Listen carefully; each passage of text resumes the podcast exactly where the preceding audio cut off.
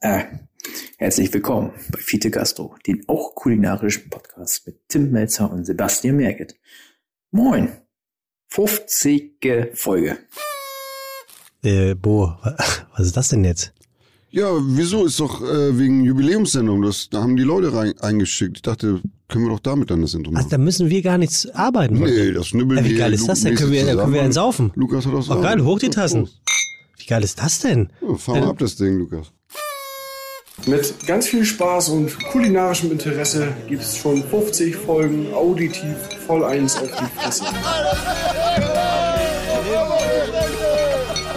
Die Gästeauswahl stets fein und sehr erlesen, sind alle Folgen ein Hörgenuss gewesen.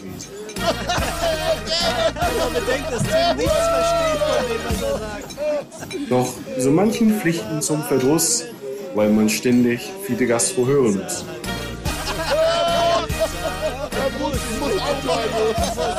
Auf weitere 1050 Folgen, die noch folgen.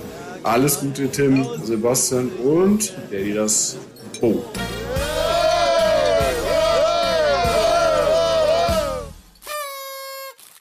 Ich hörte euren Podcast kürzlich und war glücklich. Mir blieb nichts übrig. Ich wurde süchtig. Und künftig höre ich ihn pünktlich, denn er ist nützlich. Ihr Haudegen seid tüchtig, mal üppig, mal würzig, mal schlüpfrig, mal dümmlich, aber immer gültig. Jeder wünscht sich mehr. Ich wünsche euch alles Beste zu Folge 50. Alles in allem recht maskulin, oder? Denkst du? Vorhang auf für die Ladies. Happy birthday to you.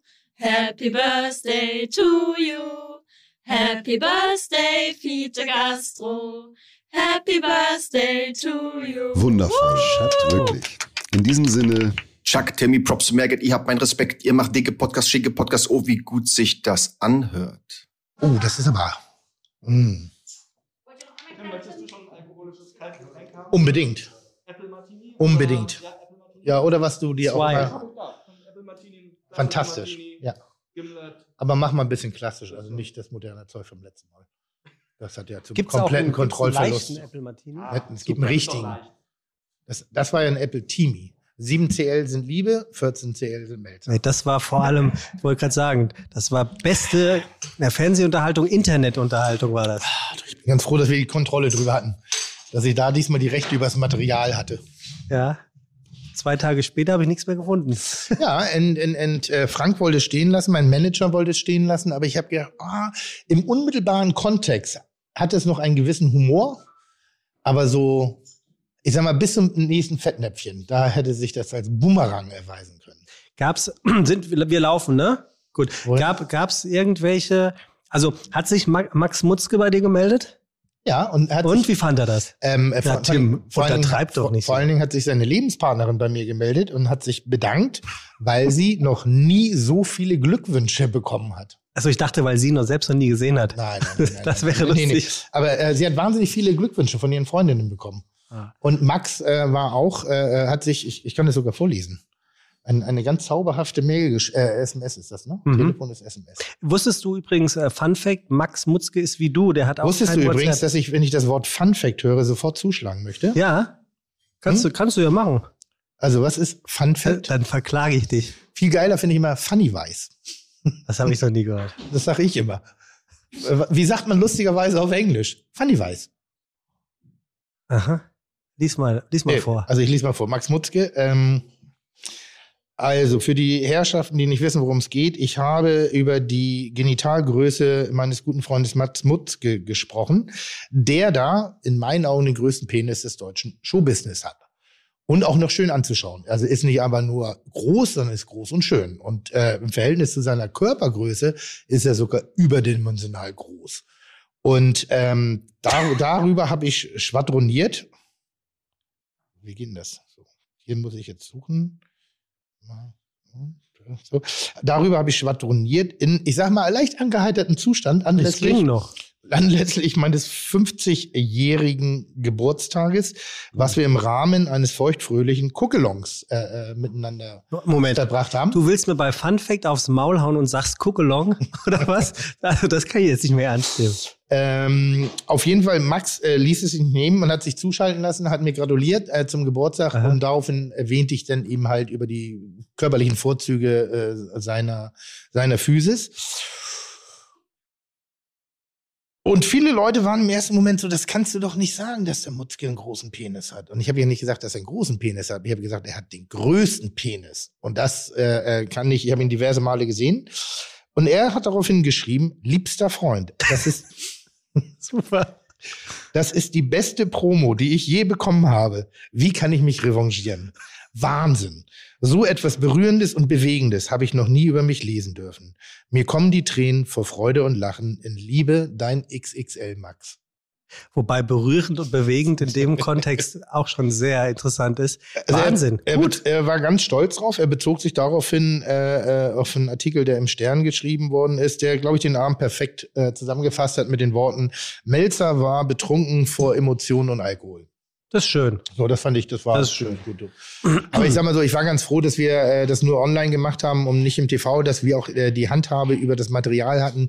Denn solche Auftritte ähm, in Verbindung mit Schmuckdesign haben schon Karrieren gekostet. Ja, ich muss mal ganz kurz aufklären, warum wir hier so ein paar ähm, SFX haben, also Soundeffekte im Hintergrund. Ähm, wir befinden uns heute nicht in unserem ähm, angestammten ähm, Podcast-Studio bei OMR. In unserem Rattenloch, In meinst du? Naja, komm, doch kein Rattenloch. Das ist oder? ein Rattenloch. Das ist ein Mäusehäuschen. Äh, oder so. Mäusehäuschen. Sondern wir sind heute zu Gast bei unseren Freunden des Hotel Vier Jahreszeiten, das Viermont Hotel Vier Jahreszeiten. Viermont? Viermont. Vermont? Viermont. Mach weiter. Und ähm, feiern hier heute, ähm, feiern ein bisschen was, was erzählen wir gleich noch und haben tatsächlich hier hinter uns äh, einfach mal einen Barkeeper stehen und zwar nicht äh, irgendein Barkeeper, sondern Enrico. Das ist äh, der Barchef vom Hotel für Jahreszeiten und eine, äh, wie du sagen würdest, Hamburgensier, eine Legende äh, hinter dem Bartresen. Und der mixt uns jetzt ein Apple Teenie, oder? Ein Appletini, äh, Ja. was für ihn fast ein Affront ist, äh, weil grundsätzlich habe ich keine Getränkewünsche, wenn Enrico mixt. Du kannst dich wirklich guten Gewissens in seine Hände begeben und also im Gegensatz, ich sag mal so zum zum zum so, so Ba- Baller halb Liter Cocktail mit bunten Farben und mehreren Ebenen und Schäumchen und Sphären äh, ist ist Enrico extrem klassisch und dermaßen auf den Punkt. Und ich glaube, wenn es eine Bar gibt, in der ich jemals gewesen bin, um James Bond ähnlich alkoholische Genüsse auf allerobersten Niveau und mit der feinsten Stilistik zu genießen, dann ist das hier the place to be. Ja, also wirklich, Shoutout an Enrico Wilhelm, den Barchef vom Hotel für Ich wollte gerade sagen, Jahreszeiten. man hatte eben so ein leichtes Rascheln gehört. Äh, Das war ein Softshake. Stimmt das? War das ein Softshake? Ich habe keine Ahnung. Wirklich? Ein Softshake? Was ist denn ein Softshake? Naja, das ist, wenn das so tschick, tschick. Das und dann gibt es und dann gibt's den den Hardshake oder wie nennt man das? Hardshake, das ist, wenn du praktisch mit den Eiswürfeln Aromatik sozusagen aus Ingredienzien raus, so sowas wie den von mir ja erfundenen, aber inzwischen als geistigen äh, Eigentums übertragenden äh, Tim Bessel Smash, ähm, den ja jetzt Ach endgültig so, auch stimmt, den So. auch. so, da haut man ja richtig die Farbe, das Chlorophyll aus dem Basilikum raus und das ist ein Hardshake. Eigentlich setzt du dich auf alles, was irgendwie erfolgreich ist, mit deinem fetten Hintern drauf, claimst das als Melzer Ja, ja. und sagst, ist noch geiler. Ja, das ist ein typisches, danke dir, Enrico. Vielen Dank. Das ist ein typisches Phänomen, finde ich, an Hamburg. Ich finde, Hamburg ist keine kreative Stadt, um Kreativität entstehen zu lassen. Aber wir sind die besten Trittbrettfahrer. Guck Das mal, was ich aus Berlin mitgebracht habe. Ja, Guck mal, was ich nein, aus aber, Paris mitgebracht Aber das meine ich, habe. meine, meine ich Ja, ja. wirklich voller Respekt, ähm, weil wir schöne Ideen und gute Dinge äh, sehr gut erkennen können. Und ähm, wenn das eben die, die Cocktailkunst ist, die ja nun weltweit überall äh, äh, praktiziert wird, aber wenn du dann eben solche Koryphäen hast, wie Enrico oder eben auch Jörg, ich finde, dann darf man da auch äh, stolz drauf sein. Und wenn die, die, die haben ja hier alle ein Problem in Jahreszeiten. Die sind einfach kackbescheiden. Ja. So, das ist, also stell dir mal vor, ich hätte ansatzweise die Kompetenz einzelner Mitarbeiter, also aller Mitarbeiter, aber aus einzelnen Bereichen wie aus dem Hotel vier Jahreszeiten. Glaubst du, ich würde hier so bescheiden sitzen? Nee. Da würde ich doch, da, da würde ich Bücher, da würde ich Vorträge halten über das Ganze. Da würde ich so die Schnauze aufreißen und, und würde mich so dermaßen abfeiern.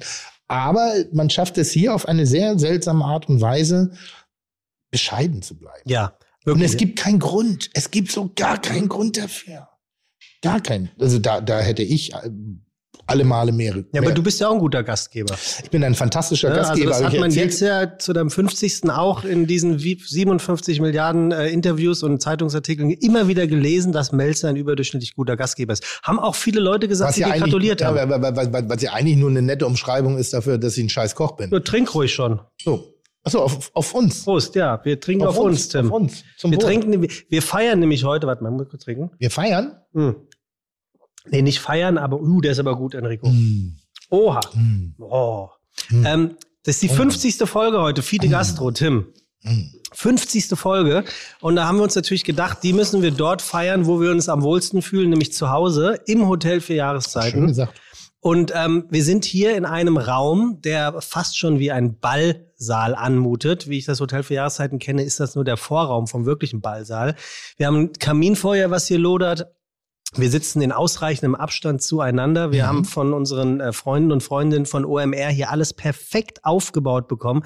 Und ich möchte so viel sagen, Tim, der heutige Nachmittag ist gespickt mit Überraschungen. Ich freue mich. Und die erste Überraschung zeige ich dir jetzt. Schau mal. Du hast eine Freundin. Die rechte Hand, die ist immer dabei. Ja. Hier. Kannst du fangen? Ja. Guck mal. Das ist ein Geschenk für unsere Fites.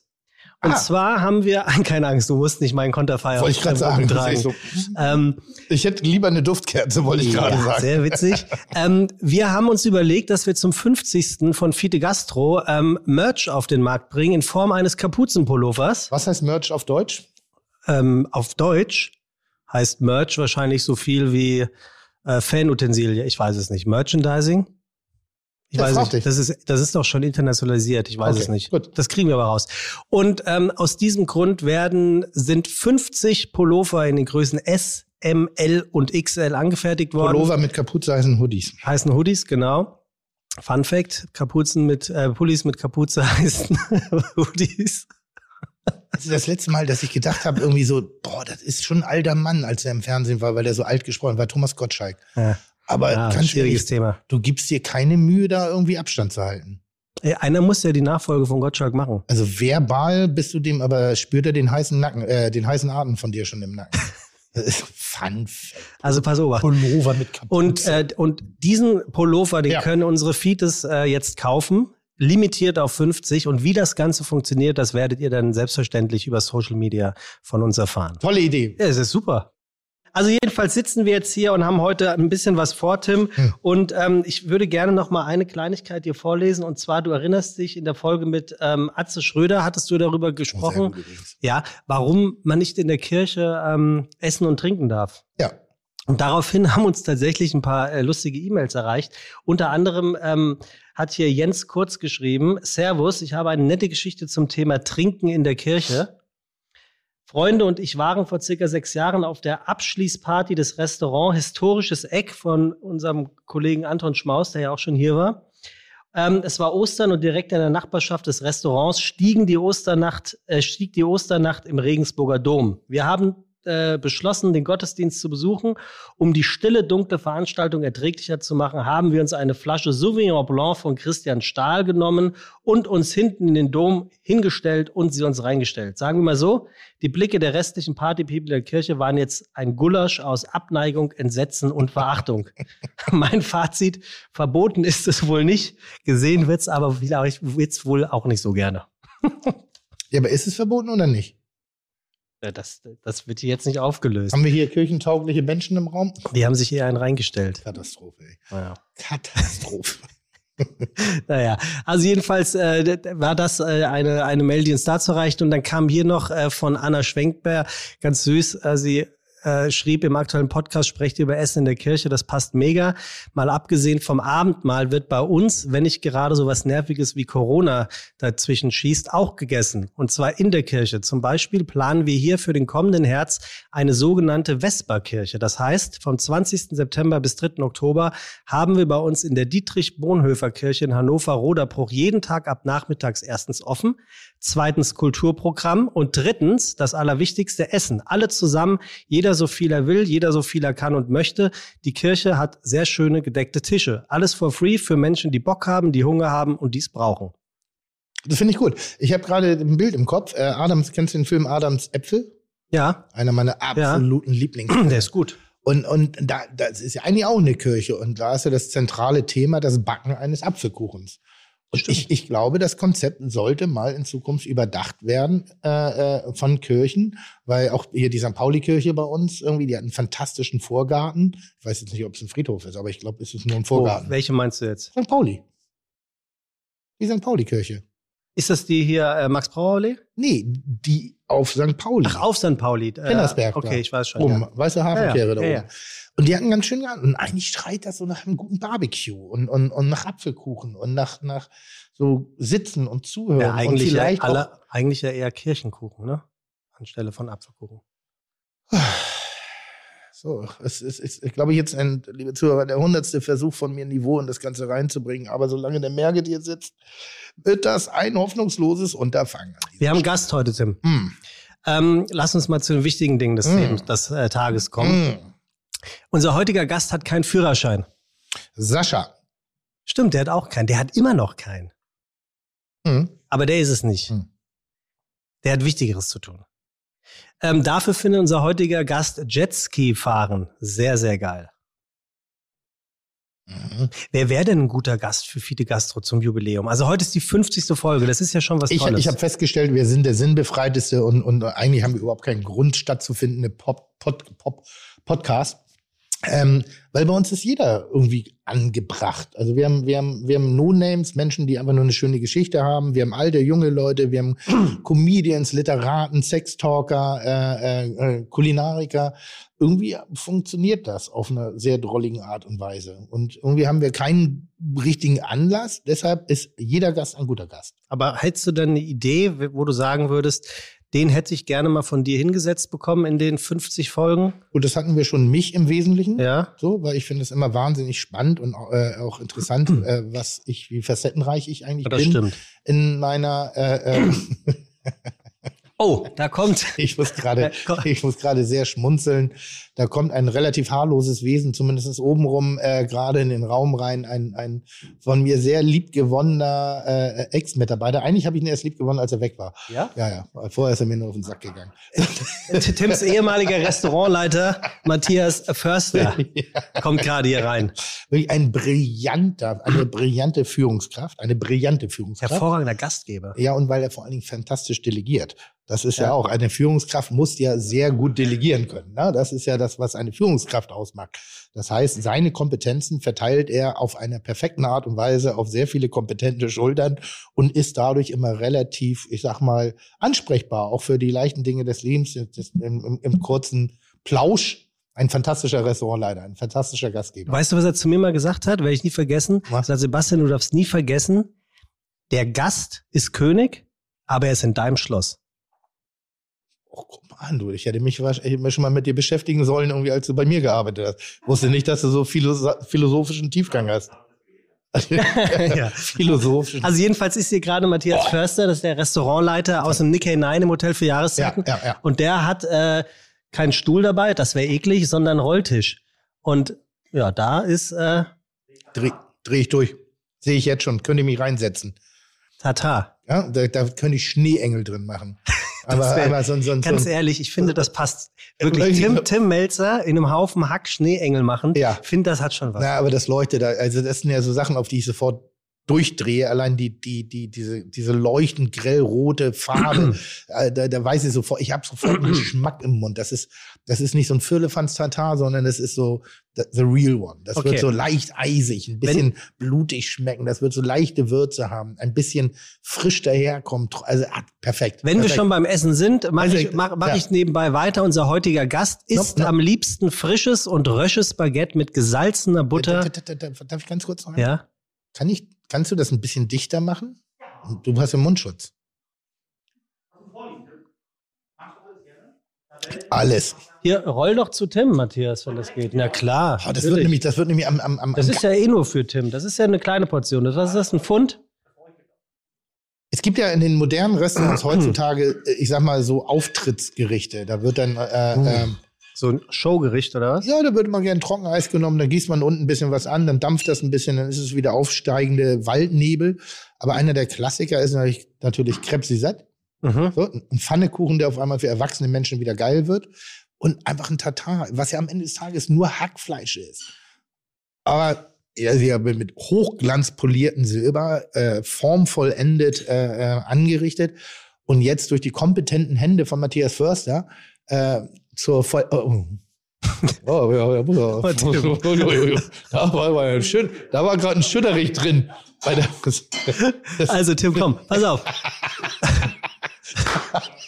hat er einen kleinen Schlaganfall gehabt beim, beim Einfüllen. Tim, du, Tim, du bringst den armen Matze ja ganz durcheinander. Aber das ist so geil. Und wenn das gleich da, da verrührt wird und so langsam der Glanz in das Fleisch reinkommt und dann, boah, das ist schon schön. Also ein Tatar ist eigentlich Hack mit verschiedenen Rum. Macht ihr Ketchup rein? Natürlich. Das, da zeigen So, sich und dann Ei, ne? äh, Ei, Tabasco und ich glaube, wie sagst du, Worcester oder Worcester? Hm? Wie sagt man? Enrico. Enrico, du weißt es. Worcester. Matze, Matze, sagst du Fun Fact oder Funny Wise? Siehst du? Das ist auch Fun Fact. Ja, ist. Kein ist Mensch sagt Funny Wise, Tim. keiner sagt Funny Nee, Wise. Das- wirklich nicht. Also komm, pass auf. Gut. Unser heutiger Gast Ja. ähm, isst am liebsten frisches und rösches Baguette mit gesalzener Butter und dick geschnittener Salami zum Frühstück. Er sagt aber auch, er sei ein Zuckerjunkie. Seine liebste Schokolade ist Latte Salz von Domori. Die bestellt er am liebsten direkt im Dutzend. Das, wird schon grenzwertig, wenn jemand eine Lieblingsschokolade hat. Findest du das nicht seltsam? Sorte oder, oder, oder Richtung? Sorte, zart, Hersteller. zart, ja. Hm. Also wenn du schon sagst, oh, ich, ich bestelle mir die immer, aber ich habe dann immer lieber so. ein- Ach, ist meinst schon, du, der isst keine andere? Nee, ich glaube, der, ist- also Ah, okay. der, der ist schon, also jetzt, das bleibt aber unter uns, ne? Solche Leute sind kauzig. Meinst du? Ja, die sind kauzig. Bin ich mal gespannt. Die haben latente Zwangsstörungen. Also er sagt auch selber über sich, er ist ungern an einen Ort gefesselt. Für ihn bedeutet Reisen vor allem die Möglichkeit zu haben und zu sehen und zu feiern, dass er es im Leben geschafft hat. Jetzt frage ich dich, was bedeutet denn das im Leben geschafft zu haben? dass er sich den Luxus gönnen kann, frei zu reisen und ohne jetzt nach, also nicht monetär, sondern Mhm. einfach, glaube ich, seinen Bedürfnissen nachzugehen. Geschafft, sich sowas zu gönnen und sowas auch wahrnehmen zu dürfen. Hast du das auch? Äh, ja, also würde ich sagen, äh, ich, ich bin ja in meiner Definition bin ich unfassbar erfolgreich, aber nur, weil ich sehr, das sehr mag, was ich tue und meinen Bedürfnissen immer noch ein bisschen Anstrengung verleihen muss. Also äh, ich, ich ist jetzt nicht so, dass ich mir einfach nur die, die reifen Tauben in den Mund fliegen lassen kann, sondern ich muss noch gewaltig für meine persönlichen Bedürfnisse was tun.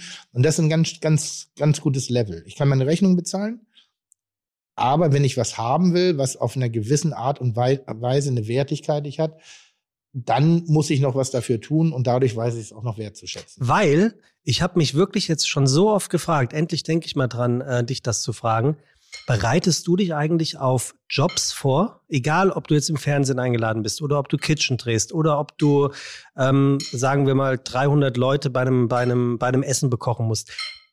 Geht ein Tim Melzer dahin und sagt, da muss ich heute hin, da gehe ich hin, dann lege ich los oder bereitest du dich vor? Nö, ich bereite mich insofern vor, wer sind die Gäste. Also Mhm. ich, ich versuche die Gästestruktur zu verstehen, ich versuche den Gastgeber zu verstehen. In unserer Welt ist auch oft eine Agentur noch dazwischen geschaltet. Die macht es manchmal schwierig, weil die Agentur per se immer an den Folgeauftrag denkt und dadurch oftmals etwas zu, ich sag mal, bücklerisch daherkommt, Mhm. dem Auftraggeber. Und ich äh, bereite mich vor Ort extrem intensiv vor. Mhm. Also ich gucke mir dann wirklich, wie, wie, fühlt- sich das hier an, wie riecht das, wie schmeckt das, wie ist die Gästestruktur, wie ist der Gastgeber drauf und dann liefere ich das, was ich mir über viele Jahre angeeignet habe. Okay. Glaubst du, unser heutiger Gast ist eher ein Chaot oder glaubst du, er ist eher äh, von der ordentlichen Sorte, von dem, was du bisher gehört hast? Tim, Tim ist gerade sprachlos, weil er ein fingernagelgroßes Stück Tatar bekommt. Ihr müsst nicht übertreiben, ne?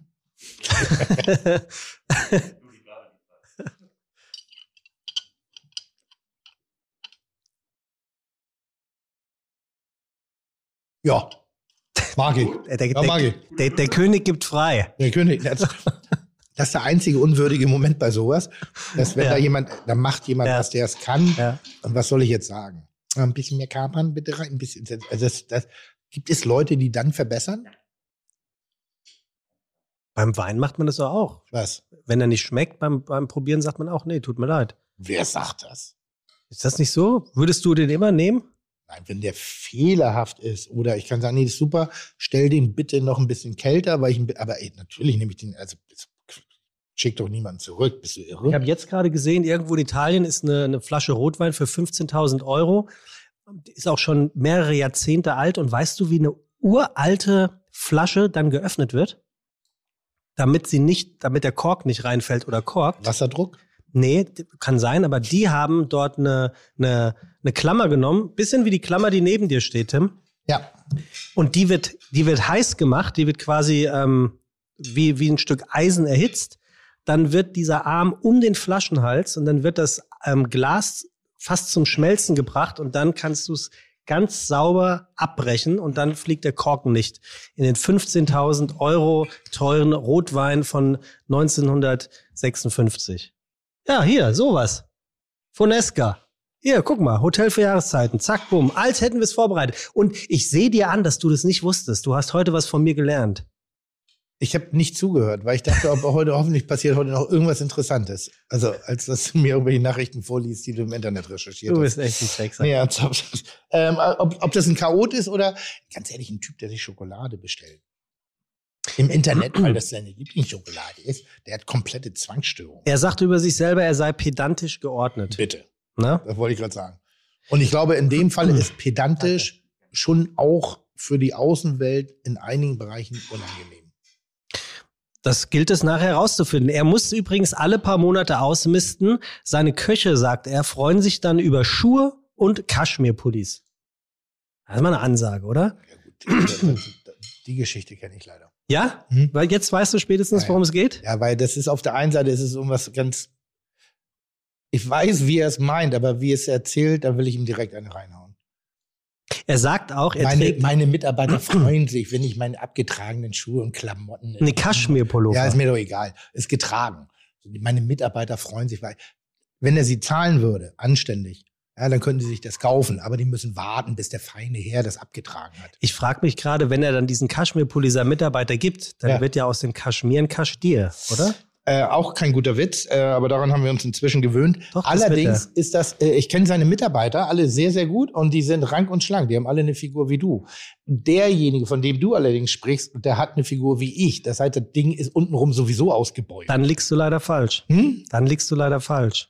Kaschmir und Turnschuhe? Ich mache mal weiter. Er trägt deswegen so gerne preußisch blau, weil er seine Großeltern damit ehren möchte und seine Verbundenheit zu seiner Heimatstadt Berlin zeigen möchte. Ja, aber damit liege ich doch goldrichtig. Meinst du? Ja, natürlich. Also preußisch blau, Turn, ab, abgelegte Turnschuhe an die Mitarbeiter. Oh, das tut mir so leid, aber bei dem darf ich. Bei dem darf ich. Was ist denn sein Lieblingsgetränk? Ähm, ich mm, sein Lieblingsgetränk ist eine gute Frage. Ist ein unfassbarer Kenner an Portwein, unfassbarer Weinkenner und er ist der einzige Laden, wo ich gerne Champagner trinke. Ich glaube, du weißt tatsächlich, wer es ist. Er sagt nämlich, er trinkt sehr gerne sehr guten Wein. Alles andere geht gar nicht. Bier, Schnäpse, Cognac, alles mehr oder weniger Plörre.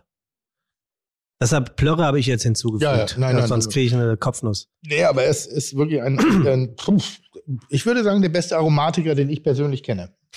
Und der meistgewünschte Gast nach dir, das ist auch lustig, du bist in deinem eigenen Podcast der meistgewünschte Gast. Habe ich gut gesagt, Das oder? hast du sehr gut gesagt. ist, Wenn Bert nicht an die Ist ist Humor. und- Das zeigt ja nur, wie wenig ich hier zu Worte komme. was, was glaubst du denn, wer es ist? Hm? Was glaubst du, wer es ist? Das kleine, dicke Blaue aus Berlin, Tim Raue. Okay, dann wollen wir Tim Rau mal reinbitten. Wenn das dann ist in der Zwischenzeit, bis er hier ist, weil das Hotel ist ja Ja. groß, frage ich dich. Glaubst du, der hat ge gewartet bis zum 50., dass er kommt? Weil er so oft abgesagt hat. Ich sag mal so, Tim und ich sind so miteinander verbunden und wir würden uns so oder so, würden wir uns nochmal über den Weg laufen irgendwie und, und wenn es in zehn Jahren ist, das, der muss nicht gleich der Erste sein. Das Pulver verschießen wir hinten raus. Jubiläumsgast. Und das Schöne ist, da ging gerade die Tür auf, der Bauch kam rein und wurde gefolgt von Tim Raue. Oh, Ich freue mich.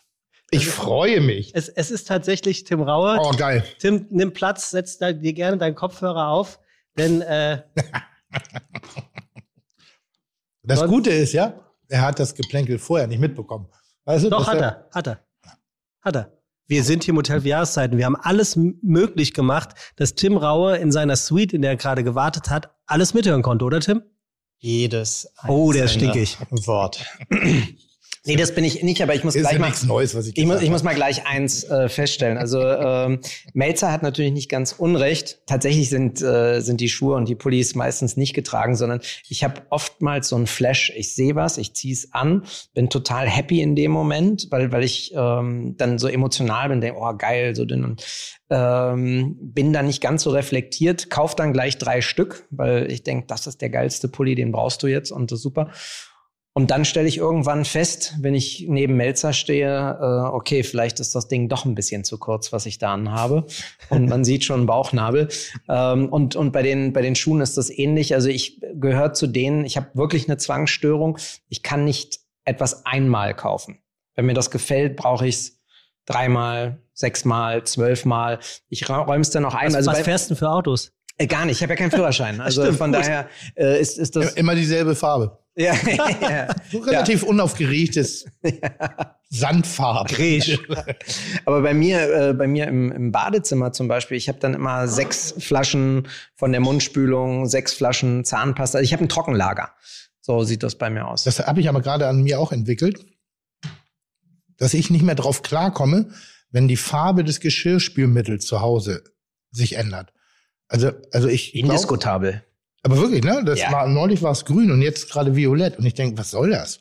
Also es irritiert mich. Ich finde, also in dem Chaos meines Lebens brauche ich eine gewisse Unordnung. Und ich glaube, weil Tim und ich halt wirklich gut miteinander sind und, und auch sehr viel Zeit miteinander verbringen, äh, auch im Geiste miteinander, dass wir uns so ein bisschen assimilieren. Und ich assimiliere mich momentan am meisten in seine Richtung, was so was so Strukturgedanken, Ordnungsliebe etc. angeht und er assim- assimiliert ein bisschen in meine Richtung, was halt die Körperform angeht.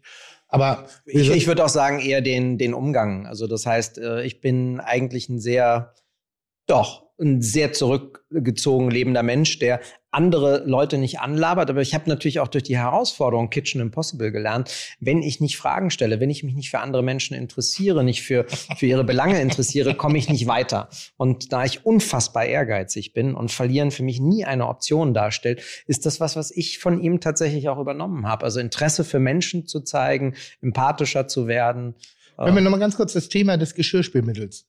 Das ist doch ein, also das ist doch nicht in Ordnung. ist eine Zwangsstörung. Nicht die einzige, die du hast, aber ich finde eine ganz aber, angenehme. aber wirklich mehr und mehr. Deshalb ich mach, habe mich gerade über die Schokolade lustig gemacht. ja, Aber mehr und habe ich mehr. gehört. Wichser. Wie gesagt, ich bin fürs Niveau heute zuständig.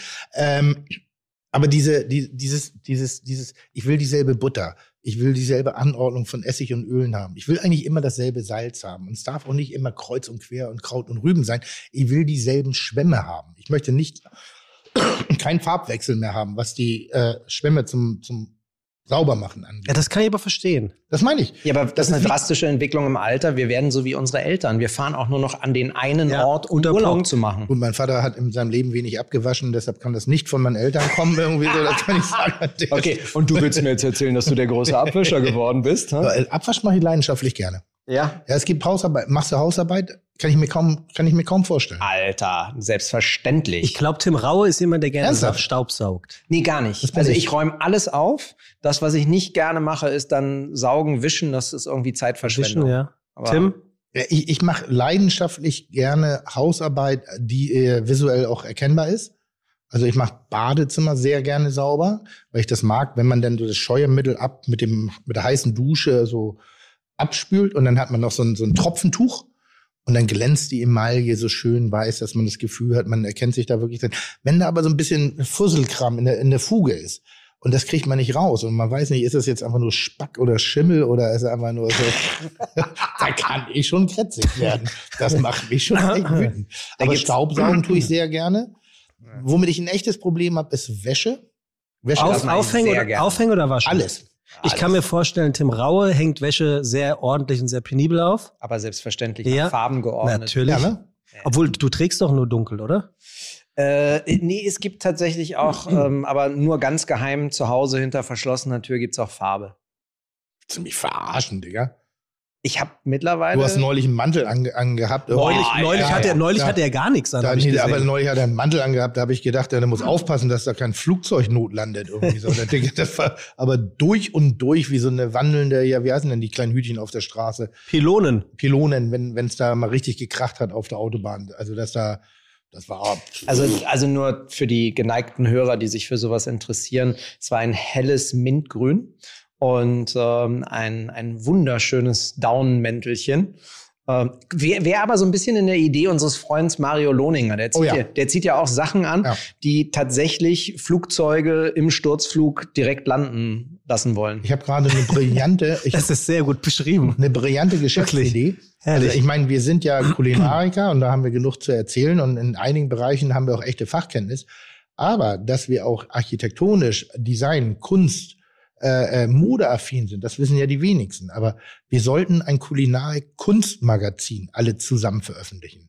Mhm.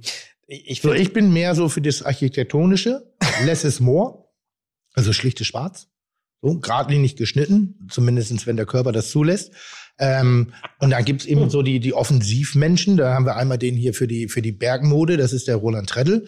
Der trägt ja gerne mal so, so schafwoll gestrickte Socken. Meindl heißt der Brand, den er bevorzugt. Ist mir egal, ist, ist Ziegenleder mit, mit Wolle. Am Ende des Tages, auch wenn es ein bisschen schicker aussieht. Oder, geil. da haben wir da Mario Loniger, der diesen, diesen, diesen New Yorker äh, äh, urban Street kredibilen. D-Squared und Balenciaga. So, und dann haben wir unseren T-Duck. T-Duck, der so ein bisschen auf, wie heißt denn der, der, der mit der Beyoncé da rummacht? Jay-Z. Dankeschön, der macht so ein bisschen Das auf heißt Jay-Z. rummacht, die sind verheiratet, haben Kinder. Dann werden die wohl rummachen. Die betrügen sich das, sogar das hat, gegenseitig. das, hat, das hat Duck nicht. ja, aber können, Aber so, du so ein bisschen der, wirklich, du entwickelst einen sehr guten Stil, weil, weil Tim kann ja wirklich ernsthaft über handgeschneiderte oder maßgeschneiderte Schuhe und Klamotten reden und auch teilweise über Preise, ohne dabei vollkommen affig rüberzukommen.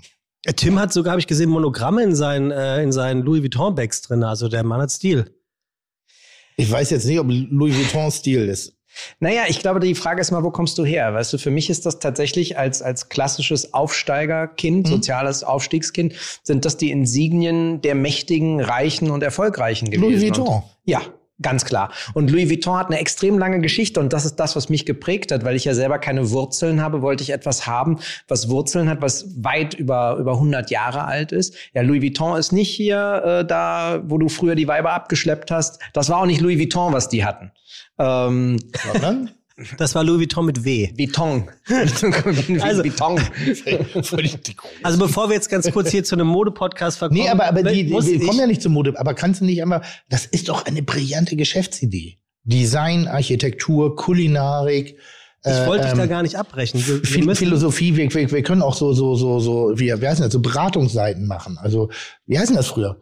Da, wenn, wenn, Dr. Sommer, bloß in anders. ach so, als, als anstelle von Liebe, Sex und Zärtlichkeit machst, machst du ähm, äh, ein, ein, Einrichtung, Schuhwerk und Ja, Mode. also- mit Tim Melzer Jetzt- und Tim Raue. Jetzt mal ehrlich, Joko hat eine Zeitung, Barbara äh, Schöneberger hat eine Zeitung, hier äh, äh, Guido hat eine, eine Zeitung. Warum nicht ein, eine richtige Köche? Also Na, die einzige, die es jetzt noch gibt, ist Barbara und Guido. Ich glaube, Joko red- ist. Guck dich einfach mal um. Da sitzt ein Styler, da steht ein Styler, der Enrico, der für die Getränkekunst äh, verantwortlich ist. Und wir beschäftigen uns mit, mit allen Dingen des, des Lebens. Abso- Apropos Getränke, bist du da schon trocken? Können wir in die nächste Rutsche Schon sehr gehen? lange, sehr lange. Ich muss jetzt mal ganz kurz begrüßen. Herzlich willkommen bei Fiete Gastro, der auch kulinarische Podcast mit Tim Melzer und Sebastian Merget. Chuck, Digga, Props, Digga, ihr habt meinen Respekt. Ihr macht Digga, Mucke, Schicke, Mucke, oh, wie gut das schmeckt. wir fangen jetzt an. Wir fangen jetzt an, offiziell, und zwar mit den folgenden Worten. Tim findet, dass er der schönere Tim von beiden ist. Das sagt der andere Tim lustigerweise über sich auch und spätestens jetzt wird klar, die beiden sind zwar nicht aus dem gleichen, aber aus ähnlichem Holz geschnitzt. Der eine raue wohl aus Bokoteholz, dem teuersten Gehölz der Welt. Der andere Melzer muss aus Pockholz vom Guayak-Baum geschnitzt sein. Das zählt zum härtesten Holz der Welt.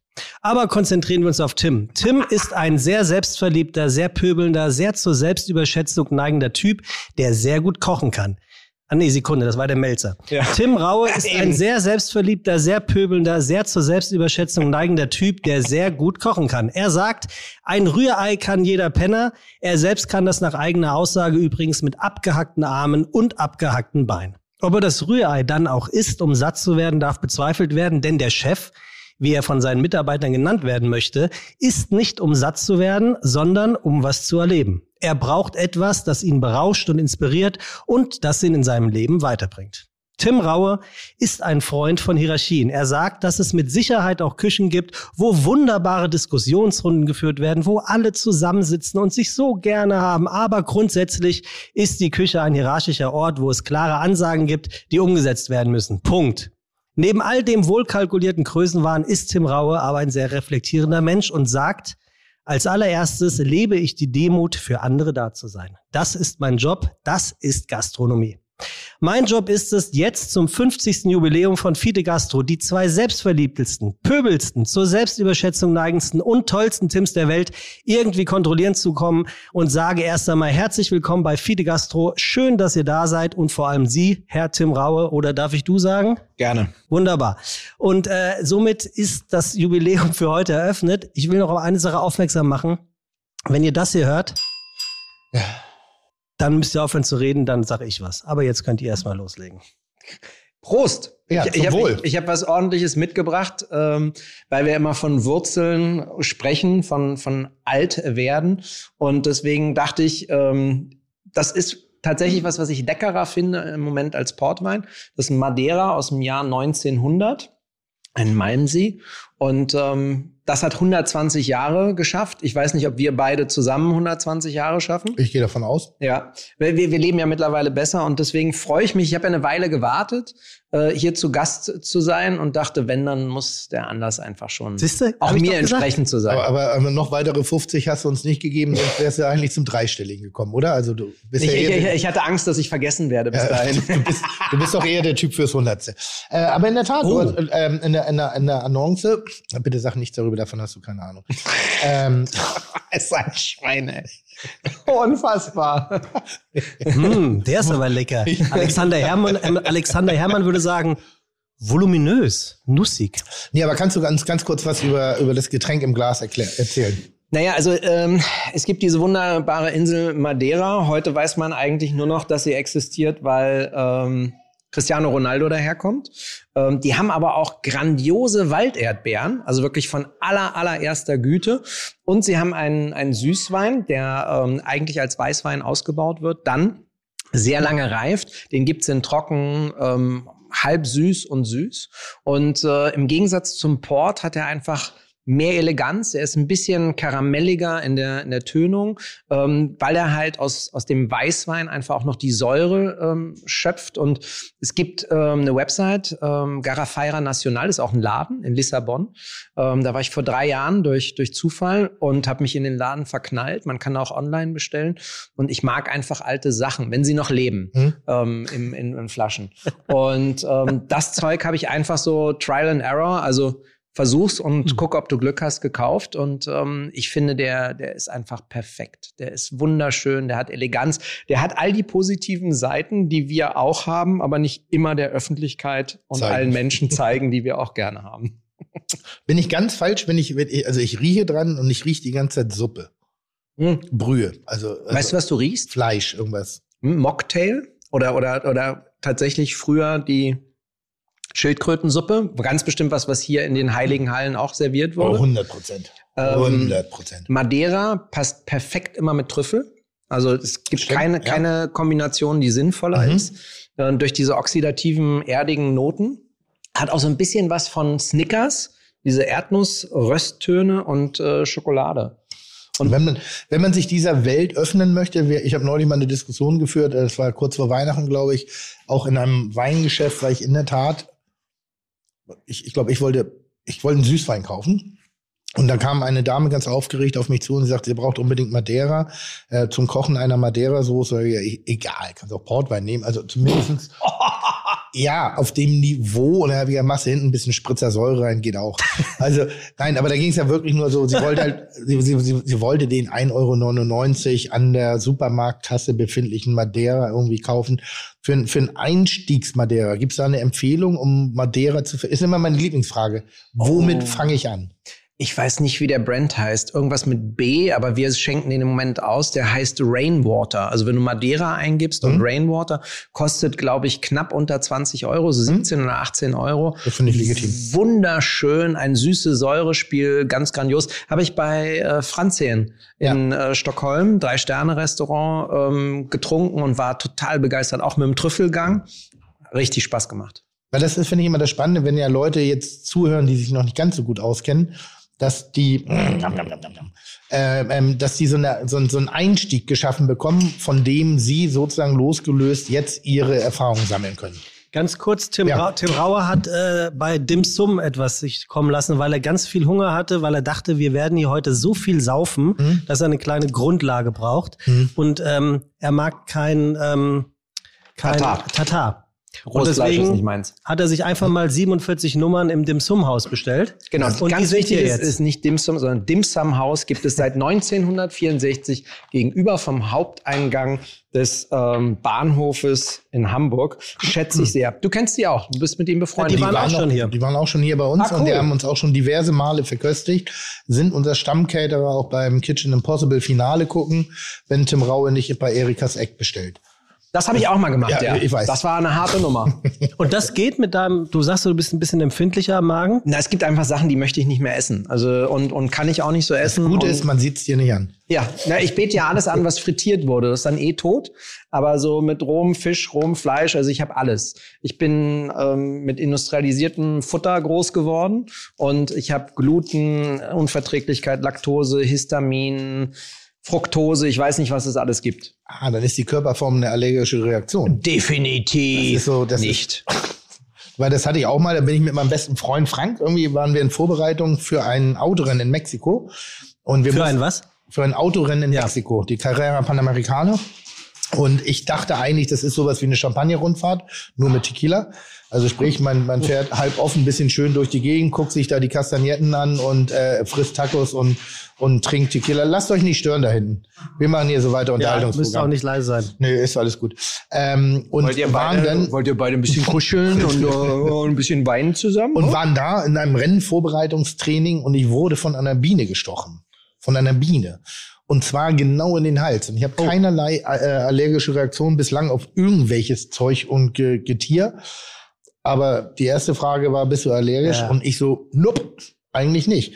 Und dann bin ich, habe ich äh, Pause gemacht und dann fing mir, ich, das muss ich leider erzählen, und dann fing mir an, mein Po-Loch zu jucken.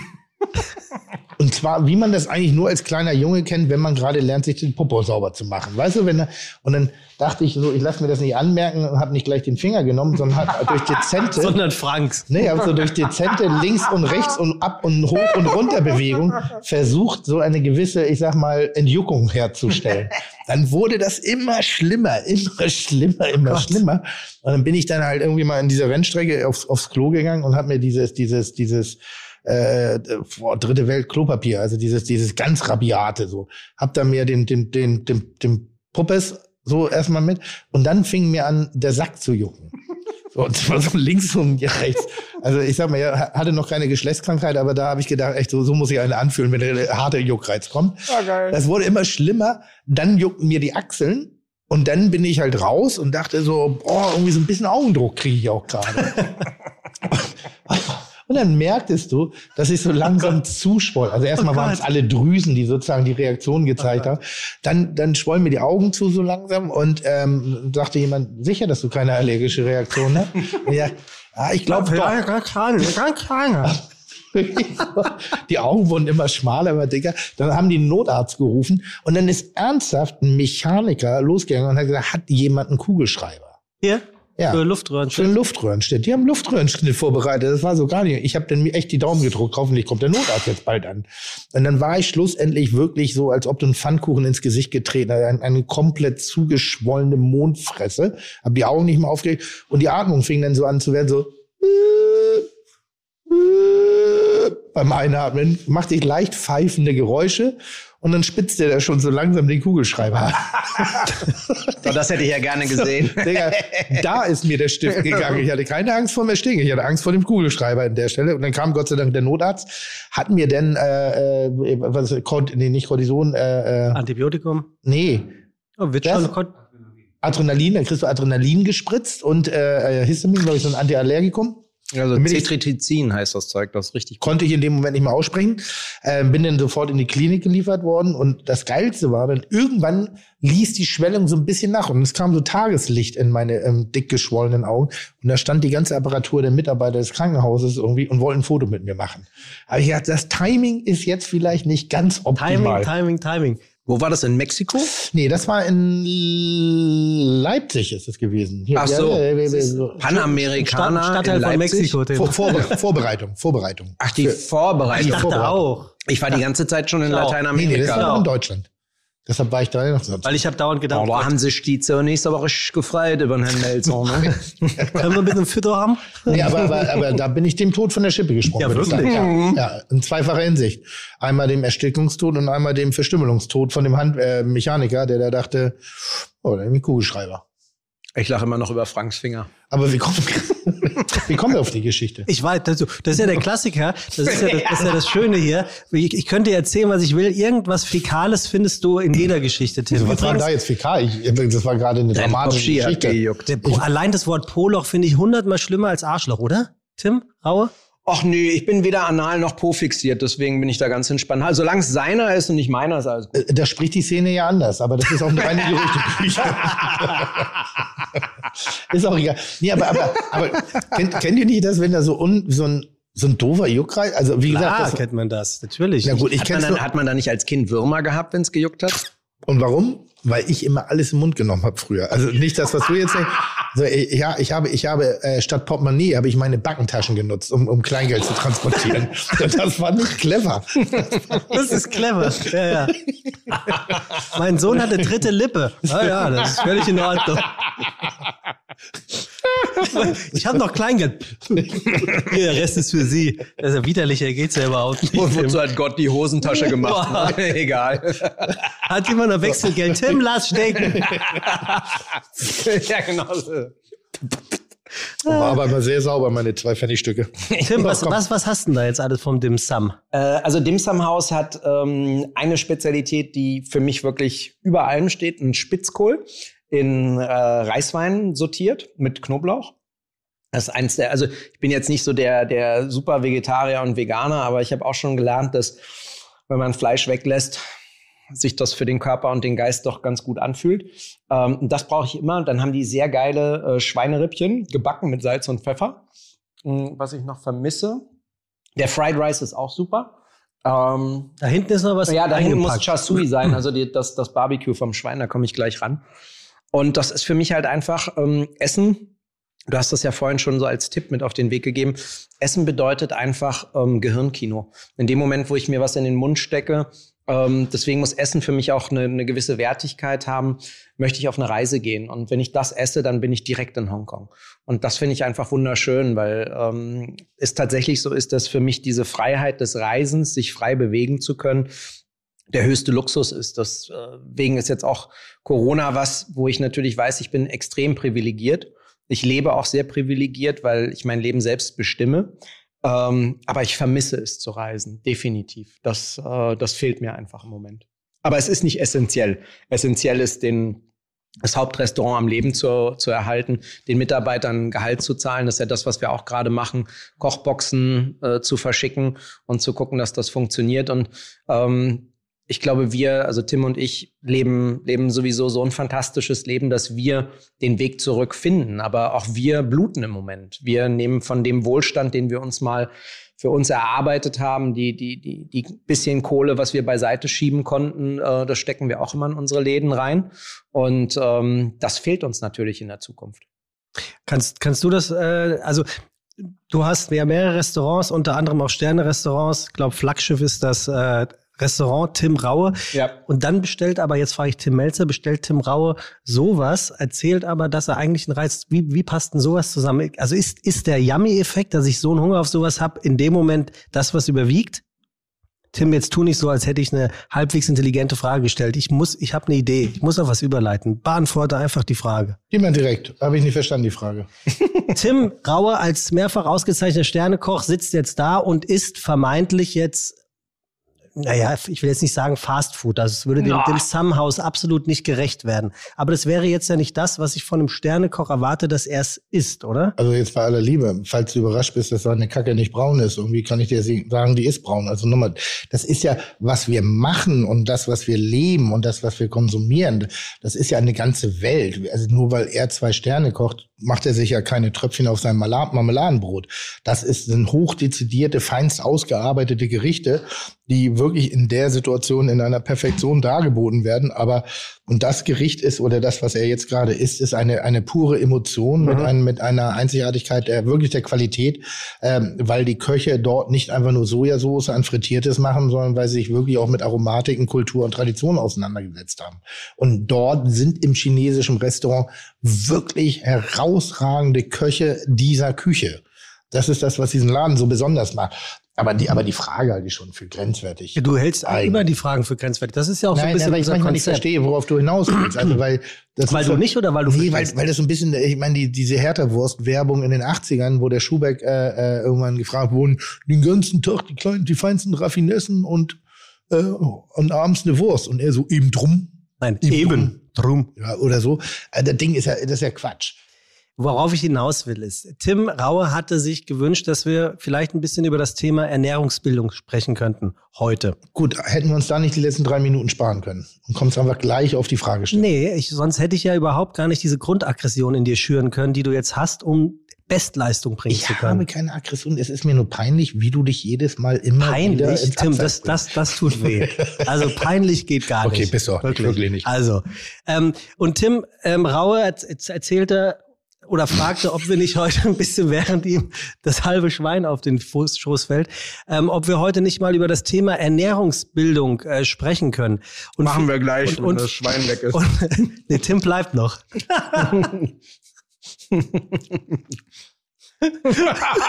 das habe ich dann auch verstanden. Oh, jetzt, wird, jetzt wird mir mal warm. Oh, ähm, Ernährungsbildung. Was versteht man denn unter Ernährungsbildung, Tim? Raue. Also Ernährungsbildung bedeutet für mich natürlich vor allen Dingen Tischkultur. Und die, die, die, die Feed ist wieder so, Tim schmatzt so, nur diesmal ist der andere. Nein, es geht ja darum, dass uns bewusst wird, in unserem Land, in dem so viel tatsächlich gelehrt wird und wir über so viel reden und es ausdiskutieren und es sechs Milliarden Verordnungen gibt, dass uns eins einfach nicht bewusst wird. Wenn wir nicht ordentlich essen und trinken, verrecken wir. Warum bringen wir unseren Kindern, also der Zukunftsgeneration, nicht bei, was das bedeutet? Wenn wir das machen würden, würde es viele Lebensmittel nicht mehr geben, die man im Supermarkt kaufen kann, weil sie einfach nur tatsächlich aus irgendwelchen industriell zusammengewichsten Produkten bestehen. Kein Mensch muss eine Tiefkühlpizza fressen. Keiner. Braucht man nicht. Ja, das ist einfach absolut obsolet. Und warum haben wir das nicht als, als Unterrichtsfach?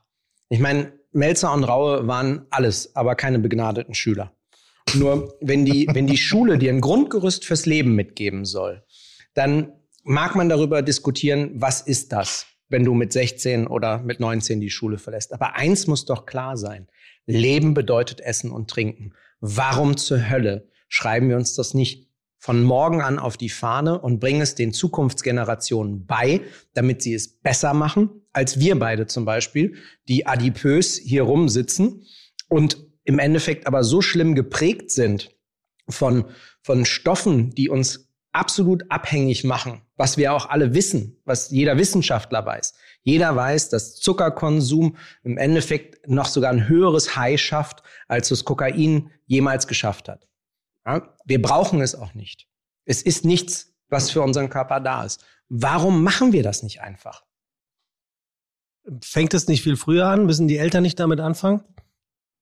Naja, weil jeder darf Kinder bekommen. Und da gibt's ganz bestimmt auch welche. Okay, die, die Frage wohl beantwortet. Vielen Dank fürs Zuhören. Das war Fide Gastro, die Jubiläumsausgabe mit Tim Raue. Nee, aber äh, wirklich, also fängt sich damit an, dass die Eltern nicht darauf achten könnten, Natürlich kann das sein, aber warum wollen wir es nicht in die Schule überführen? weil du dann fünf Jahre früher anfangen kannst. Nein, du kannst doch einfach den Biologieunterricht so bestreiten. Du kannst ja später die, die, die, die Frösche sezieren. Du kannst dir einfach klar machen, was bedeutet Oder was passiert, wenn ich etwas esse? Was passiert, wenn ich Zucker esse? Hm? Was ist der Insulinspiegel? Was knallt da hoch? Warum müssen wir danach? Und wir müssen ja nur mal, da separiere ich jetzt einfach mal Männer von Frauen. Ich denke, bei, einer, bei, bei Umfragen in diesen Frauenmagazinen kommt raus, dass 80 Prozent der Frauen sich mit Diäten beschäftigen. Das könnten wir schon viel früher angehen. Männer sind da teilweise einfach viel ignoranter und dümmer. Ähm, weil im Endeffekt das, was, was ich jetzt als Bauch mit mir rumschleppe und Übergewicht, das ist ja schlecht für mich. Damit schade ich auch der, der Solidaritätsgemeinschaft, weil ich später wahrscheinlich krank werde. Weil ich Bluthochdruck, Bluthochdruck und so einen Scheiß kriege. Das können wir doch viel früher angehen. Tim Melzer, Sag doch mal was dazu. Ich, ich höre immer, bei solchen Themen höre ich immer ganz gerne zu, weil ich finde einfach, dass Ernährung oder Ernährungsbildung ein wahnsinnig wichtiges Thema ist, mehr denn je. Allerdings nicht ausschließlich über die Menge der Nährstoffe oder die Art und Weise der Nährstoffe, die wir aufnehmen. Das war vor 10, 15 Jahren ein ganz großes Thema. Ne? Das war so der, der, der, ich sag mal, der Peak, wo die Industrienationen immer fetter geworden sind, weil sie einfach aus einem komplett unkontrollierten Überfluss sich 24-7 jederzeit an allen bedienen konnten und die Industrien sehr schnell gelernt haben, in der Tat Abhängigkeiten zu schaffen durch bestimmte Zugabe von fetten Zuckerstoffen, was sofort einfach das, das Niederste in uns triggert. Deshalb ist das so die größte Herausforderung, solche bestimmte Dinge eben, und das sehen wir auch bei Kindern, wenn sobald die einmal mit Zucker in Kontakt kommen, dann sind die einfach wie Crack. Also das ist, das Zucker absolut triggert die Kinder. Das ist, und du wirst auch kaum ein äh, äh, leichtes Verhältnis haben. Wenn, wenn man die Möglichkeit hat, dauerhaft Zucker zu nehmen, dann nimmst du. Du nimmst immer mehr, äh, damit es passiert. Ich denke nur, Ernährungsbildung findet inzwischen, und das zeigt die heutige Gesellschaft halt so, so ganzheitlich statt, welchen, welchen Human Footprint hinterlassen wir? Wie produzieren wir Lebensmittel? In welchem Kontext ist es zu sehen? Wie verhalten wir uns in der gesamten Umwelt? Welche Nachhaltigkeit, welche umweltschutztechnischen, welchen Entwicklungen gibt es? Neben den ganzen anderen Punkten auch. Und dann gibt es noch eins, und das ist für mich der wesentliche Faktor, auch wenn da hinten gerade so ein grunzendes, kleines, schmatzendes Schweinchen sitzt, aber das ist, weil er es gerade genießt, ist sowas wie Kultur und, und Kultur am Tisch, gemeinsam sitzen, kommunizieren, austauschen, was nichts mit Essen zu zu tun hat, was aber durch Essen total befördert wird. Und ich will jetzt nicht zu altbacken klingen, aber es gab früher nochmal die Zeit der gemeinsamen Mahlzeiten, weil eben das Außerhausessen, dieses Impulsessen, sich mal eben schnell in, in, auf der Straße in zehn Minuten irgendwas zu holen, das war nicht so existent. Es gab mal den Kopenhagener in der, in der Bäckerei, aber es gab noch nicht die gesamte Sandwich-Apparatur in allen Ebenen. Du hattest nicht die Auswahl, wenn du was für fünf Mark gegessen hast, dann waren es wirklich Pommes und Currywurst. Und heutzutage kannst du aus jedem Geldbeutel, für jeden Geldbeutel äh, wirklich 24 Stunden, sieben Tage die Woche äh, dich immer in irgendeiner Form kulinarisch befriedigen. Lieferservice sehen wir jetzt gerade ja auch in der Krise. Du musst eigentlich auf nichts verzichten. Das Einzige, worauf du verzichtest, ist die, das Sozialisieren, das Miteinander als soll, was ich für den wichtigsten Faktor eigentlich bei Essen und Trinken halte. Ich, ich finde aber, dass du, dass du da anknüpfen kannst. Wenn du, ja. du siehst es ja, die, die Folgegenerationen sind sich ja bewusst, was wir mit der, mit der Welt und mit der Erde anstellen werden. Genau. Die letzten 20 Jahre vor allen Dingen der Konsum im Vordergrund stand, weil wenig Kriege geherrscht haben, also auf jeden Fall in unserem Lebensraum, ähm, war das elementar. Und wenn du, wenn du heute mit 16, 17, 18-Jährigen sprichst, die essen ja nicht unbedingt vegan und vegetarisch, weil es ihnen um die Ernährung geht, sondern weil sie tatsächlich weiterdenken, nämlich in den Umgang mit Tieren. Und ähm, da sieht man schon eine Sensibilisierung. Wenn wir jetzt noch mal zwei Schritte zurückgehen, bedeutet das ja, wenn wir die Jugendlichen noch früher prägen, sie daran führen, dass sie im Endeffekt ein Leben leben können, was uns verwehrt ist jetzt ein großes Wort, aber was wir nicht eingeschlagen haben, weil wir anders geprägt wurden. Und das ist das, was ich zusammenführen möchte. Schlussendlich ist aber, was du jetzt mit dem sozialen Faktor sagst, das ist natürlich was, was in unserer Gesellschaft ähm, sehr disruptiv sich verändert hat, weil Mama und Papa arbeiten gehen mussten, nicht mhm. nur wollten, sondern mussten, um tatsächlich in der heutigen Gesellschaft, in dieser Konsumgesellschaft weiter bestehen zu können. Ist auch nichts, was ich beklage. Ich nehme nur wahr. Ne? Also mhm. es ist mhm. so, als ich groß geworden bin, irgendwie, als ich, ich bin Kind der 70er, äh, ja auch gerade 50 geworden, da gab es das Sparbuch, den Bausparvertrag, vielleicht die Renten der, der, der, die Lebensversicherung, die irgendwann mal ausgezahlt wird. Und das war's eigentlich, um sich ein mit ehrlicher Arbeit, mit, mit einem relativ konstanten äh, Einkommen zumindestens äh, äh, sozial auf einer verhältnismäßig sicheren Ebene zu bewegen. Jetzt sind so viele Faktoren, es ist so viel Wissen inzwischen, es sind so viel äh, Nischen und Sparten aufgetaucht, die jede absolute Existenzberechtigung hat. Aber auch ich verliere zum Beispiel, obwohl ich vom Fach bin, komplett die Orientierung. Ich habe früher Dokumentation für die ARD gedreht und ich habe damit aufgehört, weil in dem Moment, wo es abgedreht war und ich das Gefühl hatte, ich habe sowas wie Wissen, habe ich eine Zeitung aufgeschlagen, da war eine andere Information drin, eine Mhm. Weiterentwicklung des bestehenden Wissens und ich dachte, boah, Alter, so ich ich, ich komme nicht zur Ruhe. Ich, das ist wird und deshalb auch Weil, weil der Um- Progress weil, weil der, genau, weil, weil, Mhm. weil der Vorgang die ganze Zeit sich weiterentwickelt. Und ich sag mal, vor zehn Jahren, worüber habe ich da nachgedacht? Da habe ich nachgedacht, lass mich kurz überlegen, ich glaube, da war so der, der, da fing es an, äh, in, in der breiten Masse auch anzukommen, dass des, des äh, äh, äh, historischen Gemüses wo auf einmal so die Was ersten, ja, so historische Karotten, so die Urvarianten der, der Gemüsesorten. Mhm. So die Urkarotte, das krumme, schiefe Gemüse als solches irgendwie. Da ging es dann los, der, die Regionalität. Und jetzt, wenn du, wenn du jetzt realistisch bist, und das, das ist immer so ein bisschen mein Lieblingsbeispiel, dass man diesen Prozess nicht zum Ende bringen kann, ist der Apfel. So der Apfel, ich sag mal, von September bis vielleicht 12. Januar aus der Region, aus der eigenen Region, ist vom C, äh, CO2 äh, sehr viel besser als alles Importierte. Aber ab dem 10. kippt das auf einmal. Und jetzt ist halt die Frage, was, we- welchem Bereich gibst du mehr Wertung? Ist es die Regionalität, weil du die regionale Landwirtschaft unterstützen möchtest, den Landwirt, oder ist es, weil du so wenig Fußabdruck wie möglich hinterlassen möchtest? Dann musst du ab einem gewissen Monat, da muss man sich schlau machen, ähm, eben diesen Regionalgedanken wechseln, weil das Lagern mehr CO2-Abdruck verursacht als das Importieren über Flugzeuge oder Schiffe. Das klingt brutal, aber es ist nun mal so. Ja, und dann darfst du ja nicht vergessen, dass du eine Angebotspalette hast, die dich anschreit. Ja? Also das heißt, der, der, der guckt dich der wunderhübsche, glänzende Apfel an und du denkst da nicht als erstes so, wo kommt der her, sondern nur, oh, will ich haben, sieht lecker aus. Ja, also kulinarisch sind wir eigentlich wie ein dauerhaftes YouPorn, was sich nicht mehr abstellt. Also du wirst nonstop mit Bildern, Gerüchen, Eindrücken, äh, Momenten, ver, ver, ich sag mal, vielleicht noch nicht mal bekannten Bedürfnissen konfrontiert. aber verführt. und verführt und darüber aber mal eine, eine also und das ist Bildung. Du musst mit solchen Themen umgehen können und dann kommt und da stimme ich Tim 100% zu. Da bin ich aber eher auf dem Nudging Level, weil ich glaube nicht, dass sich ein 16-Jähriger dafür interessiert, wie viel Vitamin C er im Monat Februar zu sich nehmen muss, sondern ich muss dann eher versuchen hintenrum sozusagen ein Wissen zu vermitteln, zu sagen, pass auf, die Paprika ist geil, das Gemüse ist geil, in der Zubereitung ist es ist leicht, es ist ko- äh, preiswert und du kannst es auch noch eben ähm, in, in deiner Welt relativ schnell umsetzen und dadurch sorge ich denn dafür, dass wir eine gesunde Ernährung. Wir haben eine Überflussernährung, das ist unser Absolut, Problem. ja. Wir haben leider keine Bedarfsernährung mehr wie der Großteil der Welt nach wie vor, aber unsere Welt hat wirklich First World Problems und die sind nicht wegzudiskutieren. Bei uns ist die Selek Selektion aus dem Überfluss. Ein gutes Stichwort. Wir haben hier eine Frage von einem Zuhörer. Die Ein Stichwort Einkaufsplanung. Wie langfristig sollte man planen, um Überschuss zu ähm, vermeiden? Gute Frage. Dazu müsste jemand einkaufen gehen, ne? Und nicht im Internet. Das ist Ja, schön. ich bestelle mir die Schokolade. Zwölf. Ja, das Problem ist, dass die Schokolade, für die ich mein, äh, an die ich mein Herz verloren habe, äh, die gibt's irgendwie in Berlin nicht mehr. Und ähm, die, die Du musst das hier nur sagen. Das ist der best funktionierende kulinarische Podcast der Welt. Wenn du das jetzt hier sagst, kriegen wir das zugeschickt und das leiten wir dann weiter. Genau, Domori Latte Sal. Ähm, nee, das, das, das ist ja das dann auch noch die, die Problematik, wenn du durch die Gegend kommst. Und ähm, ich meine, Tim war auch schon oft in Japan.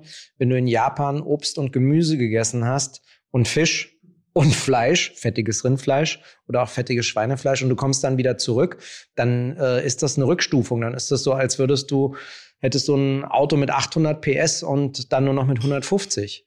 Äh, und wenn du dann die Möglichkeit hast, da ranzukommen, weil sie halt einfach einfach auch einen anderen Bezug dazu haben. ne? Ich meine, einer unserer größten Probleme in Deutschland ist, glaube ich, es wird deutlich besser in, der, in den letzten Jahren und in der Entwicklung, ist einfach, dass für uns Essen und Trinken früher purer Bedarf war.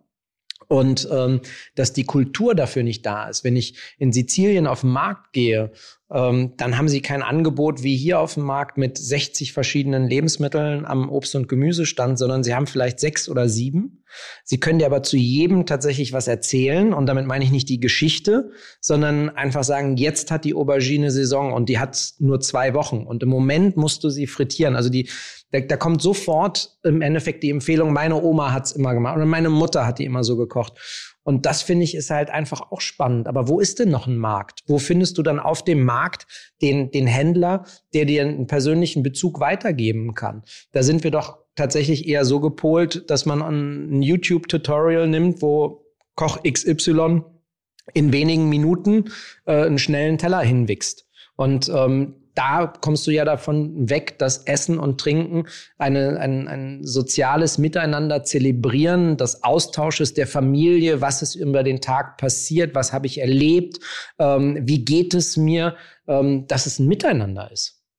Also ich glaube, ich, also ich, das ist ein bisschen so, deine Frage war ja auch auf den Bezug, wie lange muss ich im Voraus den Einkauf planen? Um den Überschuss zu vermeiden, um im Endeffekt Ja, Lebensmittel am Ende des Tages wegzuwerfen. musst du nur die Geht Lebensmittel mir ganz oft so. Ja, aber am Ende des Tages musst du nur die Lebensmittel verarbeiten, die du auch, also du musst sie ja nur verarbeiten, dann hast du keinen Überschuss.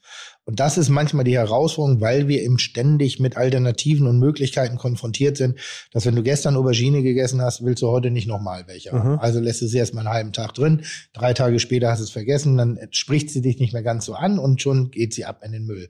Ähm, die, die Frage ist eher, wie, wie weit bin ich denn bereit, noch einen Teil meiner Zeit dem privaten, häuslichen Leben zu unterwerfen?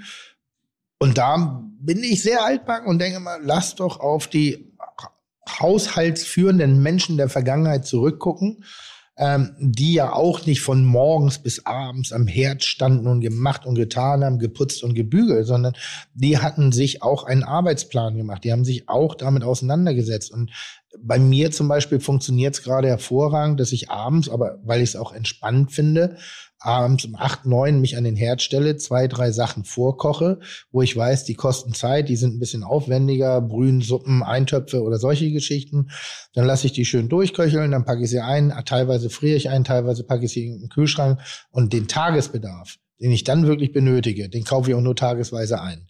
Also ich bin ab davon, dass ich jetzt sage, na, ich brauche Mandarinen, Weintrauben, Banane, Apfel und die Mango, sondern ich überlege dann wirklich und höre mehr auf mich, was will ich denn heute essen und morgen gehe ich halt nochmal los für die Weintrauben. Wirft einer von euch Lebensmittel weg?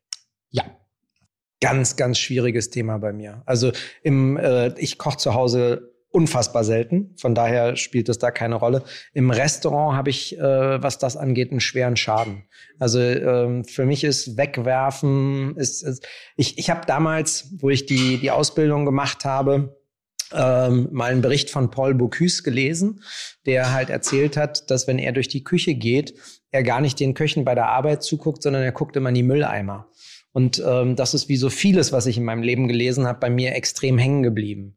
Und ähm, wenn ich reinkomme in die Küche, gehe ich auch einmal durch und gucke erstmal in die Mülleimer. Willst du die Idee dahinter erklären? Nein, es ging ums Wegschmeißen. Ja, und was schmeißt du überhaupt weg? Und ähm, wenn du zum Beispiel Kräuter zupfst, gerade so in den, in den Hochküchen, dann nimmt man einfach nur die feinen Blättchen, die hübsch sind, und der Rest wird weggeschmissen. Warum? Du kannst ein Kräuteröl daraus ansetzen, du kannst es in die unzähligen Fonds und Soßen packen. Ähm, das finde ich ist ein, ist ein ganz wichtiger Faktor. Und natürlich habe ich auch als Kind mal Hunger gehabt und weiß einfach, was das bedeutet. Also ich, ich tue mich allgemein mit Wegwerfen sehr schwer. Ich verschenke sehr gerne. Also auch wenn ich was zu viel habe, bevor ich was in den Mülleimer kloppe. Das heißt, zum Kaschmirpulli gibt es noch eine Aubergine für die Mitarbeiter. Zack, bumm. Was wirfst du weg, Tim? Ähm, ich bin, wie gesagt, eine Hausfrau wie jeder andere auch. Oder ein Hausmann wie jeder andere auch. Ich äh, gehe einkaufen, manchmal impulsiv, weil ich denke, komm auf den Weg, ohne zu wissen, was im Kühlschrank ist, denke, was kaufen zu müssen. Kauf es ein, pack es vorne rein, weil ich habe keine Zeit irgendwie so. Und dann zwei Tage später hole ich was raus und denke, ah, es war noch gut. So, Mhm. und dann kippt das ein bisschen. Jetzt habe ich das frische, frische und das alte frische ähm, und trenne mich dann hin und wieder schon von den und, und, und äh, von den, ich sag mal, alten frischen, weil ich das frische, frische nicht alt werden lassen will. Da mache ich aber was, also wenn mir sowas passiert, ich koche, wenn dann tatsächlich nur in unserer Wohnung in Graz, Hm? ähm, weil ich da weiß ich nicht warum, aber da fühle ich mich irgendwie Ja. auch wohl und zu Hause. Berlin ist für mich immer Arbeit, Sizilien koche ich auch sehr gerne, aber sehr einfach. Da kaufe ich meistens äh, Fisch, grill den und mache einen Salat dazu. Äh, in Graz koche ich viel Eintöpfe. Also das heißt, ich gucke jeden Tag, was ich dann im Kühlschrank noch finde, was ich impulsiv gekauft habe, ohne nachzudenken, würfel's klein, ähm, setz Soßen, Fonds an, schmeiß das rein, rühr das um. Und ähm, das macht mir immer relativ viel Spaß, weil das dann tatsächlich auch eine Entdeckungsreise ist. Du gehst mit einem Löffel in diese Suppe oder in den Eintopf rein und ähm, hast Verbindungen, die vorher nicht da waren, Kalbsrahmen, Gulasch und dann äh, hau ich auf einmal neben den Süßkartoffeln noch Aprikosen rein, hatte noch eine Passionsfrucht übrig und auf einmal schießt so ein Säurestrahl über die, die eher cremige, lang anhaltende Süßkartoffel und du denkst so, wow, das ist, als würde der Himmel aufreißen und die Sonne kommt raus und also da entstehen dann tatsächlich auch Assoziationen, die ich vorher nicht hatte, die ich dann in die Arbeit wieder mitnehmen kann. Aber wir werden jetzt die Zuhörer und Zuhörerinnen sagen, ja, ihr habt leicht reden, äh, ihr seid beides Köche und das ist euer Handwerk oder würdet ihr jetzt sagen, dass im Prinzip kann das jeder? Also grundsätzlich würde ich sagen, ja, wir haben es leicht, weil uns die Arbeit leichter fällt, aber wir haben auch den Nachteil, dass wir als Köche oder Gastronomen weit entfernt sind von einer Fünf-Tage-Woche, weit entfernt sind von einer acht, von acht Stunden Tagen, sondern auch wir müssen praktisch äh, mit dem Faktor Zeit im Privatleben irgendwie haushalten. Ähm, und deshalb glaube ich, dass unser eigentlicher handwerklicher Vorteil sich wieder nivelliert mit dem Aufwand und mit dem mit den Zeiten, zu denen wir auch arbeiten. Denn ich sag mal, wenn morgens, wenn ich morgens aufstehe und ich sag mir mein mein mein mein, mein Hohensack kratze, dann ist nicht das erste, woran ich denke, ja, heute habe ich jetzt Bock, ein Ratatouille zu kochen, sondern da will ich erstmal mir die Ka da will ich mir erstmal die Katze aus dem Mund waschen, da will ich erstmal also weißt du so eine Tasse Kaffee etc. und dann fängt mein Tag an. Also das heißt, da ist ein Faktor schon mal verloren. Dann komme ich abends nach Hause und dann gibt es manchmal auch andere Dinge. Man mag es kaum glauben, auch wenn wir manchmal nerdy rüberkommen, dass wir nicht von morgens bis abends nur mit einem Holzlöffel in der Hand rumlaufen, um in Töpfen zu rühren. Auch da gibt es mal dem, das Bedürfnis nach Fernseh gucken, nach, nach partnerschaftlicher Nähe, nach, nach äh, sozialen Kontakten, nach Dingen. Also deshalb glaube ich nicht, dass wir den großen Vorteil haben. Den Vorteil, den wir haben, dass wir dem etwas mehr Bedeutung beimessen. Also wir haben, also wir sind beide jetzt nicht Faktor Sport. So, wir, haben, wir, haben, wir, haben, wir haben neulich zusammen eine Sendung. Tim Raue fährt Jetski. Naja, wir haben. Wir, ja, geil. Das ist ein Sport. Aber, äh, aber, schön, das merke ich mir. Tim, Tim und ich haben neulich irgendwie eine, eine Sendung zusammen gemacht und da hat der Moderator uns erzählt, dass er jetzt in der, in der, in der Klimmzucht-Challenge ist. Oh ja. Und erzählt dann halt, dass er zwei Stunden pro Tag war das? Oder, trainiert. Oder trainiert dafür. Wo ich sage, Zweieinhalb Monate lang. Wenn ich zwei Stunden pro Tag Zeit hätte, nur das zu machen, was ich will, also also frei. Also der macht das abends. Ja, ist auch egal, aber wie gesagt, zwei Stunden. So, und, und, und zieht und zieht und zieht und trainiert. Und ich glaube einfach, dass die Relation der, der Bereitschaft, Zeit in sein eigenes Pri Privatleben zu investieren, in seinen eigenen Körper, in seine eigene Familie, in seinen eigenen Haushalt. Das Problem ist, man sieht's nicht unbedingt außen, wenn du dich schön zu Hause hingestellt hast und nur für dich gekocht hast. Ohne Instagram, ohne mhm. Fotos, ohne also alles. Ich, ich glaube, wir können auch beide davon, da, da können wir uns tatsächlich nebeneinander stellen. Ja. Wir haben ein gestörtes Verhältnis der Wahrnehmung ähm, was unsere Äußerlichkeit angeht. Äh, also das heißt, wir sehen uns nicht annähernd so dick, wie andere uns sehen. Die haben definitiv was an den Augen und ähm, können damit extrem gut leben und äh, haben da zum Beispiel gar keinen Narzissmus, was das angeht. Also dass wir irgendwie in die Muckibude wollen und, und solche Oberarme haben wollen oder so. Ich finde, ich finde ja mal das Problem bei Sport. Okay, du, du musst es machen, um Ergebnisse zu erzielen. Beim Kochen und Ernährung ist es so, äh, ist es ja so, egal was du lernst, das Wissen bleibt. Und du kannst es dann wieder abrufen. Du kannst es früher oder später wieder abrufen, wenn es in dieser Lebensphase äh, ist.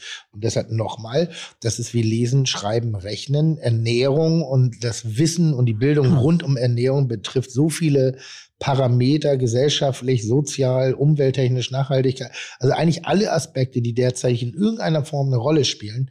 Ähm, kann ich halt Tim hinten raus nochmal und dann ist das Thema, glaube ich, auch beendet, weil das sage ich jetzt. Äh, äh, äh, Ernährungsbildung. Und das ist das richtige Wort. Ernährungsbildung und nicht Ernährungswissenschaften, sondern Ernährungsbildung in Schulen als Fach einzuführen, halte ich für sehr, sehr, sehr äh, unterstützenswert. Vor allen Dingen, weil das, was daraus an negativen Ebenen entsteht, entsteht, was du gerade gesagt hast, wie hast du das formuliert? Dass du auf Kosten der Gesellschaft äh, äh, ja sozusagen dich überernährst. Wie hast du das formuliert? Das weiß ich nicht. Ganz am Anfang. Da ging es darum, das ist auch egal. Und willst du den Satz jetzt nicht mehr weiterführen? Äh, der war mehr oder minder beendet. Ich finde es einfach so. Ja? Das, das Problem ist, ich höre mir zu beim Ja. Reden. Oder ist also- das der Madeira? Nee, das ist, das ist wirklich so der, der, der Moment, dass ja Ernährungsbildung ist ein wahnsinnig wichtiger Moment in unserer Gesellschaft, mehr denn je, wenn man ähm, nicht ausschließlich Nährstoff Wissen Du hast gesagt, genau, da- dass es nicht um Bedarfsernährung Ja. geht, ja, sondern dass, es, dass wir im Endeffekt einen Überkonsum haben. Ich finde es einfach elementar. Das wird die, die nächsten Generationen prägen und sie werden es einfach besser machen als wir. Genauso wichtig wie, wie zum Beispiel Social Media Bildung, also wie, wie der, der Umgang mit, mit, mit äh, den Social Medien. Das ist, glaube ich, was inzwischen beigebracht werden muss, weil das ist ein Feld, äh, das kannten wir nicht. Wir sind jetzt alt genug, um das einigermaßen im Griff zu haben, aber ich, äh, was das mit der Jugend macht und was es eben auch äh, mit, der, mit, der, mit der eigentlichen Mhm. persönlichen Entwicklung macht, das ist, glaube ich, noch gar nicht abzusehen. Weil du, also du, du meinst tatsächlich jetzt gerade was so, soziale Medien angeht, weil es am Ende des Tages gar keiner mehr überwacht, wie verletzend teilweise dort gepostete Dinge Wir ablaufen. wissen gar nicht, wo es hinläuft. Wir wissen gar nicht, was wir hinterlassen, indem wir uns jetzt heutzutage gerade präsentieren. Mhm. Wir haben noch keine Ahnung, wie viel wissen wir eigentlich nach, also ich meine, wir reden immer von Datenschutz und solchen Sachen. Und heutzutage kenne ich keinen 18-Jährigen, der nicht mindestens bis zum Sixpack äh, sich schon mindestens einmal hat fotografieren lassen. Ich habe neulich einen schönen Spruch gelesen, früher waren wir stinksauer, wenn, wenn jemand unser Tagebuch gelesen hat. Und jetzt sind wir stinksauer, wenn es keiner liest. Äh, fand ich einen sehr schönen Vergleich. Naja, und wir haben, wir haben absolut ein gestörtes Verhältnis ähm, zu, zu Äußerlichkeiten. Ne? Also die, das Ideal bist ja du. hm? So wie du aussiehst, das ist das, was, was heute alle Jungs sein wollen. Und Skinny Bitch. Ja. Skinny Bitch. Und, und äh, auch, auch die, die, die Frauen und jungen Mädchen kriegen ja, kriegen ja Ideale vorgelebt. Und dann kommt irgendwann raus, also ich bin tatsächlich so naiv gewesen, ich habe das mit den Filtern nicht geschnallt. Also ich dachte halt, ein Filter bedeutet, wenn du ein paar Pickel hast, legst den Filter drüber und siehst die Pickel nicht mehr. Wo ich dann mal gezeigt bekommen habe, wie man Gesichter, Körper modellieren kann. Und ich finde das Allergeilste, also da muss ich sagen, habe ich richtig viel Spaß dran. Ba, Diese, ba, ba. diese, warte, diese Bilder, wie jemand wirklich aussieht und wie er dann, wie das Bild aussieht, wenn er das auf Instagram postet. Das sind zwei unterschiedliche Menschen. Ja, klar. Das gibt ein Filter, Es gibt, es gibt Millionen Filter. der mich körperlich Na klar, Alter, denkst du, du sie- denn? du Was siehst, glaubst du denn, wie, wie Frank dich, dein Kreativdirektor, in Szene setzt? Das sind wunderschöne, wunderschöne Filter. Nee, nee, das, du siehst, Also im Filter war du für mich immer Billitis, also dieser Nebel ähm, ähm, bei, diesen, bei, bei diesen Fummelfilmen. Du hast auf einmal wieder 70ern. Augen, du hast wieder Augen, die so groß sind, wie wo du 18 warst. Also so richtig groß, wie Murmeln. Äh, du kannst dein Gesicht komplett verändern. Du kannst solche Muskeln äh, kriegen. Es ist- sind zwei Welten. Ich verstehe das auch nicht, weil sie faken ja im Endeffekt was, was in der Realität nicht da ist. Und dann trifft, also irgendjemand schreibt, du, ich bin dir nicht verknallt, ich will dich treffen. Und dann stehst du auf der Straße und dir kommt jemand entgegen und sagt, wer ist denn der hässliche kleine fette Koch, der da kommt? Frank Rosin. Du weißt, der ist nicht klein. Ich, ich, ich will nicht zu viel verraten, Ja. aber wir haben ja noch zwei Ich- freie Plätze. Oh. Eventuell äh, kommt da ja noch Frank Rosin. Man, man darf, ich, darf ich noch was anderes zu ja, trinken bitte. Ach bestellen? so. Ja, bitte bestellt. Ähm, wir, wir hätten gern für uns drei äh, eine Rutsche Tumbler, Eis drin, dann ein bisschen von der Pulle, die ich Ihnen dann noch gegeben Mhm. habe, der durchsichtigen, unseriösen und einen Schuss Tonic drauf, bitte. Wer von euch beiden ist selbstbewusster? Tim oder Tim? Boah, Melzer, Was ganz glaubt klar. ihr? Absolut. Also seid ihr selbstbewusste Menschen? Äh, Bei mir ist das tatsächlich eher so in, in Teilbereichen, aber der ist ja, der, der, der berstet ja vor Selbstbewusstsein. doch auch. Nee. Nee, nee, ich bin extrem selbstkritisch. Sehr. In vielen Dingen. Ach, ich nicht, oder was? Nee. Hä? Du hältst dich für die allergeilste Drecksau ever. Nein, ich bin, Immer. Nein, nein, nein, nein, Unterschied. Ich bin die geilste Drecksau, Ja, genau. aber ich halte mich auch für jemanden, der auch Schwächen hat. Okay, das ist ein neuer Zug. Der kommt, kommt zum Jubiläum. Guck mal, guck mal, guck mal, guck mal, guck mal, guck mal, guck mal. Oh, eine, Oh. eine, eine rote Hose, So. frisch vom Golfplatz.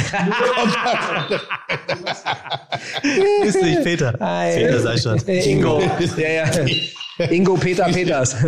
Ich, ich, war, ich war irritiert von, von, von Tims selbstbewusster Nein. Selbstkritik. Ich glaube in der Tat, als, äh, also, rote Hosen ist immer Golfplatz. Ja, wir, wir bisschen. begrüßen Ingo C. Peters hier, äh, den Hausherren, der uns hier äh, wunderbar eingeladen hat. Ähm, Ingo, wir haben ein, ein Gastgeschenk für dich. Du hast dich gerade nebendran gesetzt. Das ist äh, der Pullover zum Jubiläum von Fide Gastro. Und Udi. da du der Einzige hier bist, der L trägt, hast du ihn in L.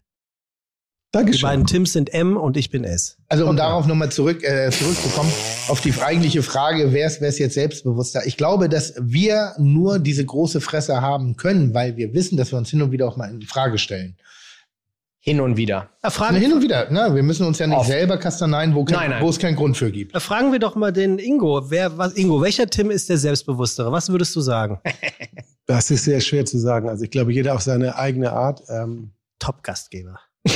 Nee, ist ja so. Also wahrscheinlich der Tim Melzer, der körperlich durchsetzungsfähigere vielleicht. der war gut. Der war sehr gut. Der war, äh, das, das ist jetzt Hamburgensi.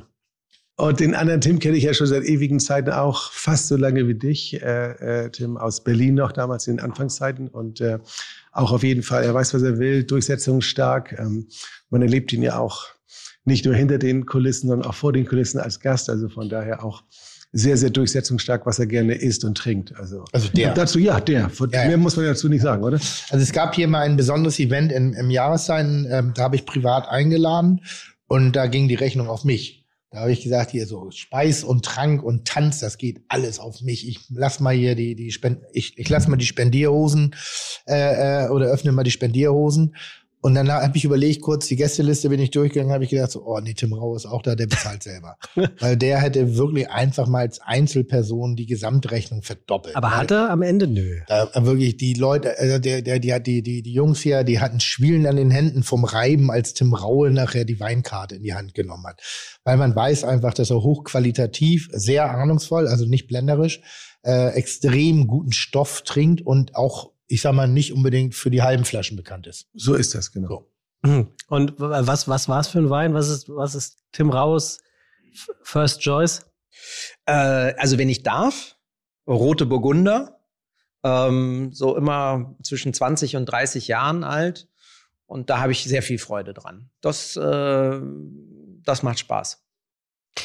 Ähm, Ingo, wir sind ja hier bei dir im Haus, im Hotel für Jahreszeiten. Und Mhm. nun seid ihr natürlich auch, äh, wie so viele andere auch, in der Corona-Krise ähm, gezwungen, keine Gäste wirklich aufnehmen zu dürfen. Aber ihr macht natürlich das, wofür ihr bekannt seid. Ihr macht aus der Not eine Tugend. Nicht nur, dass die Familie Dohle äh, die Mitarbeiter, glaube ich, auf 100 Prozent alle Mitarbeiter aufgestockt hat. Ist das korrekt? Ihr zahlt Richtig. einfach mal, Seit einem Jahr, seit letztem Jahr März. wow, Ähm, da sind wir inzwischen raus. Das können wir nicht mehr leisten. ihr seid die Bullerei. Ja, ja, also das hatten wir uns eigentlich auch als großes Ziel äh, vorgenommen, da wirklich ohne auch nur ansatzweise irgendwelche äh, Scha Schäden für die Mitarbeiter durchzukommen. Aber durch die Dauer und die Konsequenz der, der, der Schließung und, und wirklich des, des äh, auch der, der insgesamt sehr hohen Belastung äh, haben wir es geschafft bis Dezember. Also wir haben immer noch keine Mitarbeiter entlassen, müssen wir auch, werden wir auch in Zukunft nicht müssen. Ähm, hilft natürlich auch die Kurzarbeit und wir versuchen sie auch in Teilen immer wieder in die Beschäftigung reinzuholen, aber das haben wir in der Gänze nicht durchziehen können. Was mich manchmal so ein bisschen, ja, wie soll ich sagen, ähm, ich will nicht sagen, dass ich frustriert bin, weil ich schlussendlich nicht die Verantwortung dafür übernehmen kann, denn die, die Ursachen dessen, die habe ich nicht zu verantworten. Aber das ist, glaube ich, das auch, was so allgemein früher oder später in der Gesellschaft, auch in unserer Branche zum Tragen kommen wird, dass man so, sich so ein bisschen wie ein Versager fühlt. Dass man Ja? sich, ja, schon. Das ist so, du, du hattest ein Ziel, mit breiter Brust bist du rangegangen, du wolltest dich dem Feind Corona wirklich stellen. Und ich war ja nur noch kein Leisetreter am Anfang und mir habe gedacht, hey, darum geht's und wir müssen die Mitarbeiter beschützen.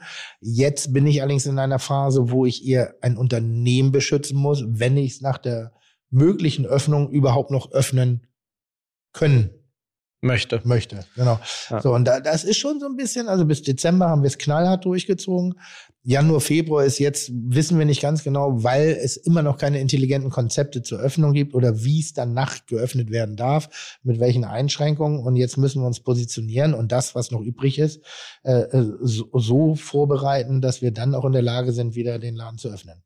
Also bei uns, bei uns war es tatsächlich auch so, wir haben es bis Dezember hingekriegt. Wir haben allerdings auch ein Takeaway-Konzept gemacht, was für das Hauptrestaurant, was ich mit Marie zusammenführe, ähm, funktioniert hat. Im Januar mussten wir tatsächlich pausieren. Also wir haben Urlaub gemacht Ähm, aber wir konnten nicht ganz, na, also Urlaub, wir haben den Laden einfach. so, wir mussten pausieren. Wir Nee, wir mussten immer- wirklich, Ja, wir mussten einfach auch mal den Kopf ausschalten, ja, weil alle im Endeffekt wie im Hamsterrad sich bewegt haben und das ja nicht unsere normale Arbeit ist. Das ist so, als wenn du einen Formel-1-Rennstall hast und von heute auf morgen ähm, fliegst du auf einmal in Saigon an einem, am Straßenrand alte Drahtesel zusammen. Ja. Das ist einfach ein ganz anderes Business und ein ganz anderes ähm, men mentales Setup. Und ähm, da konnten wir nur, ich glaube, 85 Prozent zahlen.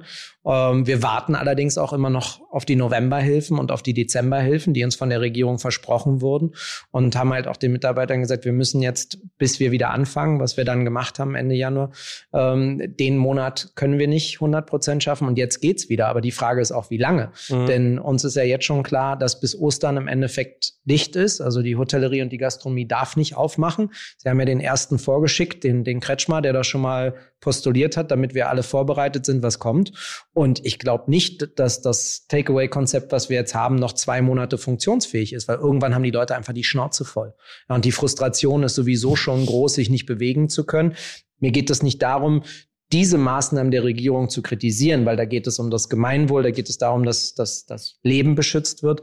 Aber es ist tatsächlich einfach so, ähm, dass, da gebe ich dir völlig recht, Tim, es ist auf eine gewisse Art und Weise sehr verletzend, sehr, sehr verletzend, also mental auch niederschmetternd, einen Monat sagen zu müssen, wir können euch diese 100 Prozent nicht geben, weil das sind in dem Fall 70, 80.000 Euro, die haben wir im Moment nicht mehr. Konten sind leer. Es ist nichts mehr da.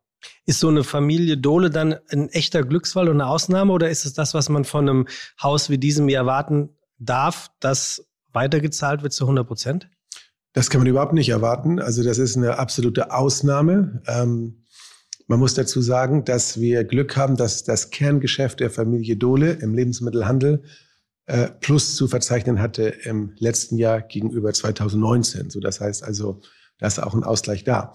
Man weiß nicht, wie das ist, wenn das Kerngeschäft ähm, auch von Corona beeinflusst wäre und dort große Verluste da sind, dann weiß ich das auch nicht. Aber ähm, das ist eine Ausnahme. Wir sind sehr glücklich darüber, dass die das so sehen und, äh, und uns da auch 100 Prozent unterstützen. Also das ist definitiv eine Ausnahme. Also man kennt sich ja ein bisschen aus in der Szene. Ähm, und dass da jetzt wirklich ein, ein, vielleicht Privatier ist das falsche Wort, weil er kein Privatier ist. Es ist schon ein, ein, ein Businessunternehmen. Aber in dieser Stringenz, in, in, mit, mit dem breiten Rücken, sich wirklich hinstellt und A, erstmal für das bestehende Unternehmen da, also sich gerade macht und parallel dazu, und das ist eben das Smarte dahinter, nicht einfach nur in der Schockstarre verweilt, sondern das Unternehmen für die Zukunft gerade äh, bereitet. Also wenn man hier reinkommt, gerade ins Jahreszeiten, das ist schon so ein bisschen wie Bahnhof hintenrum auf eine Art und Weise. Liegt aber daran, dass hier gerade äh, wunderbar saniert wird, dass hier äh, äh, gerade Umbaumaßnahmen stattfinden. Also da sind Teile einer Baustelle zu, zu, äh, zu sehen und das erfordert auch Rückgrat. Ne? Also in der, in der größten Krise sozusagen, die die Gastronomie in, in Ewig, was, ja, ihr eigentlich, seid ja. Ewigkeiten Seit durchgemacht. Weltkrieg. Ja. Das, das Hotel vier Jahreszeiten, äh, verbessere mich bitte, war noch nie geschlossen. Nee, noch nie. Nicht im ersten, nicht im zweiten. Weltkrieg. Weltkrieg nicht geschlossen. Da kommt so, so ein, so ein, so ein, so ein Kackvirus? Und das Ding muss erstmal für mehrere Monate schließen. Das ist schon, schon bemerkenswert. Ähm, aber das ist eben auch genau das, was dieses Haus von oben bis unten äh, äh, ausstrahlt. Das haben wir am Anfang schon erwähnt mit den Mitarbeitern und den vielen Kompetenzen. Ingo ist ja nun ein liebgewonnener Stammgast, aber auch der alte Dole. Und ich habe immer gedacht, der hat früher mit Bananen gehandelt. Ich weiß nicht warum. Ähm, Naja, wenn du jetzt Ingo auch noch von Lebensmitteleinzelhandel sprichst, dann liegt das ja. irgendwo nah. Ähm, es sind es nicht die ist- Dole-Bananen. Aber, aber ist so ein, es, es gibt so, so, so ein paar alte Kaufmänner. So, die, die, die, die, die sind so gerade, die sind irgendwie auf ihre verschrobenen, patriarchischen, sehr sympathischen, aber irgendwie gerade. Und ich durfte den Alten mal kennenlernen. Darf ich das sagen? Ja, ne? Natürlich. Der ist ja alt. Mehrmals hast du ihn Ja, ja, ja, ich weiß, ich so, so, aber ich durfte ihn, ich weiß noch, ich glaube, wir haben uns im Karnevalsgeschäft kennengelernt. Bei Deitas, der Pop-Up-Laden am Neuenwald. Ja, Pop-up am Ja, neuen ja, ja, schon. ja. da habe ich, da Wir hab haben ich, das probiert, hat aber nicht geklappt. In Hamburg hat das nicht Tim, geklappt. Tim Rau überlegt gerade, wie Hamburg kann Pop-up lehnen. Ich wollte wissen, was ist Pop-up, aber. Nee, aber ich war da im Karnevalsland, ich weiß gar nicht warum. Aber ich stand da und dann bin ich auf Ingo getroffen und Ingo war in Begleitung eines, eines ähm, ja, sehr feinen älteren Herrn irgendwie mit einer gewissen Ausstrahl kaufmännischen Ausstrahlung. So ein bisschen so, so, so gut, weißt du, wenn so, wenn so bestimmt, das ist ein bestimmter Typus Mann. Und dann wurde er mir halt als der Eigentümer des Hotels vorgestellt. Und jetzt stehe ich da als Bumsbirne im Karnevalshop irgendwie und habe vielleicht, keine Ahnung, gerade so ein, so ein, so ein Titten-Arsch-Kostüm in der Hand für den nächsten Ballermann-Aufenthalt von mir. Und wir versuchen da sowas wie ein intellektuelles Gespräch anzufangen und über die gemeinschaftliche Ebene mit dem unternehmerischen Gedanken in der, in der deutschen Gastronomie. Und da war der sehr fein und hatte, ich hatte nicht den Eindruck, dass er sich groß Mühe geben musste, sich zu mir nach unten zu beugen, sondern der hat sofort irgendwie auf Augenhöhe jemanden behandelt. Der hatte Also, einfach Mitleid mit dir. Das kann auch sein, das kann auch sein. Aber dann hat es Oder er wollte den Wikinger aber dann, dann, hat es, hatte. dann hat es mich nicht spüren lassen. So, Ja, das war sehr das, fein. das, das wollte ich ja sagen. Er ist sehr fein gewesen. Er hat dir den Unterschied einfach nicht auf dem Silbertablettchen sehen. Aber jetzt, ich, bin- wir sind schon wieder in deine Frage reingegrätscht. Du wolltest. Ja, du wolltest mit Ingo. Ja. Nee, Genau, aber Spaß Ingo. beiseite. Ja. Genau, Ja. äh, nicht, genau, ihr seid reingegangen. Also Spaß beiseite. Spaß beiseite, Hat aufgehört, als er angefangen hat zu reden. Ja. Sag mal, wie redest du denn mit Tim Raue? Das ist immer noch unser Gast. Nein, aber Kurt Dohle ist wirklich, und das schätze ich an ihm sehr, ähm, er hat das gesamte Vermögen und das Unternehmen, was er hat, selber aufgebaut. Er hat angefangen mit einem kleinen Tante Emma Laden, 24 Quadratmeter. Da gibt es ein Bild in seinem Büro, wo er als kleiner Junge, ich würde sagen, der war sieben oder acht Jahre alt, vor diesem Tante Emma Laden seiner Mutter steht, mit zwei Schäferhunden, die sitzen äh, rechts und links von ihm und er hat sie oben beide an den aufgestellten Ohren gepackt. So, das ist sein Stolz. Daraus hat er alles gemacht und er hat alles selber. Es ist ein Macher. Der ist, also, das ist ein harter Job, äh, im Einzelhandel zu arbeiten, Lebensmittel. Das ist wie bei uns in Restaurant, äh, Restaurants, äh, Hotels. Äh, du musst mit anpacken, du musst arbeiten. Und ich sehe den so vor mir, kann mir so richtig vorstellen, wenn der seine Läden aufgemacht hat mit so einer Maurerschnur. Genau gerade und alle Dosen mussten genau ausgerichtet sein und genau so, so wie Tim Raue, so wie seine Anzüge im, im Schrank. Ne? Und deswegen, der weiß, was es heißt zu arbeiten und der kann das alles einschätzen. Und das ist nicht jemand, der in dritter Generation ein Riesenunternehmen übernommen hat, was sicherlich auch schwierig ist, aber der hat das ganz alleine von nichts aufgebaut. Und das vielleicht vielleicht können wir mal so ein Acht-Augen-Gespräch machen, weil Tim und ich haben das ja wirklich auch eigenständig aufgebaut, allerdings auch wieder abgebaut. An der Stelle. Nee, wir, haben, wir, wir, wir haben eins dabei vergessen, dass Geld auch zum Sparen da ist. Also ich habe ich hab lange gebraucht, bis ich an Immobilien geglaubt habe. Mhm. Zum Wohnen oder jetzt zum Haben? Nee, zum Kaufen. Ach so. Wobei irgendwo habe ich auch gelesen, wenn in Berlin eine Immobilie frei ist, macht der Raue ein Restaurant rein. Nee, das macht er generell nicht, Das ist sondern äh, da- das ist Duck. Das ist Duck. Ja, ja. Aber danke, dass du uns verwechselst. Nee, nee, nee, nee, nee, das habe ich, da hab ich in einem Podcast gehört von der Zeit. Da wurde das äh, thematisiert, wo es irgendwie darum ging, wenn der Raue ein Restaurant aufmacht, was kurze Zeit wieder äh, zu ist, dass du sagst, das ist unternehmerischer Mut, während die deutsche Gesellschaft sagt, ach, der feine Raue ist wieder gescheitert. Ach so, du meinst, äh, was zu schließen? Ja, damit habe ich gar kein Problem. Da bin ich ganz amerikanisch. Wenn was nicht funktioniert, dann äh, muss es einfach auch dicht gemacht werden. Und ich habe auch in Dubai ein Restaurant gehabt, eine meiner schwachsinnigsten Die war Ideen. dumm. Die Idee war so unfassbar dumm. Also wirklich, da habe ich, da, da habe ich wirklich nur, da habe ich dir alles geglaubt. Habe gedacht, krass, der Typ hat Ahnung von allem. Aber ich kann das mir nicht vorstellen. Und dann war das Ding immer zu und ich sag, wie dumm kann man sein? Nein, weil das, das war tatsächlich auch ganz wichtig, zu lernen. Wenn du in eine, eine Destination gehst, dann musst du da erstmal hin, musst die Menschen verstehen. Ich dachte einfach, ich kann gut kochen. Ich gehöre in die 50 Best Liste, habe eine Chef's Table Episode, das wird schon weltweit funktionieren. Was ich nicht kapiert habe, dass in Dubai Essen maximal so auf, auf Platz drei kommt. Wichtig ist erstmal, ist der Laden groß, wer läuft da rum, Musik muss laut sein. Und in dem Jahr, in dem wir da waren, gab es wirklich in jedem Mittlerweile ist es übrigens besser geworden, aber in jedem Top-Restaurant war das Gericht des Jahres Parmesan Pommes mit Trüffelöl-Mayonnaise. Und das war scheißegal, ob du ein asiatisches Konzept hast, ein Italiener warst oder, oder whatever, ja. Hauptsache, du hast diese scheiß Pommes gehabt und die Masse ist zu dir gekommen. Musik auf Clublautstärke, das hatte mit, mit, mit Fine Dining in dem Sinne nichts zu tun. Aber wir haben gelernt und wir haben nichts verloren. Das ist das Wichtigste gewesen. Kein Geld verloren, Erfahrungen gewonnen. Weiter geht's. Hinzu kam noch, glaube ich, dass äh, du ja keine Alkohollizenz hattest. Und äh, ganz ehrlich, irgendwie muss man sich ja trinkst du Dubai. da doch eh kaum, oder? Dubai, äh, das, das ist das, Einzige, wie Ja, du aber Dubai der- schön machen Ja, kannst. Du musst saufen. Ja, für die, für die Expats schon, aber wir haben ja direkt der Herrscherfamilie gehört Ja. und die waren der festen Überzeugung, das haut schon hin. Das hat dann hingehauen, weil die Einheimischen gekommen sind. Die hatten allerdings eine sehr differenzierte Meinung dazu, wie, wie der äh, Gargrad von Fisch, Fleisch und Krustentieren sein sollte. Also in unserer Definition war das auf den Punkt gegart, dann nochmal 15 Minuten bei 180 Grad in den Ofen, dann vielleicht nochmal drei Minuten in die Fritteuse und dann war es so, dass sie es gerne gegessen haben. Vielleicht sollte ich mal über Dubai nachdenken. Gut, aber jetzt haben wir wieder ähm, Ingo mehr oder weniger abgeschnitten in, in seinem Wort.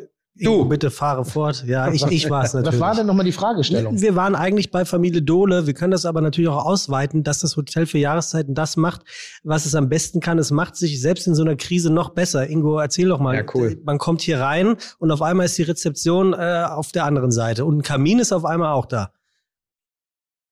Ja, wir haben natürlich, äh, also gehen wir einen Schritt zurück. Ich bin ja schon etwas, äh, etwas länger im Geschäft als die beiden Tims. Sieht man dir nicht an. Äh, äh, Nee. Ja, danke, danke. Und ich habe jetzt, glaube ich, die sechste Krise, die ich mitmache.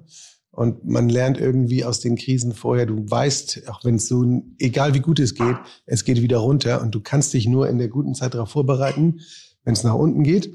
Und ich habe auch eins gelernt, die Leute, die am lautesten schreien, wenn wir in der Krise sind, sind die, die immer denken, wenn das Geschäft läuft, es geht immer so weiter, es geht immer so weiter. So, daher hatten wir schon einen Plan mehr oder weniger in der Schublade, wo wir wussten, was wir machen, wenn mal die Situation kommt. Und ich habe seit fünf Jahren schon immer gesagt, wir kriegen eine Korrektur. Dass es jetzt durch Corona kommt, das wusste kein Mensch. Aber ich habe gesagt, die Märkte, 20 Prozent Korrektur kommt garantiert. Es kann nicht immer so weitergehen. Seit, der Bankenkrise geht es ja immer nur bergauf. So, das heißt, wir hatten die Pläne, sonst kannst du ja sowas gar nicht anfangen. Wenn du nicht das Design, wenn du nicht alles fertig hast in der Schublade. Wir haben Rücklagen gebildet. Und dann muss natürlich ein, äh, ein Eigentümer haben, der sagt, ich gehe mit und wir tun das. Und ähm, das sind jetzt so Umbauten, wo man sagt, das ist nice to have und nicht must have. Äh, Wenn du so weit kommst, dass du die Empfangshalle umbauen kannst, dass wir unseren Weinkeller machen. Mm, Das sind vielleicht so Traumprojekte, wo ich sage, irgendwie, wir haben es geschafft, wir haben alles andere haben wir im Griff und das ist jetzt so das i-Tüpfelchen obendrauf. Und das war in weiser Voraussicht geplant, ist auch alles mit Rücklagen finanziert, also sonst kannst du ja sowas nicht anfangen. Das ist ja gar nicht möglich. Und ich habe ja auch schon von allen Gewerken die ganzen Angebote vorliegen gehabt. Wenn ich damit angefangen hätte, dann wären wir jetzt noch in der Planungsphase. Wir, sind jetzt in der um, wir sehen nächste, übernächste Woche, wären wir fertig. Nee, nächste Woche, Ende nächster Woche wären wir fertig. Du warst auch opti- optimistisch äh, irgendwo, was die Wiedereröffnung angeht. Äh, nein, das kann man nicht so sagen. Ich habe natürlich meinen Plan B in der Tasche gehabt. Ähm, wenn du, so, wenn du so eine Rezeption umbaust, das ist das Schlimmste, was du in einem Hotel machen kannst. Wir haben das hier einmal gemacht mit in, äh, im Zuge unserer Brandschutzsanierung. Das ist das Herz des Hotels, da läuft alles zusammen, also alle Elektronik, das Front-Office-System, das Back-Office-System, äh, die Feuerwehrmeldesachen, Polizei, das gesamte Sicherheitskameras. Das musst du dann umlegen, woanders hin tun, dann musst du diese Halle in drei teilen. Ah, Das ist eine Katastrophe, brauchst du sieben, acht Monate für und kriegst nur Ärger und dann musst du die Fahrstühle übertunneln, weil du musst ja Zugang zu den Zimmern haben, du musst den Notausgang freilassen, also das ist eine Katastrophe. Ähm, Und so ein, so ein Projekt zu machen im laufenden Betrieb, das ist bei einer Grenze an Selbstmord. So, und das war natürlich jetzt eine super Chance, das durchzuziehen in Corona. Und wir haben Plan B gehabt, wenn wir wieder, ich habe immer gesagt, wir werden am 1. März, also vorher werden wir nicht aufmachen. Darauf war auch das Projekt, äh, läuft es hin. Also nächste Woche Freitag, am 26. sind die Bauarbeiter raus. Dann wird Bauendreinigung gemacht. Da fehlen noch ein paar, die eine oder andere Lampe vielleicht, aber dann sind wir, wären wir am Montag startbereit. Wären wir das nicht, hätten wir früher aufgemacht, dann habe ich schon die Staubwand wäre bis zum Herling gezogen worden. Das habe ich zuerst gemacht. Den Teil, wir werden dahinter weitergebaut. Also es wäre. es Wann macht ihr funktioniert. Nach äh, April, denke ich. Das ist aber ein selbstgesetztes Datum. Das selbstgesetzte Datum, ja. Also im besten Fall Nein, denke ich ich, war jetzt gerade am überlegen, aber ihr dürftet aufhaben. Ich dürfte aufhaben für Geschäftskunden, äh, Kunden, aber das haben wir im November gemacht. Da haben wir eine größere Delegation im Hotel gehabt, die länger da war, die auch geblieben ist. Es lohnt sich für mich nicht, weil wenn ich das Hotel aufmache, dann muss ich und möchte ich meinen Gästen den vollen Service bieten, die Restauration, allem drum und dran. So eine halbe Nummer mit Roomservice und so ein bisschen hier Tingeltangel in der Wohnhalle. Das geht nicht und auch dafür ist wiederum der Aufwand zu groß. Äh, Und die paar Gäste, die ich dann habe, da fährst du ein sattes Minus. Also wir sind besser dran, komplett so zu machen. Oder wenn wir wieder aufmachen dürfen, mache ich das wie nach dem ersten Lockdown alles. Und zwar Herlin auf, wohne beide Terrassen, die Oberterrasse wieder für die Hamburger. Ich mache nicht hinein, aber ich mache das Gesamte. Und wir waren voll. Wir waren vom ersten Tag an, sie haben uns die Leute die Bude eingelaufen. So, so, so wie wir zocken, weißt du, alles oder nichts. Na, ich, ich bin, ich bin Ja. so ein bisschen anders jetzt, weil ich überlege wirklich, was ist mein Konzept für, was haben wir denn für ein Jahr? 21, ne? Ja. Äh, für 2021, weil ich nicht dran glaube, ein Konzept für die Eröffnungsphase zu entwickeln. Konzept Bullerei. Gesamt. Einfach gastronomisch, kulinarisch, wie willst du agieren? Was, was wird das Jahr jetzt mit sich bringen? Weil e egal, in welche Richtung wir denken, ich sehe kein Konzept. Ich sehe keine Idee des Öffnens. Ich sehe kein, kein, außer so wieder mit Mindestabstand, wieder mit Scheibe, wieder mit bestimmten Bereichen, was in unserer Form der Gastronomie schon ordentlich äh, äh, auch, auch Abstriche hervorruft, sind wir wieder mit einer, ähm, äh, wie heißt das, Sperrstunde konfrontiert, müssen wir gegebenenfalls Alkoholverkauf ab halb zehn, zehn Uhr einstellen oder solche Sachen. Ähm, deshalb überlege ich die ganze Zeit, welches Konzept könnte mein Unternehmen 2021 unabhängig machen von äußerlichen Entscheidungen seitens der Politik. Also ich, ich, ich wünsche mir so sehr, dass das alles eintritt, was wir, was wir uns auch gerade so wünschen, dass die Türen aufgehen und dass wir werden das Leben wieder genießen. Aber das ist denn so wirklich wie die erste zugefrorene Eisschicht, die wir jetzt hier gerade vor der Alster. Ja, man kann darauf gehen, aber ich würde noch nicht gänzliches Vertrauen haben, dass das Ding bis drüben hält. Weißt du, was ich meine? Ja, ja, klar, klar, So. Und, und wenn da jetzt nicht ein bisschen mehr noch passiert, also ich bin da noch nicht ganz so guter Dinge. Muss ich ehrlich sagen, weil ich, ich, ich wüsste nicht, wie, also Idee ist in der Bollerei, dass wir von, von, wir haben 130 Sitzplätze auf 90 runtergehen und einfach fix machen, dass der gesamte Laden für das Jahr 2021 auf 90 Personen gerechnet wird. Wenn ich das hinkriege, dann werde ich mit breiter Brust öffnen. Wenn ich das Gefühl habe, 130, weil das ist das Maximum, ich weiß aber nicht, ob ich da hinkomme, ich brauche den vollen Apparat, die, äh, die gesamte Struktur, bin ich mir nicht sicher, und das ist jetzt auch stellvertretend für andere Läden, ob man denn wirtschaftlich durch dieses Jahr kommt. Weil momentan haben wir uns alle an, an, an berechenbare Größen gewöhnt. Ne? So, momentan äh, weiß ich ganz genau, wie viel Verlust ich im Monat mache, aber ich weiß nicht, was es bedeutet. Und nochmal, die Gastronomie lässt sich nicht mit zwei Fingerclips wieder öffnen, sondern da geht die Maschinerie wieder los. Ihr braucht wieder Gäste. Du hast sehr viele internationale Gäste auch Gehabt. gehabt, die ja nicht irgendwie nur, weil du wieder aufmachen darfst, auf einmal wieder, juhu, Berlin, yippie, Nee, yay, also da, da können wir auch ganz, ganz sicher sein. Also jetzt gerade die interkontinentalen Reisen, die ich in den letzten Wochen gemacht habe. Eins ist klar, also bis der Flugverkehr wieder funktioniert, bis Menschen aus den USA, aus Asien hierher kommen, das wird tief ins Jahr 22 Das reingehen, bis das wieder funktioniert. Also die Märkte haben sich für uns verändert, beziehungsweise auch die Kanäle werden sich ändern, ähm, weil wir ein anderes Publikum ansprechen. Aber das meine ich eben. Also, dass nur die Öffnung wird nicht die Probleme lösen in Zukunft. Also, Nee, auf keinen da Fall. werden, da würden eben noch eine ganze Menge kommen. Absolut nicht. Und vor allen Dingen, da wir ja immer noch kein Konzept haben im Umgang damit. Also, wenn die nächsten Fallzahlen mal wieder steigern sollten und da ist nicht irgendein Hygiene oder ein, ein, ein ich nenne es mal Sanitätskonzept im, im Rahmen von Impfung oder einen veränderten Umgang mit diesen Zahlen, äh, laufen wir stetig Gefahr, in den, also wenn wir zeitnah wieder öffnen, in meinen Augen zumindestens, dass wir auch zeitnah wieder schließen werden.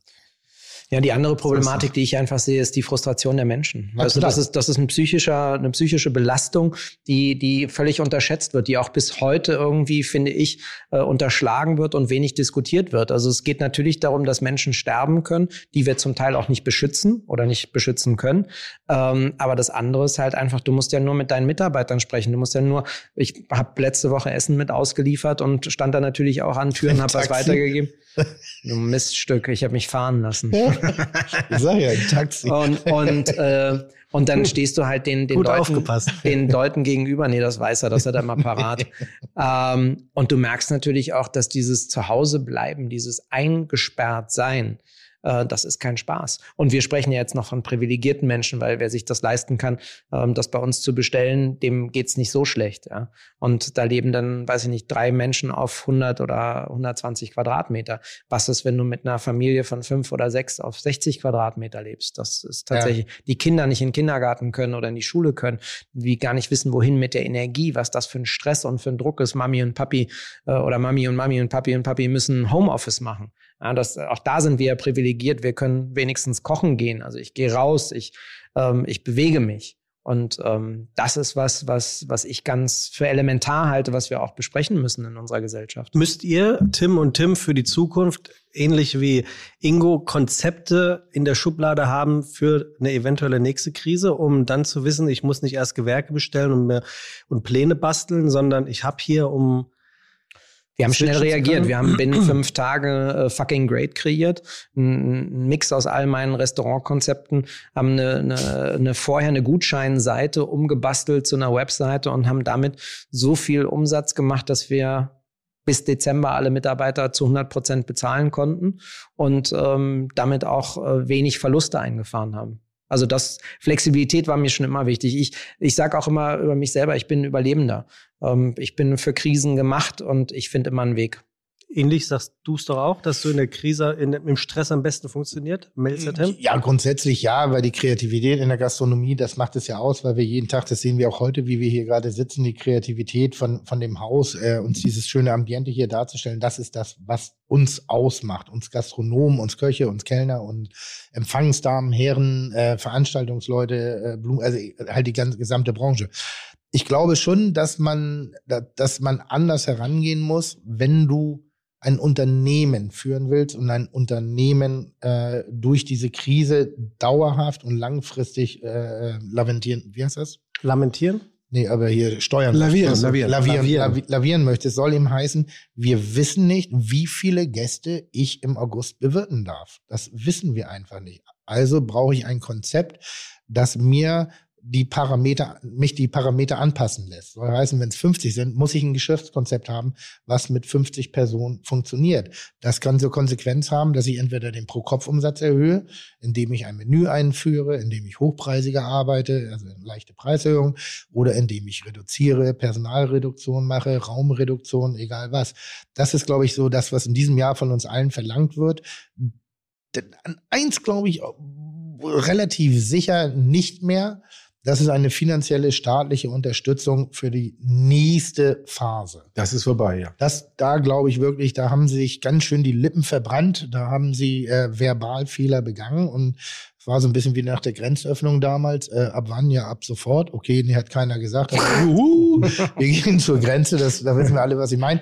Ähm, aber das ist auch irgendwann ja auch nicht mehr auf die Gesellschaft oder auf den Staat runterzubrechen, weil wo, wo soll es herkommen? Leider ist die Entscheidung durch den Staat impliziert, also trägt er auch in meinen Augen eine gewisse Verantwortung. Aber am Anfang war es sehr stark Gastronomie. Inzwischen sind es alle Bereiche, die betroffen sind. Der Einzelhandel, also Innenstädte.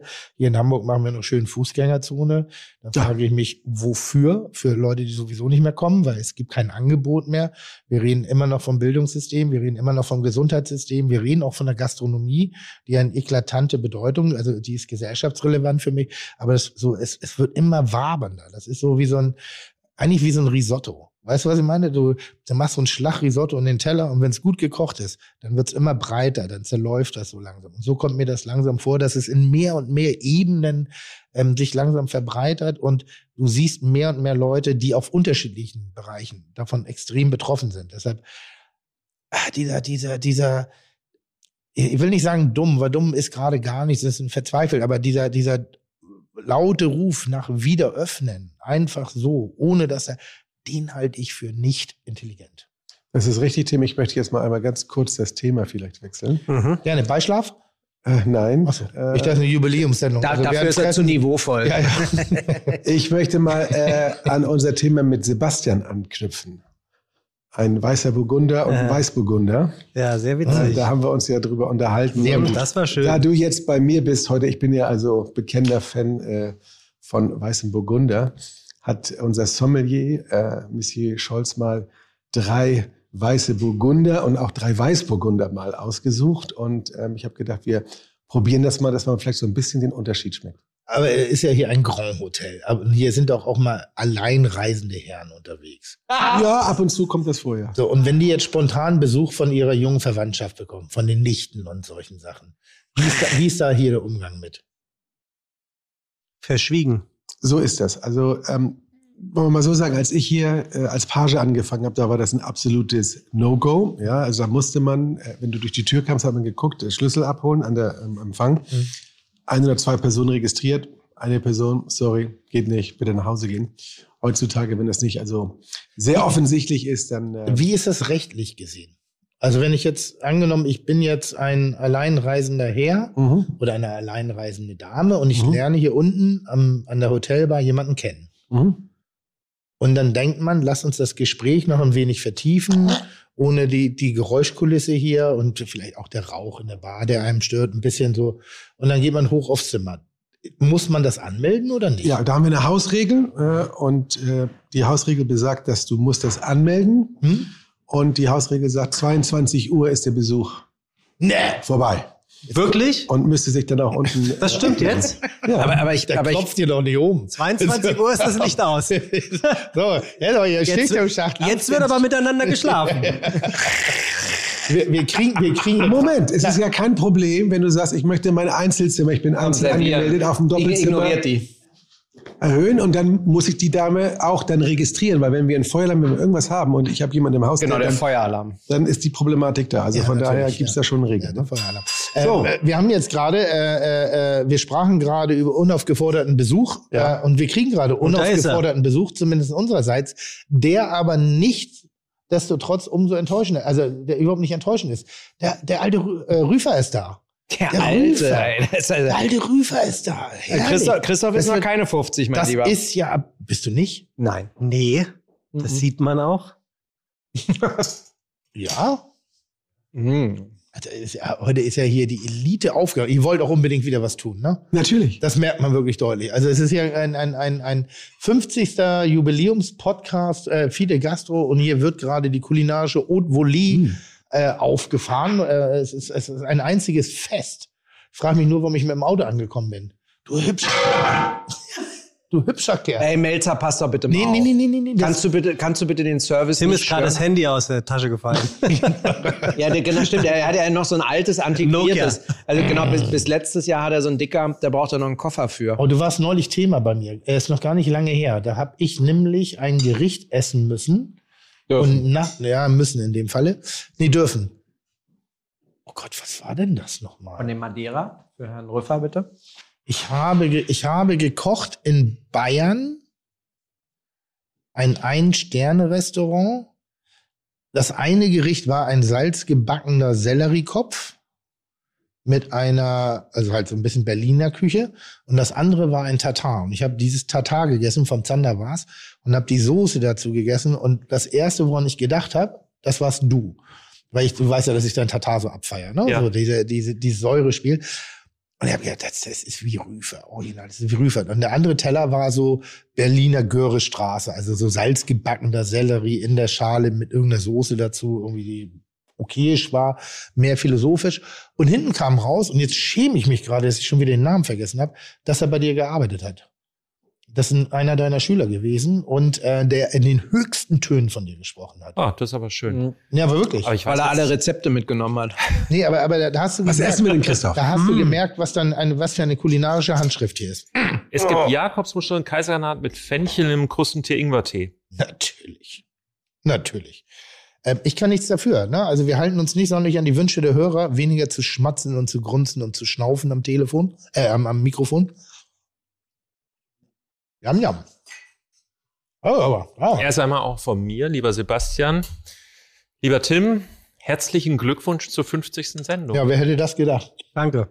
Doch, doch, das hat man gedacht. Nee, ich Dass hab- ihr irgendwann die 50 erreicht, doch, auf Tim, jeden lass, Fall. lass es einfach so stehen. Nee, ich habe ich hab gedacht, wir nehmen das Geld für die zehn Folgen mit und dann ist doch gut. Ich wollte gerade sagen, ich wollte gerade sagen, du, der hat, der hat einfach nur gesagt, boah, da kann ich Geld mit verdienen, ist mir scheißegal, wie lang es geht. Ich, ich reite das Pferdchen. Nein, nein. Es Stell, ist Tim, tot umfällt. stell dir vor, da, Ja. es würde etwas geben, da kommst du in einen Raum, du laberst, gehst raus und kriegst Geld. Ja, das mache ich.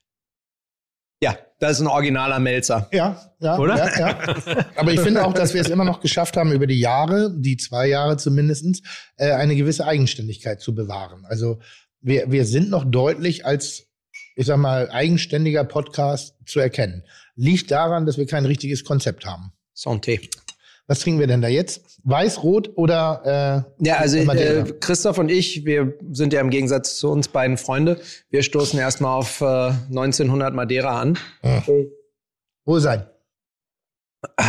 In dem Glas übrigens, in dem Tumbler, Ja. Atze Matze, haben wir äh, Bergamottenlikör aus Italien. Das war so the latest shit letzten Sommer bei denen. Bergamotte, das ist doch gegen. Ist Ähm. das nicht, was man in einen Schrank reinmacht, gegen Motten? Na, das ist Bitter-Zitrone, eine Bitter-Zitrone. Okay. Die vor allen Dingen viel Geschmack oder äh, ätherische Aromen in der, in der Schale hat. Finde ich auch ganz witzig, so als Erfrischung zwischendurch. Toll. Können wir, ähm, wir haben über so viele tolle Themen heute schon gesprochen. Können wir jetzt mal über mich reden, bitte? Was für ein abschätziges Toll.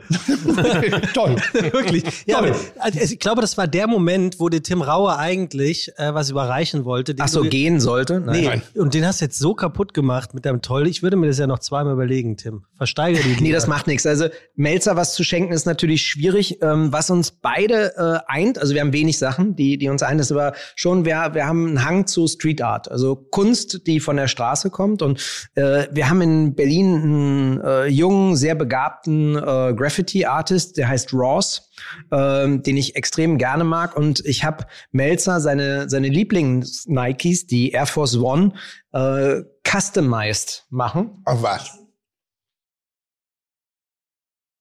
Hm, Dankeschön. Wow. Sehr gerne. Oh. Und nachdem du letzte Ui. Woche, vorletzte Woche so großzügig warst, habe ich gedacht, scheiß drauf, lass Ross ein Einzelpaar machen. Ähm, Mhm. Es sind die wichtigsten Dinge, die ich mit dir verbinde drauf. He is one of a kind. Tim Melzer. Und du bist 50 geworden. Um, und um das Leben zu finanzieren, machst du halt auch Podcasts. Ich dachte, ich, ich dachte die, verzeih ich 50, dir. die, die 50 sollen mir ewig unter, der Nase, unter die Nase reiben, irgendwie, dass du zu den Top 50 Köchen der Welt ist gehörst. auch Ja, das finde ich auch Das geil, ist ja. Weißt, das, das werde ich nie vergessen, wo ich das erste Mal auf dieser 50 Bestlist äh, erschienen bin, war das die Extended Version. Wir waren, glaube ich, auf Platz, was waren das? Äh, Pan 50. Und dann hat das Miststück gleich gesagt, ey, Raue, die Liste ist von 1 bis 50. Und du bist Nummer 56, da gehörst du doch gar nicht rauf. Entschuldigung, du warst Also so, so hat er mir das vermisst, anstatt mich zu umarmen und zu sagen, boah, geil, mega, direkt erstmal wieder eine Backpfeife. Ernsthaft, an der Tür hing ein Schild, Platz 64 der Top 50 Restaurants. Die der Welt. 72 war es Oder so. Ja. Da- Das ist doch Quatsch. Ja. Hä?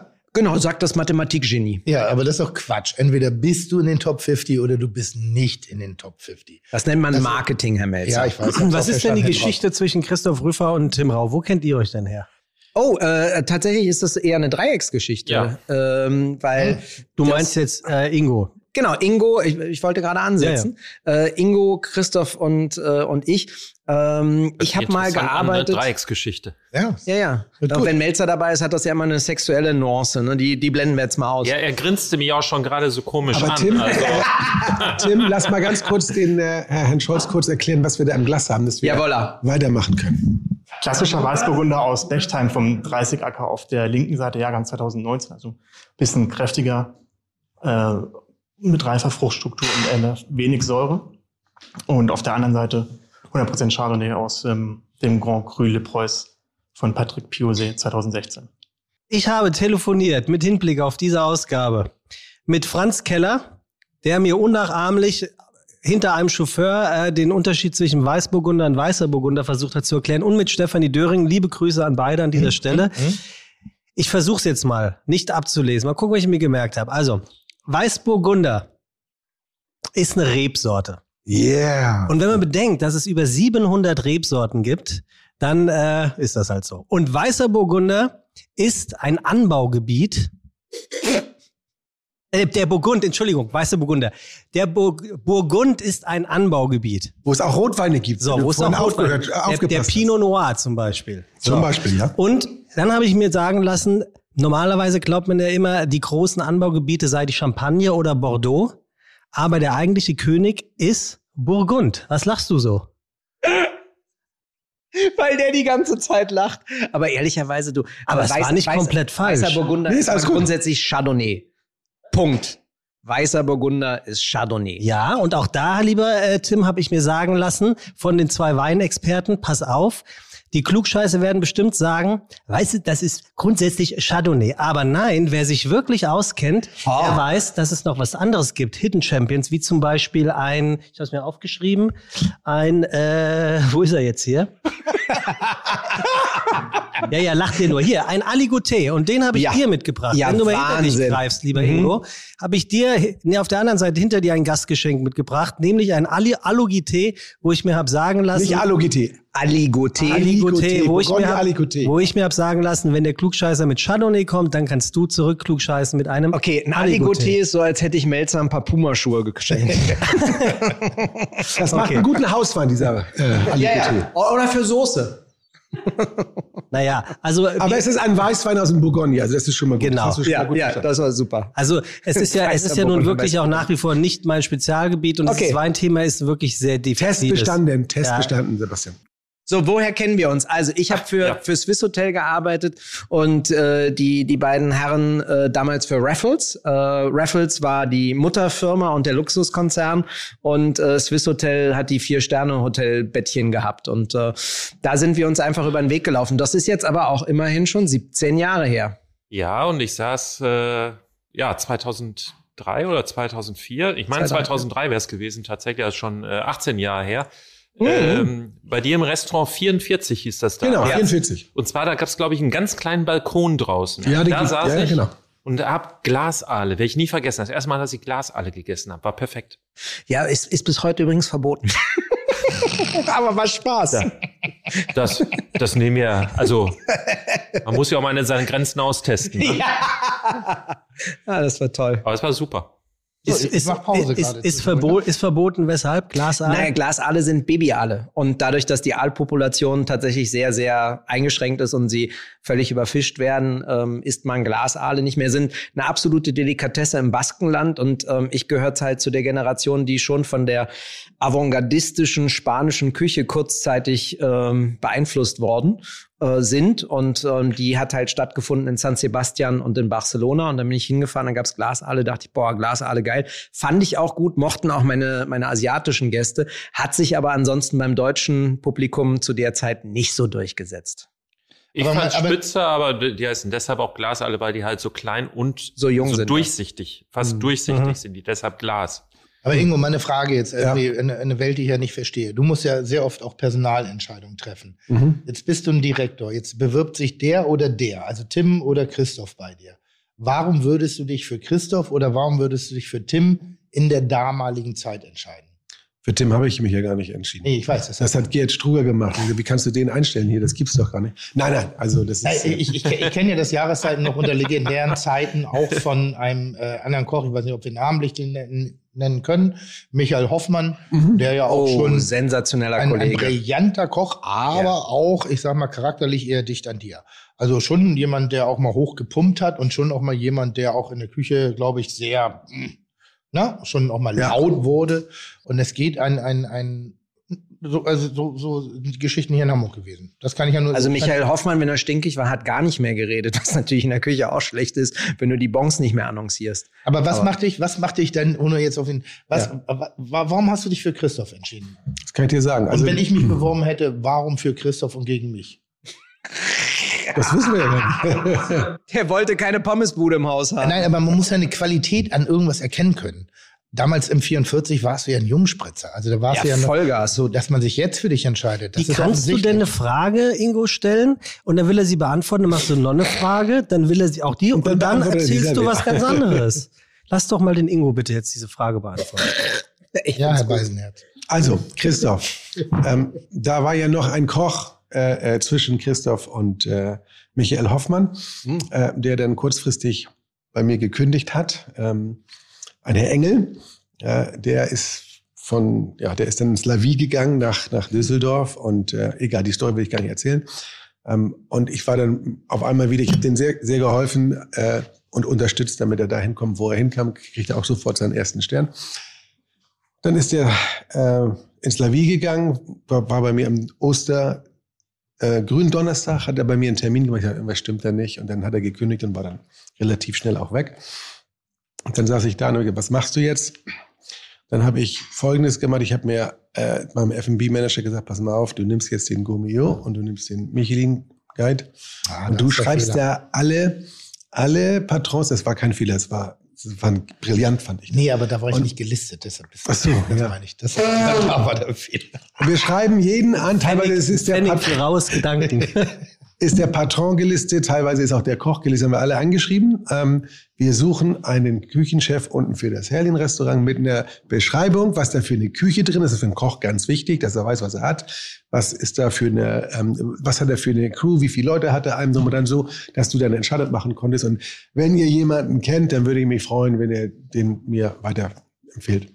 Da haben mich die Leute angerufen, also durch den Hörer gezogen, Finkbeine. Und ich bin ja wohl hier mir die Leute abzuwärmen. Ich sag, ich will gar keinen abwärmen. Aber innerhalb von einem Tag oder zwei Tagen wusste die ganze Republik, im Herlin suchst du einen Koch. Wir haben Bewerbungen gekriegt. Früher, das war, also ich glaube, ich habe 120 Bewerbungen liegen gehabt.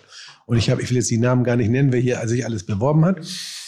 So, und dann war Christoph äh, äh, äh, zusammen mit deinem Kollegen, ähm, wie heißt er noch? Alessandro. Alessandro Pape war er im Fairhand Munkmarsch. Ne? Ähm, und ihr wart eine Doppelspitze. Ähm, und dann rief mich der Eigentümer dann und sagte, ja, wir wollen auf eine Person reduzieren. Die beide haben das jetzt hier übernommen und ähm, die können sich das gerne mal angucken. Und dann habe ich gesagt, okay, alles klar, ich fahre da mal hin, mehr oder weniger inkognito mit meinem Food and Beverage Director damals, haben dort gut gegessen und gefragt, ob der Küchenchef denn da wäre. Und der Alessandro war nicht da, sondern Christoph war da. Wunderbar. Der hat uns unten die Küche gezeigt, mal geguckt, wie das da aussieht. Nach dem Service haben wir uns zusammengesetzt und haben uns besprochen, ob er sich vorstellen könnte, nach Hamburg zu kommen. Das konnte er sich vorstellen. Dann habe ich so ein paar, so ein paar Regeln abgesteckt, weil es für mich ganz wichtig ist, dass in einem Hotel, wenn du da eine äh, Gourmetküche hast, du musst mit als Teamplayer im Team spielen. Und das wir sind, das Herlin und so, das geht nicht. So, und das haben wir beide besprochen. Äh, dass auch wenn mal im Bankett irgendwas ist, dass der mal mithilft oder andere bei ihm mithelfen, dass wir also ein Team sind. Und das war extrem sympathisch. Und dann habe ich den Vertrag mit dabei gehabt, den habe ich ihm gleich ähm, hingelegt. Das war im Hotelstadt Hamburg, saßen wir im Kaminzimmer morgens um 11 Uhr. Und dann kommt natürlich immer die Frage aller Köche, was verdiene ich netto? Ich sag, wie soll ich wissen, was du netto verdienst? Verheiratet, nicht verheiratet, was für eine Krankenkasse? Ja, ich muss wissen, was ich netto verdiene. Ich sage, okay. Personalabteilung angerufen, dann haben wir das hier durch die Mühle nu- nudeln lassen. Und das passte eigentlich. Und dann sind wir ganz schnell einig geworden, ne, Christoph? Das ging ruckzuck. Wir sind schnell einig geworden. Ich weiß den Vertrag. Was verdient denn so jemand netto? Es, es hat dafür gereicht, dass ich in Hamburg gut wohnen konnte. So. Also das Ding ist, die Frage kann ich ja recht einfach erklären. Irgendwie gerade wenn du in, in, in so einer halbseidenen Szene-Gastronomie arbeitest in den 90ern, ist ja fast 90er, aber so in 2000, nein, ist ja, aber Ja. also der Modus, das ist da, wo wir groß geworden sind. Da gab es, ich sag mal, eine Trinkgeldzuwendung, die sich äh, äh, in den meisten Fällen selten irgendwie auf, dem, auf der Lohnabrechnung halt niedergeschlagen hat. Und deshalb waren wir so dran gewöhnt zu fragen, was verdient man netto? Trinkgeld. Ah. So, das war sozusagen ein fixiertes Trinkgeld, was man da bekommen hat. Das kann man so sagen. Nee, sagen wir mal so, ich habe natürlich äh, oben beim Sylt war mal eine Doppelspitze und als Doppelspitze teilt man sich das irgendwie. Ne? Das und wenn jetzt Trinkgeld. plötzlich, na, also auch das Küchenchefgehalt, ja. Und wenn du dann alleine da bist, dann, dann wird es halt schon ein bisschen um, was es ungefähr geht, ne? Auch um abzuschätzen, naja, äh, mietest du eine Wohnung, äh, Zwei Kinder übernehmen? oder vier Kinder. Aber es, aber, ja, aber genau. Ich hatte schon eins, das zweite kam dann bald. Aber eins muss man dazu sagen. Juan Amador war ja der Vorgänger von dem. So. Und äh, als er wegging, wurde er nicht replatziert, weil äh, das Restaurant war auch defizitär. Das war also auch zu, zu kopflastig. Quatsch. Kann Juan nicht sein. Amador. Ja, ich Rote Zahlen, das ist ja. Quatsch. Nee, das kennt er nicht. Das ist ja Quatsch. Der Schriftzug von Amador ist rot. Ich habe es auch nicht geglaubt. So, und ähm, der, der Eigentümer gesagt, äh, den Platz replatzieren wir nicht. Wir lassen den Alessandro und den Christoph da kochen. Die sind dann vom, ich glaube, der Huhn hat sofort, glaube ich, zwei Sterne gehabt. Dann seid ihr auf einen. Nee. Juan hatte einen tatsächlich und äh, der war erstmal, als wir übernommen haben, November 99 war der erstmal weg, ganz klar, ne? Und ihr habt den wieder gekocht. Und dann hat's ein Jahr gedauert. So, und jetzt war für mich natürlich die ganz schwierige Entscheidung. Wer von beiden ist eigentlich der Stärkere? Der Huren, äh, nicht der Huren, der, der Alessandro oder der Christoph? Sind die beide gleich stark? Das war also extrem schwierig rauszufinden. So. Und ich habe gedacht, wenn du jetzt die falsche Entscheidung triffst, aber ich denke, beide sind und waren gleich stark und äh, Christoph ist dann bei mir gelandet. Aber was, was ist denn das Entscheidungskriterium für Christoph gewesen, was du jetzt abstrahieren kannst? Für jemanden, der zuhört? Unter den Selber- 120. Seine Persönlichkeit. Ähm, Ruhig, sensibel, mit, äh, mitfühlsam, also Einfühlsam. einfühlsam, ja, Ja. ähm, engagiert, ähm, Ja, da- das ohne mich jetzt Fall. selbst loben nein, zu wollen. zwei, zwei Sachen haben Total, das würde ich, das wären alles Kriterien, die für die Kinderbetreuung eine Rolle spielen, aber in der Küche ja nicht wirklich. Das Zwei Sachen haben mich äh, ähm, beeindruckt und das waren auch die Kriterien. Einmal, was er gekocht hat, wie er gekocht hat, schnörkellos, nicht so viel Shishi, Fufu, sondern war eine gerade Linie, war da drinne. Tolle äh, Aromen, geschmacklich wirklich super, auch von der Anrichteweise. Und persönlich und der Charakter, den er hat und auch heute immer noch hat, er ist wirklich ein, ein, ein ehrlicher Charakter, mit dem du arbeiten kannst. Er sagt mir auch, wenn die Sachen nicht so sind, wie er sich das vorstellt. Also wir, können da sehr ehrlich miteinander umgehen. Ähm, und von daher sind das so zwei Sachen gewesen, die ich an einigen der Charaktere, die ich interviewt habe, und ich habe auch die gesamte, fast die gesamte Drei-Sterne-Küche da hier gehabt, äh, die ich bei einigen doch vermisst habe. Und damit mit Christoph können wir den Schritt wagen. Und das ist jetzt schon über 15 Jahre, dass wir Cool. relativ gut zusammenarbeiten. Und ähm, ich würde sagen, es ist auch so eine, sogar eine Freundschaft daraus äh, gewachsen, ähm, die auch ins Persönliche reingeht. Und wir äh, besprechen nicht nur positive Sachen, auch wenn es einmal nicht so gut geht, dann äh, ähm, sind wir dabei. Also nur damit hier nicht der falsche Eindruck dünn. entsteht, dass wir hier irgendwie gerade im Dampfbad sitzen und wir hier gerade da irgendwie untenrum freischwingt und es wird gerade Aufguss gemacht. Äh, es Mhm. erneut äh, Max Mutz Mats gefällt das. Mats Muskel Dessert. Ma- Matthias Max macht- Mutzke. und Was Dessert geschah. Und in der Tat, was man da so schön hat brutzeln und, und, und, und, und, und köcheln hat hören. Und flambiert können, wurde. Und das kann man nicht hören. Ähm, das ist der legendäre Crepe Suzette. Fantastisch. Ist das, ist das bei euch noch Standard oder? Das machen wir. Das macht ja kein Mensch mehr. Das Nee. macht ja kein Mensch mehr. Wir Das hat meistens was aber mit den Brandschutzanlagen zu tun, dass die nämlich äh, relativ hochsensible Feuermelder haben, die gerade die historischen Gebäude. Und dass, wenn du mal hier ein bisschen flambierst, habe ich nämlich geschafft im, oh, jetzt muss ich überlegen, war es das Hyatt in Berlin? Da habe ich Hausverbot. Da war ich, äh, da war Aber ich, nicht wegen den Crepe. Was hast du denn da angezündet? ich habe flambiert und es war noch, es war, ah, es war, es war, es, es war ein Showkochen im Rahmen der Echo-Verleihung, eine Vorparty sozusagen, eine Pre-Party. Und ähm, damals war es dann so, den, den wilden Koch da äh, äh, zu engagieren. Und ich habe mit der Flex den Schneebesen durchgesägt und habe Zuckernester gemacht. Ich habe nur Philippans kochen Gibt es gemacht. irgendeine Echo-Verleihung, an der du nicht quergedreht bist? Nein. Nee, ne? Nein, nein, nein. Auf jeden Fall wurde ich drum gebeten, bitte das flambieren zu lassen. Und dann sage ich, okay, natürlich mache ich das nicht, denke aber, leck mich und hab's gemacht. Und während ich dann flambiert habe, hatten sie vergessen, den Brandmelder auszustellen. Gott sei Dank war nicht sofort die Löschanlage an, sondern es ging erstmal der Alarm los, die Feuerwehr kam. Das wiederum hat alle wurden evakuiert wahrscheinlich. ja, aber sehr behende, wir wussten alle, dass ich Oh, das nicht leck mich verantwortlich am. Arsch. Wer zahlt denn das? Das Hotel. Ja, in dem, in dem Fall das Hotel. Ich habe das mal selber gezahlt. Ich habe mal zu Silvester, da war ich damals Was im ko- Adlon was- was auf der Rückseite. 6.000. Da habe ich einen Knaller in die, in die Küche geschmissen, um Rambazamba zu machen, um meine Küche zu erschrecken. Leider hängt an dem Brandmeldesystem auch die britische Botschaft, die amerikanische Botschaft, das Adlon und den Quatsch. Das und, ist teurer. Und, und zu, unserem, zu unserem großen Glück, wir hatten an dem Das Abend Pfund. auf, So fängt's schon ist, an. ist der technische Direktor dann erstmal schnell in die Küche gekommen, um zu gucken, wie es aussieht. Ne? Ich stand dann da, die äh, Feuerwehr war allerdings schon alarmiert, hat äh, 1860 Euro gekostet. Ach was, das ist aber äh, fand ich relativ günstig, ja. Ich Wollte hatte, sagen. ich hatte schon teurere Silvester. Machen Sie, machen Sie zwei. Oder? Aber ich sag mal so, der einfache Kontrolleinsatz eines, eines Löschfahrzeuges, also noch nicht mit dem großen Geschirr, da liegst du so zwischen 2000 und Du 3000 kennst dich aber Euro. gut aus. Ich kenne mich sehr gut aus. Das ist nicht das erste Mal gewesen. Ja, ja, das Dann, äh, dann generell mal so ein, so ein, so ein Kombidämpfer, der zu dicht an der Abluft da irgendwie, oder die Abluft nicht funktioniert hat, der dann auch mal Feueralarm ausgelöst hat im Museum für Hamburgische Geschichte, kostet 6000 6000 Euro. Und in dem Hotel war es, glaube ich, noch ein bisschen teurer weil ich glaube, da kamen halt drei, vier Löschfahrzeuge, weil man es nicht richtig einordnen konnte, wo es herkam.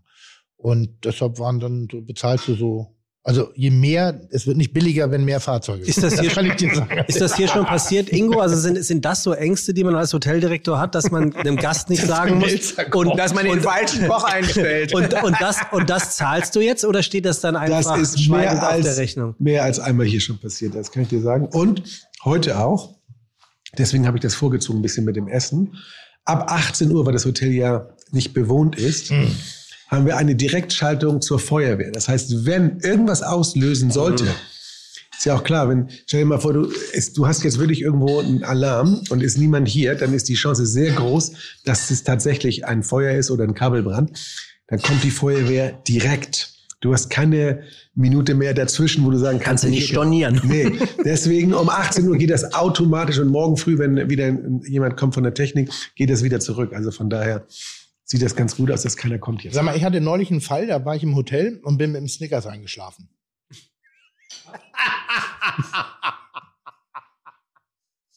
Das, ich war neulich im Hotel und bin mit dem Snickers eingeschlafen.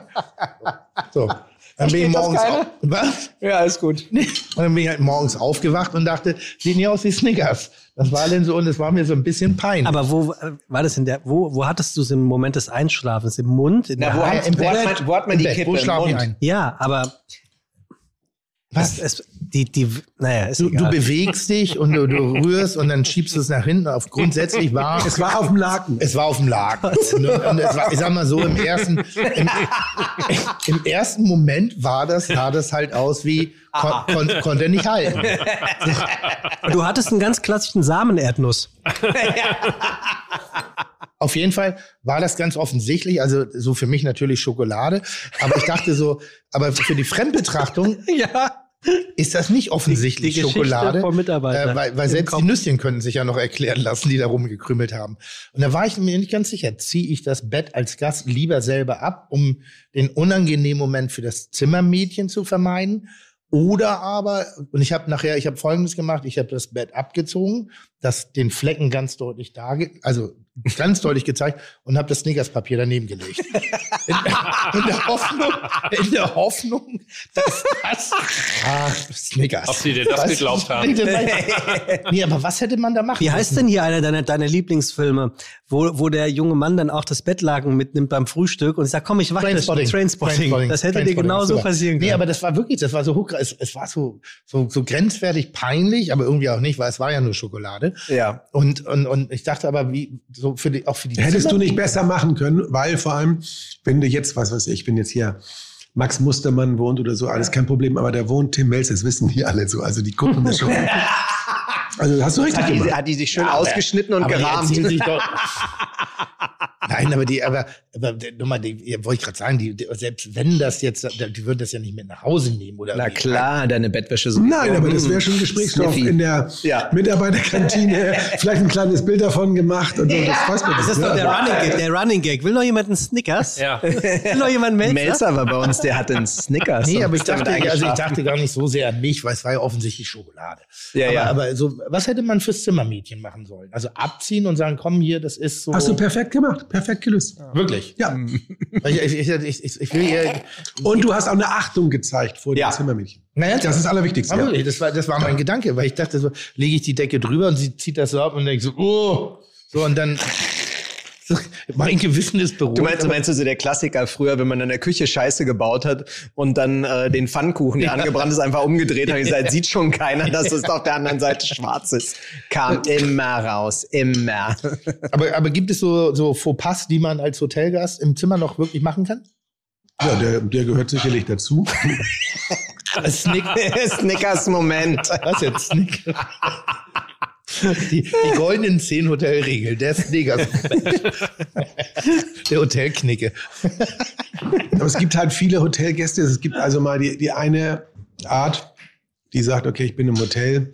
Ich bin nämlich da besonders gut, weil ich möchte nicht, dass das Zimmermädchen XYZ denkt. So. Und dann gibt's andere, die sagen, wenn ich im Hotelzimmer bin, ich bin nicht zu Hause, ich schmeiß da alles Oh, durch die. Gegend. Ja, das, davon gibt's echt eine ganze Ecke. Und die machen, dann lassen wir wirklich ein richtiges Müllzimmer. Aber die sagen, das mache ich gerne, weil ich weiß, das räumt nachher jemand anderes auf. Und ähm, das finde ich persönlich äh, nicht so gut. Und gibt es natürlich eine kleine Minderheit, die so irgendwo in der Mitte. Ne? Und äh, es gibt leider viele, auch von, auch von prominenten ähm, Leuten, wenn man da mal ins Zimmer geht, nachdem die abgereist sind, wenn du da reinkommst, denkst du, das kann gar nicht wahr sein, was da für eine Bombe eingeschlagen ist. Zum Beispiel? Ich würde ich würde mich unglaublich schämen. Also für mich ist das zum Beispiel so, wenn ich irgendwo wohne und ich bin ja auch über 100 Übernachtungen im Jahr, ich räume immer auf. Ich auch. Bevor ich gehe, Ja, muss ja. ich aufräumen, sonst äh, das ist für mich unmöglich. Also das, das kann ich einfach nicht. Aber lustigerweise, ich würde mich wirklich vor den Mitarbeitern schämen. Also gar nicht vor dir so, ne? Sondern ich würde mich wirklich vor dem, vor der, vor der Dame oder dem Herrn, der das Zimmer irgendwie. Nee, das hat, ich finde, Ingo hat das gut gesagt, das hat was mit Achtung zu tun vor der Leistung der Arbeit anderer. Also das, das ist genauso wie, selbst wenn wir bei Kitchen sind, gut, das kennst du nicht so. Ich putze immer noch die Küche, wenn ich fertig war. Und ähm, gehe erst, das wenn das sauber ist. Wir haben nur drei Drehtage. Der Pferde, der geht. Ja, das stimmt. Hier, weißt du noch, bei Rolf Mörner, ne, wo ich ein halbes Jahr später oder so war, hat er gesagt, haben die immer noch Schokoladenreste gefunden. Da mussten wir bitte. Pralinen machen. Und weil es dem Miststück da so wehgetan hat, hat er mich hingeschickt. Das war Snickers, das war Und keine Schokolade. Das war genau, das war Snickers. Snickers. So, ja. Hm. Deine Interpretation vom Snickers, hm? Wenigstens habe ich sie mir selbst erarbeitet und nicht aus dem Kochbuch abkopiert. aber, da- aber das bedeutet ja dann auch logischerweise die Art von Unordnung und wie man sich benimmt, das hat wirklich dann nichts mehr mit dem Grad in der Gesellschaft zu tun. Ob prominent oder nicht prominent. Wobei, wenn ich ein Prominenter bin, dann habe ich doch Angst, dass das genau, was du eben sagtest, in der Kantine besprochen wird. Der Melzer. Das ist ja das, das ist ja das tolle. Hotels umarmen dich ja auch irgendwie mit einer Form der Diskretion. Und wenn ich jetzt mal alle Geschichten zusammenfassen würde, die ich in den vergangenen 15, 17, 20 Jahren äh, in Hotels erlebt habe, veranstaltet, verursacht habe, ich sag mal auch durch verspätetes nach Hause kommen und vielleicht auch mal mich leicht im Stockwerk geirrt. Es gibt eine sehr schöne Geschichte auf Sylt. Äh, da bin ich einem, einem sehr feinen Hotel, was nicht mehr mit Zimmerkarte arbeitet, noch mit Schlüssel. Ähm, da hatten wir eine Jahreszielplanung mit der Bollerei und dann abends, nachdem wir Business getan hatten, waren wir sehr gut essen, sehr gut trinken und noch mehr trinken. Und dann sind wir alle zurück ins Hotel, haben noch was getrunken und dann bin ich zurück ins Zimmer. Das war so morgens fünf, halb sechs. Gehe rein ins Zimmer, lege ich mich ins Bett und auf einmal schreit eine ältere Dame auf, raus, raus, raus, raus. Nein. Dann geht die Tür auf und dann kommt halt ein älterer Herr aus dem Badezimmer, Gott. frisch aus der Dusche, Nee. mit den, mit den wallenden Nüsslein irgendwie, die ja im Alter denn stattfinden. Da wird der Hodensack ja einen Ticken länger und, und, und, und, und also befördert mich aus dem Zimmer raus. Und dann, ja, Was- was fällt dem ein, Tim? Unverschämtheit. Mein Zimmer war direkt nebenan. So, das war, ich bin. Aber wieso hat denn der Schlüssel gepasst? Das kann doch eigentlich gar nicht Ich sein. der hat ja nicht gepasst, er hat einfach die Tür eingetreten. Ich, ich schließe ja auch zum Beispiel. im Dann, Hotel. dann weiß ich, in welchem Hotel du warst. Ah? Ich weiß, in welchem Hotel Ja. du warst. Und am nächsten, und, und da war noch ein junger Mann mit dabei, der mir sehr ähnlich sah. Unser guter alter Rosario. Sehr geil. Ich natürlich nicht am Frühstücksbuffet gewesen, weil ich bin ja relativ spät zu Bett gegangen. Rosario wiederum saß am Frühstückstisch und dann Da ist er! Dann, dann, dann ist die Dame auf den Typen, ist die Dame zu Rosario hin und er hat gesagt, da brauchen Sie gar nicht so zu tun, Herr Melzer, wir haben Sie trotzdem erkannt. Und Rosario ist so, so, ich bin nicht Herr Melzer. Ja, jetzt können Sie wenigstens dazu stehen. Und Rosario hat natürlich von der Vorgeschichte überhaupt nichts mitbekommen. Wusste nicht, warum er bepöbelt wird. Irgendwie. Dann komme ich runter und die erzählen mir, du weißt, glaubst nicht, was hier gerade passiert ist. Rosario ist so. Und ich so, und ich hatte es natürlich bis dahin schon wieder verdrängt, weil das war nur so ein kleiner Moment. Und ich so, oh fuck, das Ding war real. Ich bin im falschen Bett gelandet von der alten Dame. Dann bin ich zur Hotelleitung gegangen und habe gesagt, ähm, es gab wohl heute Nacht einen Vorfall, das wurde mir, und da war ich wohl nicht ganz unbeteiligt dran. Und sie nur Ganz so, unbeteiligt. ja, haben wir auch schon gehört. Ein bisschen schmallippig obenrum. Und dann ernsthaft, das tut mir leid. Das war das Zimmer nebenan, kein Schlüssel. Also es war ja kein, ich bin ja nicht irgendwie so mit Absicht da. Und können Sie bitte, bitte, bitte diesen Gästen wirklich meine Entschuldigung aussprechen? Blumen, Essenseinladungen, extra Übernachtungen, langes Wochenende. Tun Sie irgendwas, damit das bei denen nicht so ganz negativ äh, haften geblieben ist. Ich habe von denen nie wieder gehört.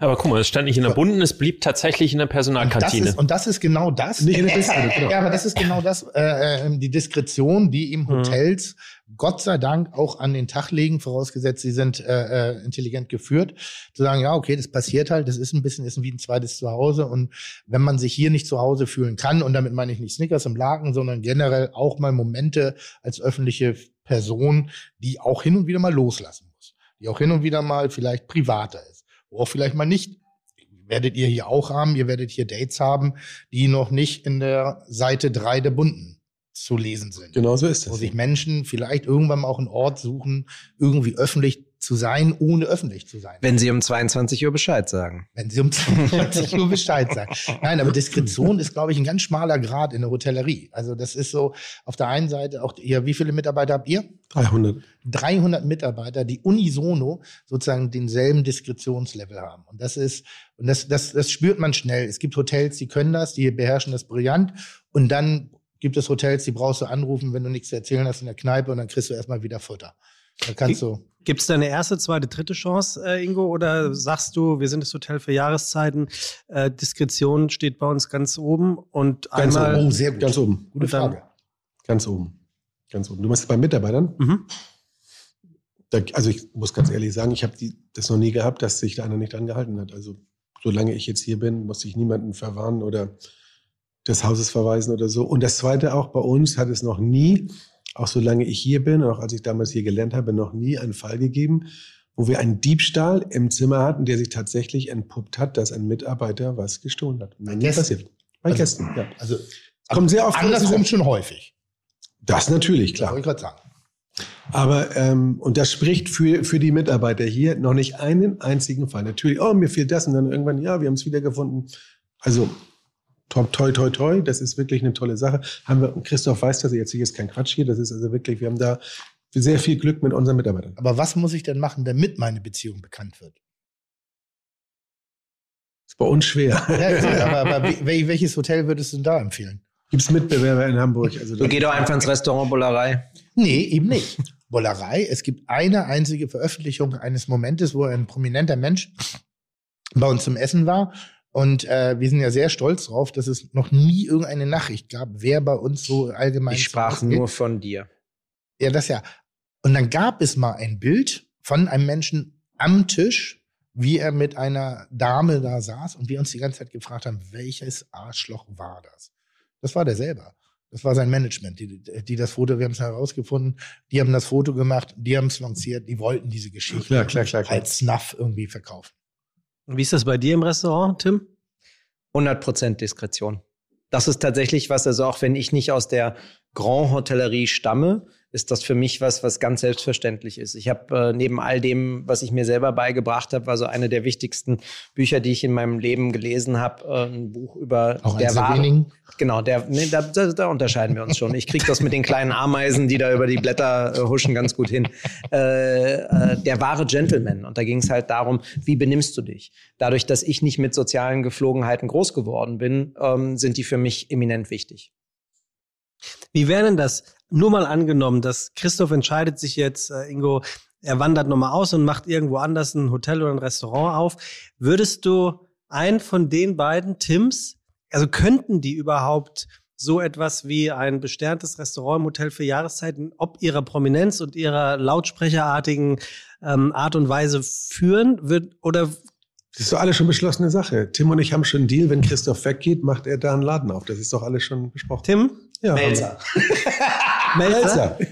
Melzer. Was, und was ist das für ein Laden, Tim? Aber kein, kein Sterneladen. Nein, also ich, ich, ich sag mal so, ähm, ich, ich, ich, ich würde eine spezielle Rolle hier einnehmen. Das ist eine Mischung aus Empfangsdame, Enrico an der, Enrico an der Bar, dem, dem, dem Concierge vorne an der Tür, dem Portier. Also ich, wär, ich, ich glaube, ich wäre so ein bisschen der, der Show-Elefant, der dann hier so ein Nee, es, bisschen... gibt doch, es gibt doch Grand Hotels, die haben Katzen. Conferencier. Also die haben sie einen Melzer. Du meinst so eine Streichelkatze? Die Ja, da, genau. ja, ja. Also fürs Kulinarische würde ich mir das nicht mehr zutrauen.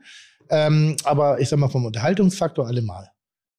So, Und und Schlüssel, und Schlüssel zum Weinkeller auf jeden Fall bei Einstellung, ne? Nee, gar nicht so sehr. Gar nicht so. Nee, weil ich bin das, also gerade auf dem Niveau, auf dem ihr das sauft, äh, ist das so, da, da lerne ich gerne von euch. Also das ist so, ich würde mir, ich, ich könnte mir jetzt im Internet schöne Weine bestellen. Aber das macht ja gar keinen Spaß. Das macht ja eher Spaß, wenn du, du oder du, wenn ihr mir was darüber erzählt, was wir da edles trinken. Also da unterschätzt man mich immer. Das ist ein gutes Stichwort für ähm, Wein. Ja, wir wollten dann, glaube ich, noch den nächsten Mann hier mal.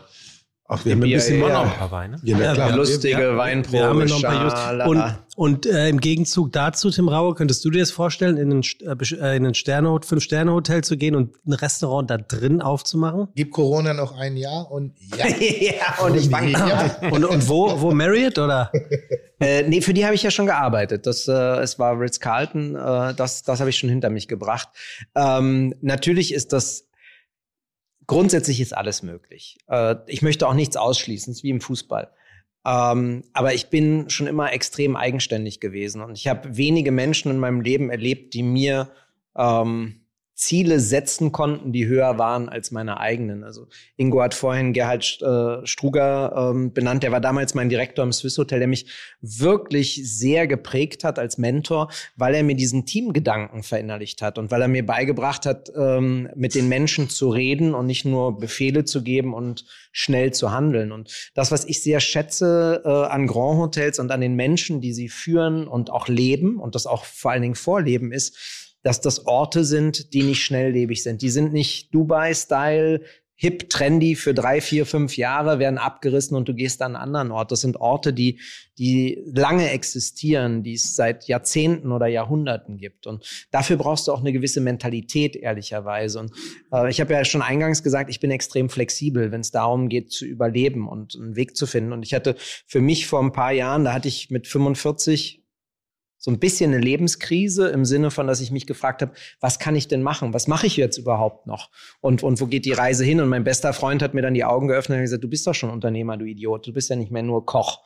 Ähm, aber da habe ich gesagt, wenn ich vielleicht so 50, 55 werde und die Kraft nachlässt, um im Tagesgeschäft ähm, so, so ein Top-Restaurant zu führen, dann könnte ich mir vorstellen, dass ich einen halben Schritt zurückgehe und wieder Küchendirektor werde, weil das ist was, ähm, was ich schon mal war vor 17, 18 Jahren, was mir viel Spaß gemacht hat, im Endeffekt das Ganze zu, zu orchestrieren und anzuführen, weil ich bin einfach ein extrem guter Organisator und da habe ich sehr, sehr viel Spaß dran. Das ist nochmal ein ganz anderer Part, als wenn du jeden Tag in einer Küche stehst, an einem Pass stehst und kochst. Ich habe ja jetzt auch jetzt gerade nicht, aber im Normalfall neun Restaurants, ähm, die ich auch bereisen muss, um dort die Teams zu motivieren, anzuleiten. Aber ich bin auch da vielleicht nochmal im Gegensatz zu Ingo als, als jemand, der Unternehmen führt, ich bin eher Hausmusik, während ich Ingo jetzt als sehr Contemporary Jazz sehen würde. Als jemand, der immer Stil hat, der immer authentisch ist, der klar ist. Er hat das, finde ich, auch sehr schön mit Christoph beschrieben. Ähm, er sucht Menschen aus, die zu diesem Haus passen, die zu der Philosophie passen, die auch zu ihm passen. Melzer ist zum Beispiel auch jemand, der Menschen um sich herum äh, versammelt hat über, über all die Zeit, die ihn begleiten, die auch seine Schwächen oder Stärken ausgleichen, ähm, ist aber mehr so, so Richtung Punk, also einfach auch wild, macht mal Sachen, die ganz anders sind. Bei mir ist es beim Kochen auch so, deswegen kriege ich vielleicht auch nicht überall die, die Höchstauszeichnungen, Noten. Für mich ist Spaß unfassbar wichtig. Ich bin einfach ein Spaßtyp. Ich, ich möchte, dass das Freude macht. Das muss halt, das, das ist bei mir immer eine halbe Schippe zu viel. Wo andere sich zurücknehmen können, ich hau noch mal ein bisschen Schärfe drauf, noch ein bisschen Süße. Aber ich bin glücklich damit. Und ich glaube, dass das die Quintessenz auch unseres Lebens sein muss, dass wir in den Spiegel gucken, dass wir mit uns glücklich sind. Das bedeutet nicht, dass wir nicht selbstkritisch reflektieren sein können oder ein überborderndes Selbstbewusstsein haben äh, müssen, aber ich stehe jeden Tag auf und das macht uns beide auch im Miteinander übrigens aus. Wir wissen ganz genau, wer wir sind, wo wir stehen, wo unsere Stärken und Schwächen sind und deswegen können wir einfach miteinander. Aber das ist interessant, dass du das sagst, äh, Tim. Wir haben ja, wenn wir neue Mitarbeiter kommen, haben wir Einführungstage. So, und dann kommt die Direktion und stellt sich vor.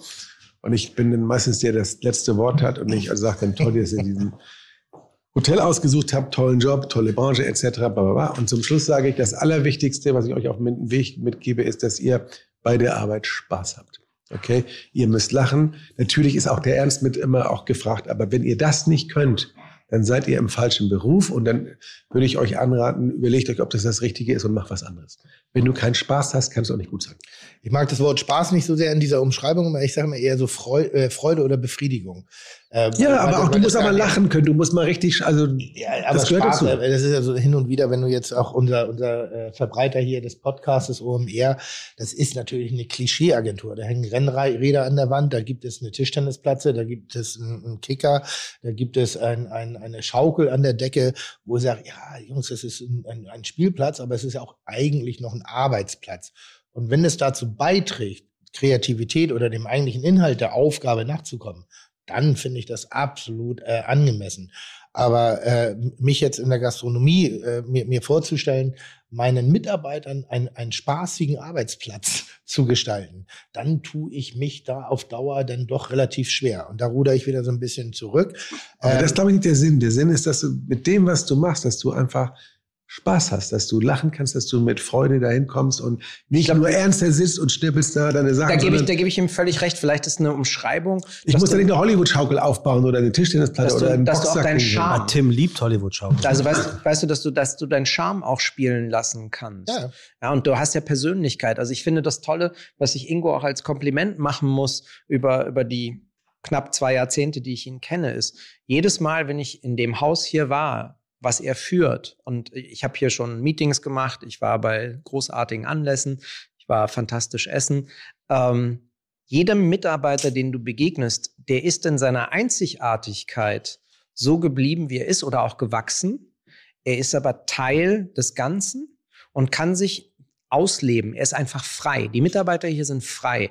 Die reden so, wie sie fühlen und wie sie denken. Und das ist eine Natürlichkeit. Und da kommt der Charme und das Lächeln auch durch. Die scheißen sich nicht in die Hose. Weißt du, wie bei Ritz-Carlton, wo alle sechs Meter in, in, in den, äh, in den Back-of-the-House-Bereichen steht irgendwie, we are ladies and gen- gentlemen, serving ladies and gentlemen. Und der Scheiß wird in dich reingeprügelt, ob du es bist oder nicht. Und ähm, ich glaube, dass dass das einfach ein ganz entscheidender Faktor ist. Und da sind wir wieder beim Chef, der, der das vorlebt.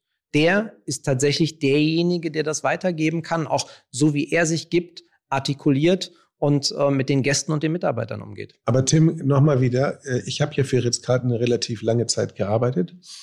Und was du sagst, ist genau richtig, dass das wird gedrillt, wird das. Ja, ich Mhm. habe in den USA für die gearbeitet, da waren die, da gab es noch kein Hotel außerhalb. Also es war so in der Sturm- und Drangzeit, als ich anfing, haben die acht Hotels gehabt und haben alle sechs Wochen ein neues Hotel gem- aufgemacht. Alle sechs Wochen.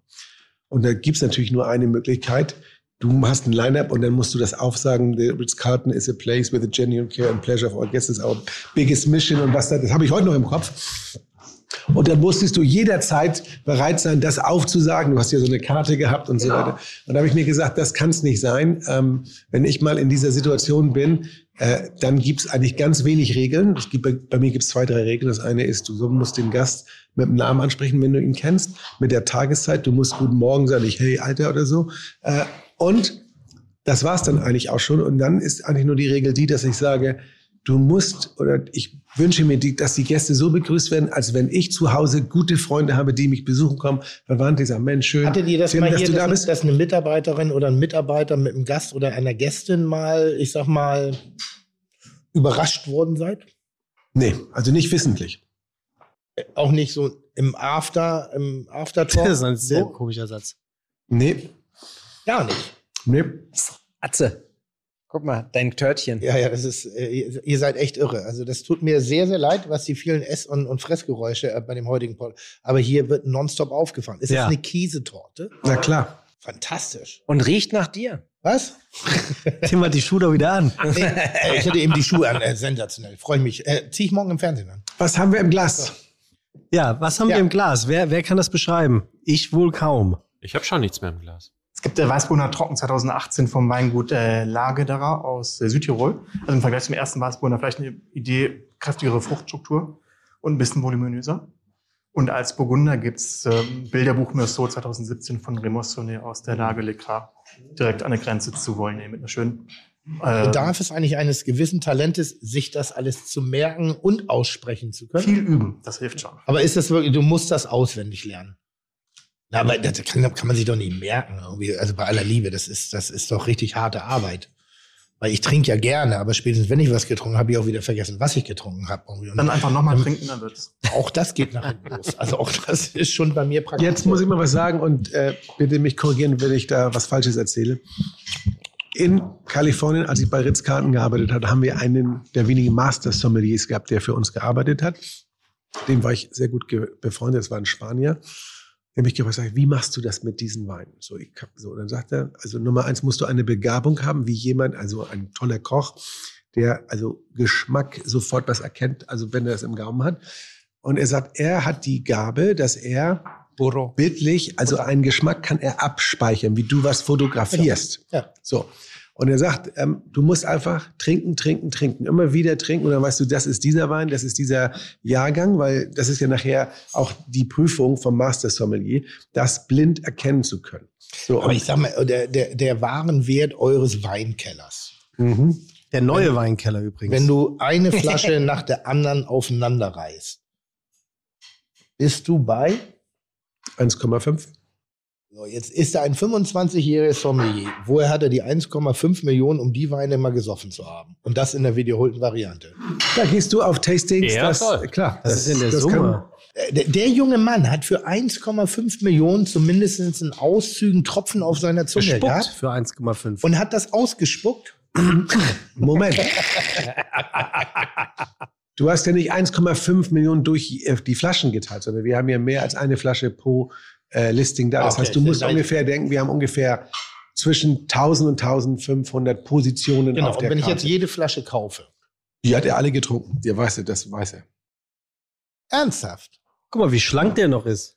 Respekt. Und guck mal, es ist ja, gehört ja zum guten Ton, wenn er eine Flasche Wein öffnet, da sagt kein Gast, du hast mir was weggetrunken, sondern dass er das mal vorher probiert und sieht, ist der verkockt, ist der nicht, wie ist der, wie ist diese Jahrgang, wie ist diese Lage, der ist jetzt gerade neu bei uns angekommen. Also der kennt alle, muss er kennen.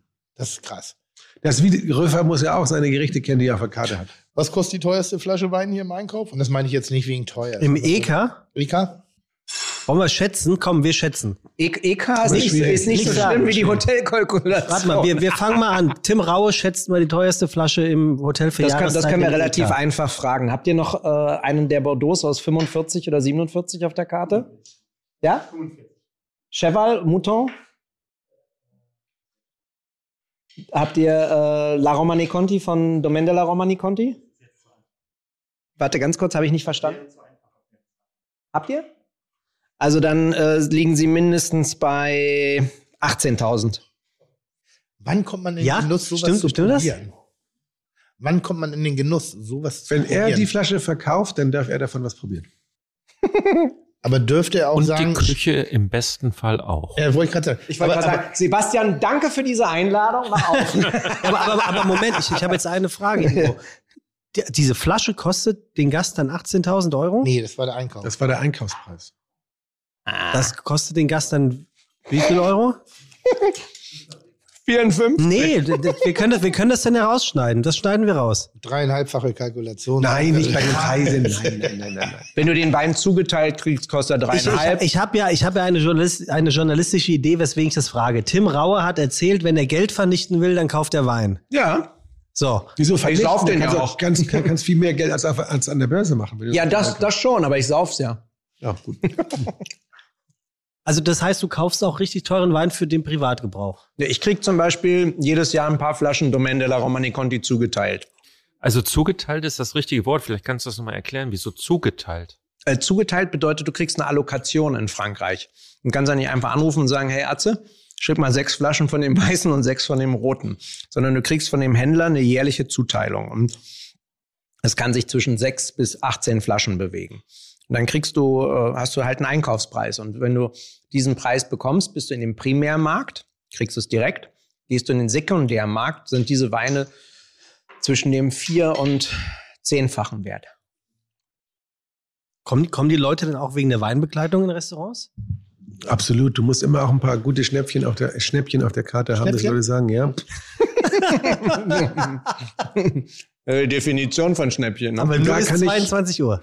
Da kann ich einen guten, äh, guten Deal machen. Also auf jeden Fall. Auf jeden Fall. Nein, aber mein, zum Beispiel bei mir im Herlin, das Menü, das ist äh, günstiger als die Premium-Weinbegleitung. Dann was? Also Ja, du bist ein Premium, richtiger Schnapper, Alter. äh, im, Im Menü bin ich echt ein Schnapper dabei, ja.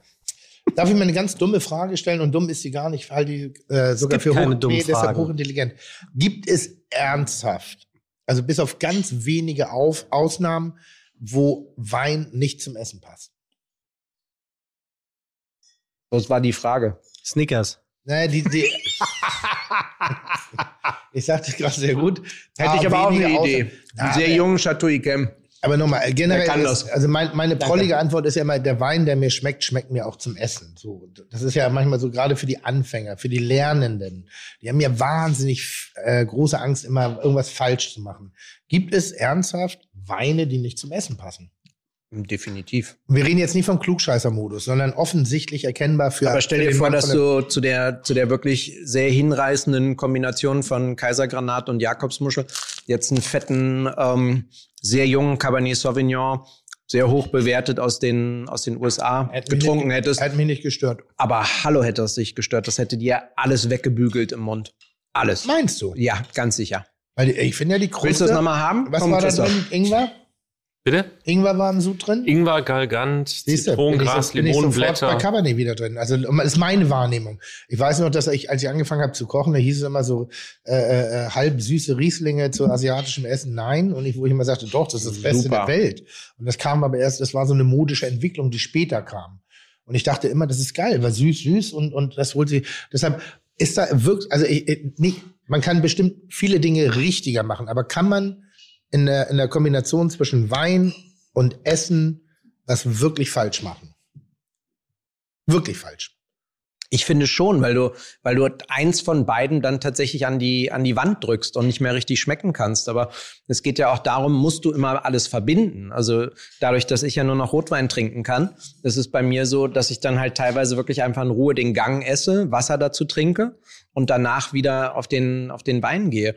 Ähm, Aber für mich ist Essen halt auch immer vor allen Dingen der sensorische Genuss. Also ich meine, ich möchte auch die Nuancen rausschmecken. Ich vertiefe mich in den Gang für die kurze Zeit, die ich habe, wenn ich es wegschlinge.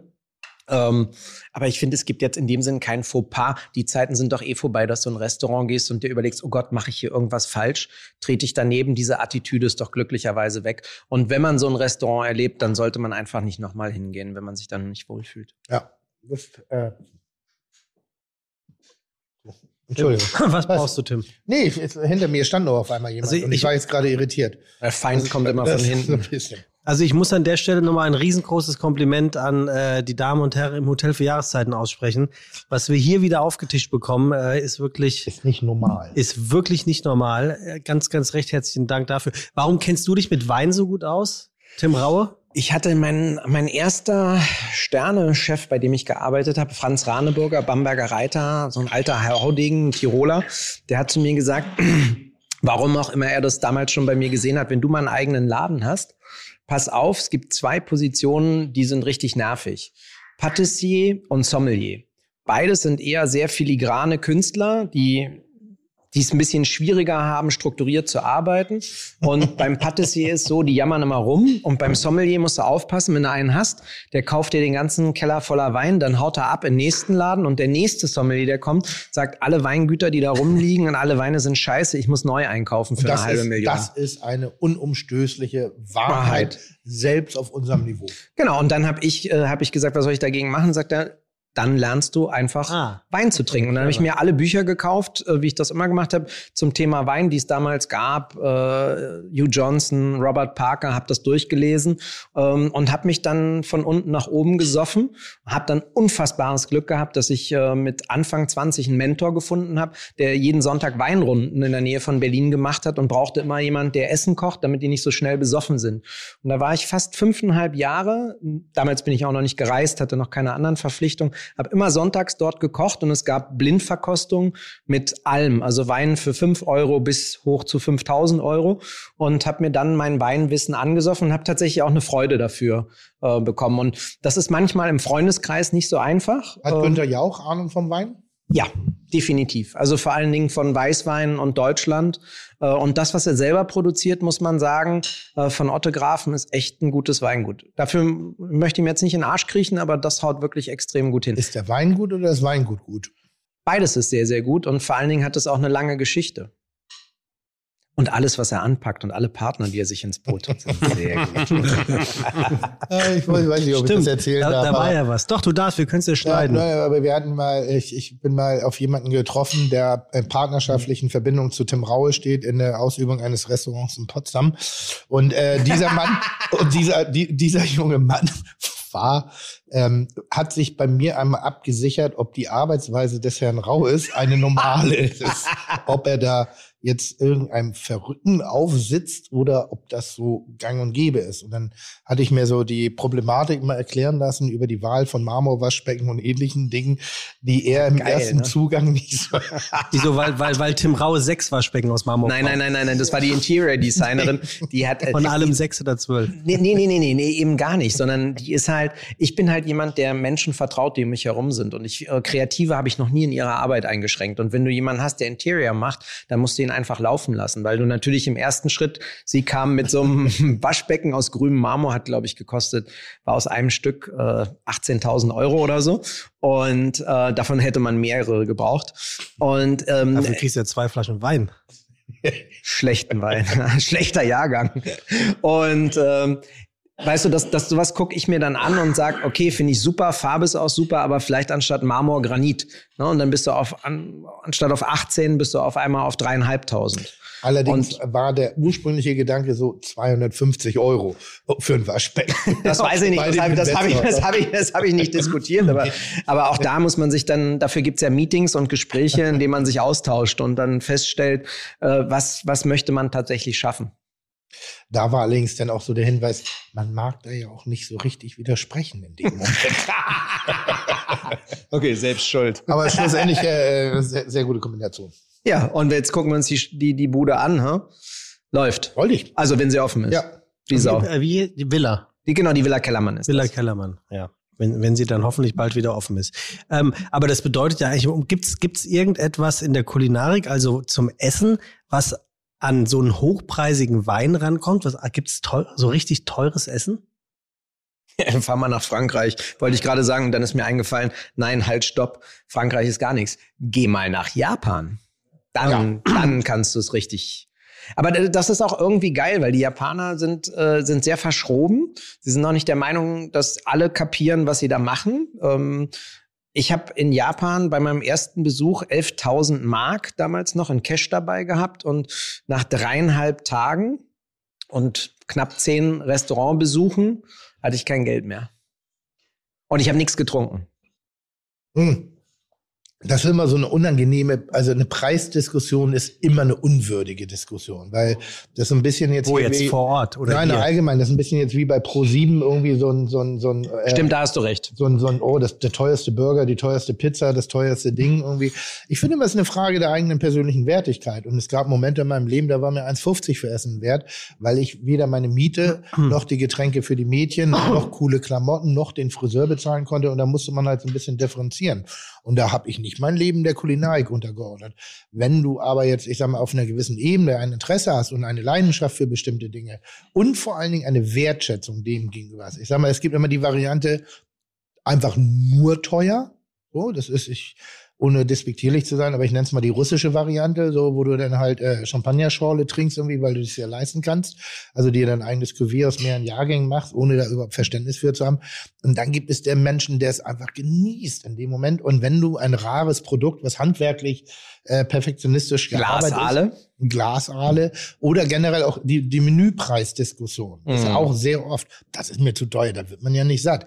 Es ist auch nicht vordergründig der Sinn, satt zu werden, wenn du ein Hochmenü in einer, einer hochgewerteten Küche zu dir nimmst, sondern du, du, du inspirierst handwerkliche Kunst, Produktqualitäten, Dinge, Momente. Das ist ein einzigartige Momente. Traurig die Menschen, die nur Sterne essen. Sehr traurig, weil sie gar nicht mehr genießen können. Ja, aber das machen wir Köche ja und Köchinnen auch nicht, sondern wir sind ja dann auch froh, Christoph wird mir nicht widersprechen, wenn wir eine Bulette essen können und äh, die geil gemacht ist. Ne? Also da gebe ich dir aber nochmal recht. Also da bin ich jetzt sehr einfach auf die Frage äh, tatsächlich eingestiegen.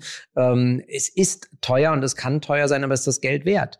Also finde ich auch. Es ist natürlich einfach so, dass andere kaufen sich ein Auto. Dafür habe ich kein Verständnis. Ich sehe manchmal Menschen, die, äh, die vorfahren und die eine Karre für 120.000 Euro haben und dann gehen sie ins Restaurant rein und diskutieren rum, ob denn der teuerste Wein bei uns auf der Karte 28 Euro kosten muss. Ob es nicht noch was günstigeres gibt. Ich- Noch ist wahrscheinlich geleast, weißt du. Noch, noch, ja, aber noch schlimmer sind ja die Leute, die googeln, was der Einkaufspreis ist, um dann zu sagen, ob der Preis. Das machen sie alle, das machen sie alle. Ja, ja, ja, das gibt's. Alle. Oh, Entschuldigung, dass ich frage. Du brauchst es nicht mehr googeln, Sebastian. Es gibt eine App, da brauchst du nur dran halten, dann sagt dir das sofort. Wirklich? Ja. ich glaube, die, La- äh, die Geschichte habe ich ja hier im Podcast schon erzählt, damals mit Ingo, äh, ähm, wo ich hier essen war und mal mir ein Cheval Blanc habe servieren lassen, um mal äh, äh, Chateau Cheval Blanc. äh, ein Cheval Blanc, um all festzustellen, was macht diesen Wein aus. Bis zu dem Zeitpunkt hatte ich mir damals, äh, hatte ich auf jeden Fall kein Bewusstsein über diesen Wein. Ich habe eine schöne Flasche Wein bekommen. Wir haben sie getrunken. Ich fand sie okay in dem Moment, weil ich keine Vorbildung hatte auf den Wein. Am nächsten Tag kommt meine Buchhaltung auf mich zu und sagt, äh, wenn ich schon eine Prostituierte buche, warum lasse ich sie denn, warum, warum lasse ich mir eine Quittung ausstellen? Weil in deren Welt war der Preis für ein Cheval Blanc war nicht in, in, in, in Verbindung zu bringen mit Essen und Trinken. Das passte ihr. Das Warum nennst du die junge Dame weißes Pferdchen? Ja. Ja. und da hat die Buchhaltung dann die hat den Madame Preis, Blanc. Die hat den Preis gesehen und dachte, nein, man trinkt doch nicht Wein für das. Das ist in ihrer Welt komplett unvorstellbar. Ja. Und dann kam der Name Cheval Blanc dazu und in ihrer Fantasie war das eine Tänzerin von Susi Schober. äh, und, und hat sie gesagt, muss man sich nicht unbedingt eine Quittung für geben lassen. Aber das wiederum war für sie okay. Das fand ich das lustig. Da muss ich ganz kurz sagen, in Japan, ne, ja. Rechnungen kennst du auch. Ja. Da gehst du wirklich in, in drei Sterne Restaurants, zahlst, äh, ich habe für, für Sushi Omakase heißt das, ich übersetze das, ein Menü. Du hältst die Schnauze, der Chef serviert und Du gehst relativ flott wieder und hast ein bisschen Reis mit kaltem Fisch gegessen. Also eigentlich das, in was. Unsere, was unsere Mütter mit uns gemacht haben. ja. Unsere Mütter machen Omakase. Friss oder stirb. und dann habe ich ein briefmarkengroßes Zettelchen gekriegt wo einer, das sah eher so aus, wie wenn er um 23 Uhr, der liebe Melzer, was unterschreibt, einmal so rübergegongelt. Zahlen schwer zu erkennen und dann hast du zu zwei 2200 Mark damals ausgegeben. Und wo ich versucht habe, das bei der Steuer einzureichen, da muss ich sagen, da bin ich wirklich kläglich gescheitert. Das konnte ich mal schön aus dem privaten Portemonnaie nachziehen. Aber ich habe mir immer gewünscht, dass ich jemals beim Grenzübertritt, also von Japan nach, nach, nach Deutschland wirklich kontrolliert werde, weil ich habe mit Absicht jede Quittung, jeden Bon gesammelt. Und ich hätte so gerne den Zoll gesehen, wie sie dann anfangen, das Zeug zu googeln, was da drauf stand. Weil weder konntest du Preise, Inhalte, Verwendung, du konntest nichts erkennen. Aber war wirklich alles ein, ein Grund. Ich wurde nie angehalten. Einmal. Und dann?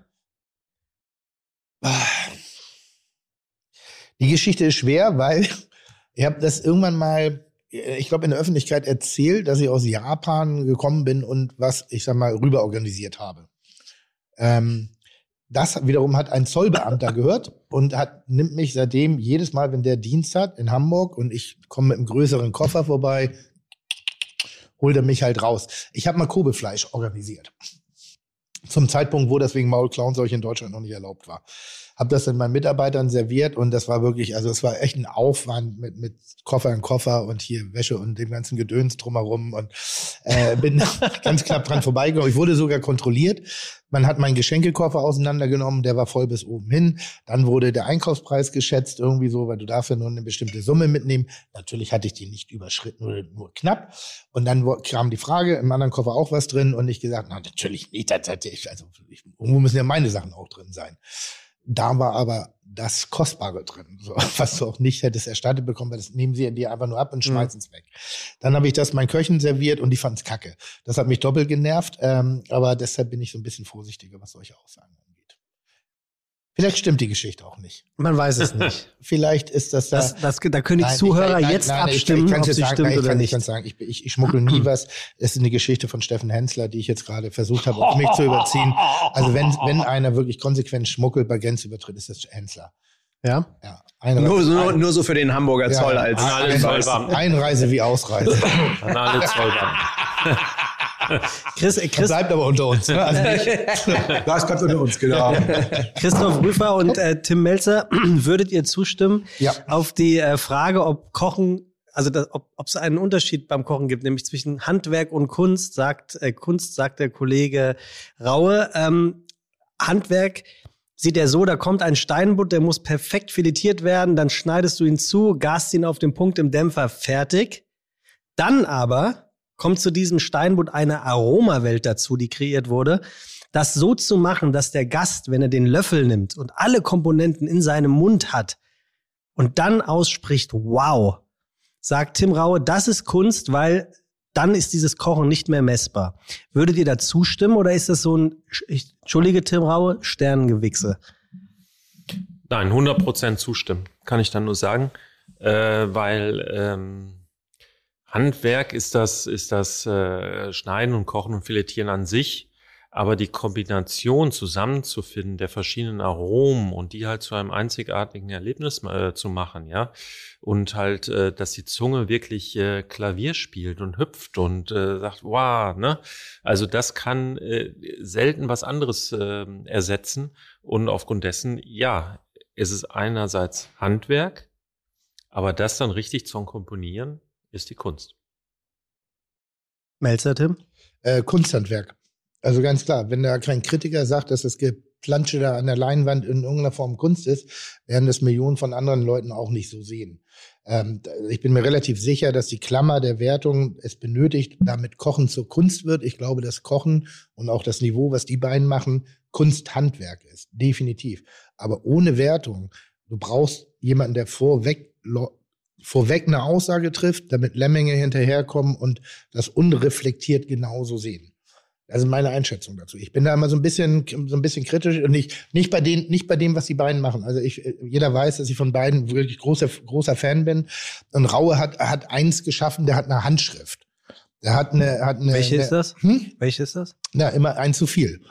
Immer ein, ein zu viel, bis hin auch manchmal zum Nerven. Also manchmal zu viel süß, manchmal zu sauer, manchmal zu scharf, manchmal zu, ich will nicht sagen zu chinesisch, aber manchmal ist es dann auch so, ja, so, ist jetzt so, aber es ist, aber es ist immer eindeutig. Es ist immer, immer, immer große, große, große Freude. Und Christoph, vor allen Dingen in den ver vergangenen Jahren auch, der, der wird spitzer, der wird scharf, schärfer. Bei dir ist es für mich bemerkenswert, wie sehr er sich inzwischen auf den Teller zurücknimmt und dadurch eine Fähigkeit hat, wirklich eine Farblichkeit, also wie ein Mark Rothko, Roscoe, Rothko, je nachdem, wie man ihn ausspricht, mit zwei Farben eine Leinwand zu füllen. Weil die Intensität der Farben, die sich dort befinden, das ist nicht kopierbar. Entweder du kannst das oder du kannst es nicht. Aber das ist so, in beiden Fällen ist es die Handschrift. Aber Kunst wird es erst in meinem Auge. Und Kunst ist subjektiv, ist relativ, ist nicht, also man, man wird sich, wenn da keine, keine, keine Hefte, Magazine, Bücher, äh, äh Kriterien drumherum, wird man Kunst nie definieren können.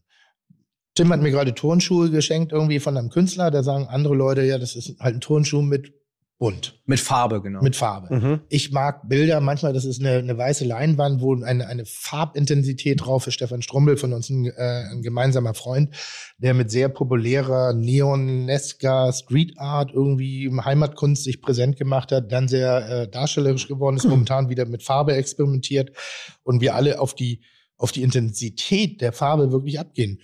Würde ich sagen, dass es Kunst ist, kann ich nicht beurteilen für mich ist es Kunst. Und das Schöne ist, sowas gibt es auch das in der, ist Kulinarik auch, ne? Sowas gibt es auch in der Weinwelt. Also äh, wir haben auch einen Kumpel von uns, einen Winzer, der äh, auch gerade von Sommeliers, also von dem vom Fachpersonal lange angefeindet wurde, weil es immer hieß, ja, das schmeckt jedem, das Markus Schneider. Aber das sind halt Oh, Weine, stimmt. die extrem gut funktionieren. Und der Typ ist super smart. Ähm, der hat halt einen Weg für sich gefunden. Und das ist, du hast gerade das Wort populär genannt. Also ich habe früher auch überlegt, muss ich artifizieller werden, um besonderer zu werden. Aber ich finde, das Populäre ist überhaupt gar nicht negativ gemeint. Das ist zum Beispiel mein Heute ist es gerade Arschkriecherrunde, ähm, aber auch der Respekt gegenüber Melzer. Die, mit der Bullerei hat er ein populäres Restaurant geschaffen, was für viele Menschen auch ein Einstieg in, in eine äh, sehr gute Gastronomie ist, wo der nächste Schritt dann ist, ähm, im Herlin oder, oder im Restaurant Tim Raue zu landen. Ja, weil, weil du den ersten Kontakt hast und der macht immer Spaß. Und ich habe zum Beispiel in der Bullerei, ich weiß nicht wie oft gegessen, weit über ein Dutzend Mal und ich habe immer sehr gut gegessen. Ich habe mich vor allen Dingen aber unfassbar wohl gefühlt und gut unterhalten gefühlt. Und auch das ist eine Kunst. Das ist die, die Kunst des Gastrounternehmers.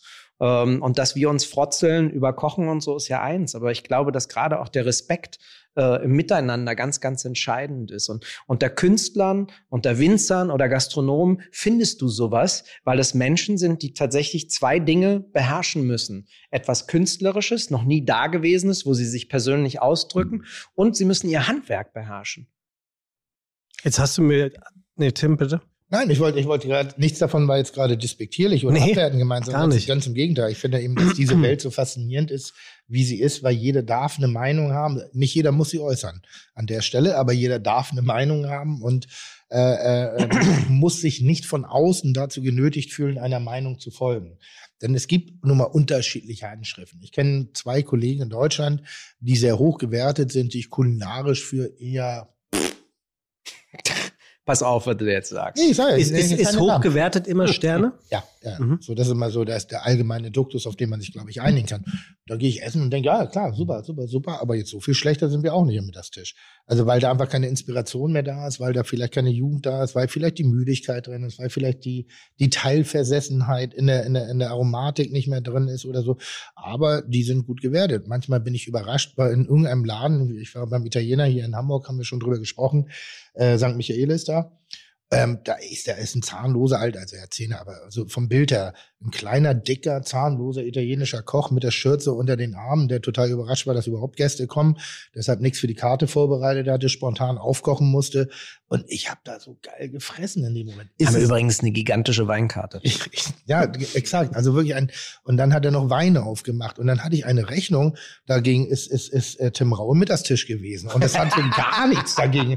Aber es war so perfekt. In dem Moment war es perfekt. Es war für mich die große Kunst des italienischen Gastgeben, nicht zu haben, nichts auszustrahlen, nichts anzudeuten und dir das volle Brett zu liefern. Also wirklich großartig. Ist die Restaurantkultur und die Hotellerie in Deutschland, Ingo, äh, brauchst du dich offensichtlich vor nichts und niemandem zu verstecken, oder? Nee, absolut nicht. Absolut nicht.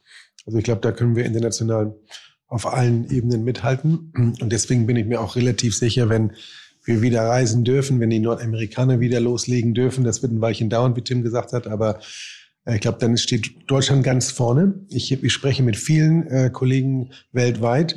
Das merken wir nicht so. Wir sind so in unserer eigenen Teetasse so ein bisschen gefangen, aber die sagen alle, Mensch, wow, Germany, ähm, die machen das gut. Das ist ein sicheres Land. Da wollen wir unbedingt hin. Da war ich noch nicht, noch nicht so oft. Die haben was zu bieten. Wir haben Kultur. Wir haben die Nordsee, die Ostsee, wir haben die Alpen, wir haben also eigentlich alles. Wir haben gute Hotels, wir haben gute Restaurants. Und ich glaube, da werden einige sich zu uns verirren, die vorher noch nicht da waren. Wie viel Quadratmeter hat eigentlich der Blumenladen bei euch? Der Blumenladen. Das ist, Tim, das ist toll. Oben und unten zusammen, 60 Grad war, 60 Quadratmeter wahrscheinlich. Wie, wieso, wie kommt, ganz kurz, lass uns Nee, teilhaben. während- Nochmal, während er spricht, ich denke dann Ja. auch so Bilder sofort wieder. Ich überlege gerade, ich, weil ich glaube ja, dass es die Zeit wird, wird so ein bisschen wie die Golden Twenties. Also es wird so ein bisschen roaring werden. Das wird so ein bisschen, auch, auch ein bisschen äh, dekadent im positiven Sinne im Rahmen der Lebensfreude sein. Und ich habe gerade überlegt, wie kriegt man einen Hidden Club hier im Jahreszeiten rein? Und es gibt ja hinten die, die, die, die Tiefgarage. Und, da, der erste Raum ist, glaube ich, die, die, der, der Blumenladen. Floristik. Die Ja, Floristik. du rauskommst, genau. Und jetzt überlege ich gerade seine Kulinarik. Ich bin sozusagen die Grand Dame des Entertainments. Ich heiße willkommen im Federkleid irgendwie. Du bist Enrico- Madame, du bist Madame Bleu. Ich bin Madame Bleu. Enrico macht die Getränke irgendwie. Wir haben die Hidden Door. Wir räumen den Blumenladen so ein bisschen leer. Und dann bist du so behind the scenes im Jahreszeiten und du bist so drin und nicht drin. Und es hat so ein bisschen, da, da, da, da habe ich Bock drauf. Und dann werde ich vielleicht doch noch Mitarbeiter vom Jahreszeiten. Aber könnte man sich das vorstellen, so ein Pop-up da im Blumenladen? Mir kommt gerade eine Idee. Herr Westphal sitzt hinter mir hier. Nee, aber wirklich Du so. kannst eigentlich, kannst du vom Blumenladen äh, durch den Keller, könntest du durch unser Magazin des Einkaufs, könntest du durch die Küche zum Weinkeller kommen. Jetzt wird immer besser. Fällt mir gerade ein. Da Und dann könnte man- verkaufen wir. Tim Rau wird Pass auf. ganz warm. Da verkaufen, verkaufen wir goldene Schlüssel. Ja, die verkaufen wir. Und der Wein, der rausgeholt wird, wird nur per Gewicht abgerechnet. Und dann können wir mal gucken, ob da das Leute hättest du gerne. Das haben. hättest du gerne. Ein kläglicher Versuch. Aber zumindest klar. Nice aber, try, nice aber try. dann machen wir so eine goldene Schlüsselnummer und so. Aber so eine coole, so eine richtig coole. Das, das finde ich ganz geil. Weil ich glaube, dass du, und wenn du dann die Tür zumachst und Madame Bleu macht durch das Fensterchen, guckt einmal kurz raus und sagt, jawohl, komm rein oder ich glaube, dass ich glaube, dass die Zeit so ein bisschen wie die goldenen Zwanziger in Berlin Prohibitionen überall, also alles alles was mit Verboten wird normalerweise in der Konsequenz mit Opulenz, Dekadenz und Lebensfreude beantwortet und äh, das wäre doch schön, wenn wir uns das hier äh, äh, äh, also wenn wir da nicht dran teilhaben würden. Und ich habe leider keinen Hintereingang, aber Jahreszeiten eine Tiefgarage. Das ist gut. Wir Das haben ist mehrere sehr gut. Hintereingänge. Das ist sehr gut. Und dann machen wir sowas wie so ein, äh, ihr habt ja auch diesen kleinen Hundebereich da hinten. Ja, Mhm. Und, und da pick, pack, packen wir die Leute rein zum Ausnüchtern. Oder Ja, genau. Das ist so der Abholbereich Da für die, jeder Snickers für die, für die, dazwischen. Ehemänner, Frau an, genau. der Ehemänner oder Ehe. Warte, waren wir nicht mal in diesem Puff in Berlin? Äh, in Wien? Da, da ist doch auch so eine Bar, die ist von diesem, wie heißt die nochmal? Diese Bernsteinbar. Du, war, du meinst äh, Palais Coburg und hinten das Babylon. Ja, ist das nebeneinander? Ja. Aber das war, da ist doch diese, diese, diese, dieses alte Ding gewesen früher in, in, in Wien, diese, diese Bernsteinbar. Und dann gehst du rein, da wurden früher die Ehemänner während des samstäglichen Einkaufes abgegeben, damit sie sozusagen der, der feuchtfröhlichen Kulinarik frönen können. Und dann war da ein findiger Mann, der hat ein, ich sag mal, ein Vergnügungszentrum auf der anderen Seite des Gebäudes sozusagen aufgebaut und es gab einen Geheimgang durch die Mauer, damit die Männer sozusagen da Dinge machen konnten. Und sowas in der Richtung, aber moralisch einwandfrei. Im Blumenladen. Schatz, ich gehe mal Blumen kaufen. Ich glaube, Und alles. ich finde die Idee brillant. Melzer Snickers Club. Ja. mein, mein, mein Problem ist, dass ich so vielschichtig denke. Äh, ich würde auch sagen, wir sind tatsächlich, ich hatte zwar kurz überlegt, ob ich äh, den langen Podcast von der Zeit, äh, wo Tim Rau zu Gast war, toppe, aber wir sind, wir sind kurz davor. Ich glaube, wir können jetzt mal so langsam aber sicher einen Deckel auf die 50. Folge machen. Nein, können wir nicht, Tim? Doch, doch, doch, doch. Wir haben uns nur ganz schön benommen wie 50. Es war heute tiefgründig. Ja, ich, also ich bin fast ein bisschen enttäuscht äh, zwischen, zwischen dir, Tim, und dir, Tim. Das ist Wieso? ein sehr witziger Satz. Ähm, das war sehr harmonisch. Ja, aber warum sollte es anders sein? Wir sind Freunde. Ja, natürlich, aber das seid ihr ja, wenn ihr euch, wenn man euch sonst im Fernsehen aber sieht, auch. Ja gut, aber, aber da müssen wir ganz klar sagen, im Fernsehen kriegen wir mehr Geld und dann bieten wir auch mehr Action. Nee, aber da, da lohnt es sich auch irgendwie. Nochmal noch beim, Fernsehen, Okay. beim Fernsehen haben wir wenigstens Publikum, wo Ja. es darum geht, eine sozusagen eine, eine, eine Anerkennung zu bekommen. Ja. Bei dir ist uns das egal. Es geht ja nicht um mich. Denk an, denk, denk an die Hörer und die Hörerinnen. Für die. Ich, ich mache das einfach nur, weil ich nichts Besseres vorhatte heute. Ja, ja. Also ganz ehrlich. Nein, also ich möchte mich, wenn du nichts mehr zu sagen hast, Tim, als äh, Hausherr dieses Podcastes, ähm, würde ich eigentlich. Doch, ich würde noch sehr gerne sagen, vielen herzlichen Dank für die unfassbare Gastfreundschaft Ja, in, den, absolut. in, in den momentanen Zeiten. Ähm, das war gerade mal wie ein Kurzzeiturlaub. Das war Ja, mal wie so man drei so Tage sagen. waren das sein. Man Absolut. hat nichts davon mitbekommen. Kulinarisch großartig. Tatar und Crepe Suzette. Und natürlich auch Jakobsmuscheln, Käsetorte, das volle Programm, großartige Weine. Ich kann mich leider nicht an die namentlich mehr erinnern. Du ja? An was denn? Den Und Käse, auch Saint mit- Nectaire.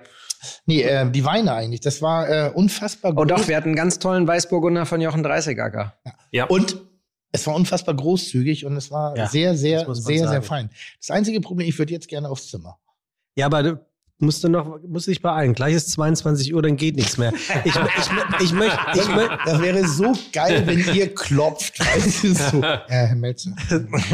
nee, wir legen uns einfach zu dir. Und sagen so, huh, Oh, hab, sind Sie denn? das, das hat übrigens äh, äh, ein Hotel in Hamburg gemacht. Äh, Freunde von mir, oder respektive mein Innenarchitekturbüro, die aus Darmstadt kommen, hatten einen Geschäftsbesuch im Hotel angemeldet, in der Rezeption angenommen, aufs Zimmer geschickt.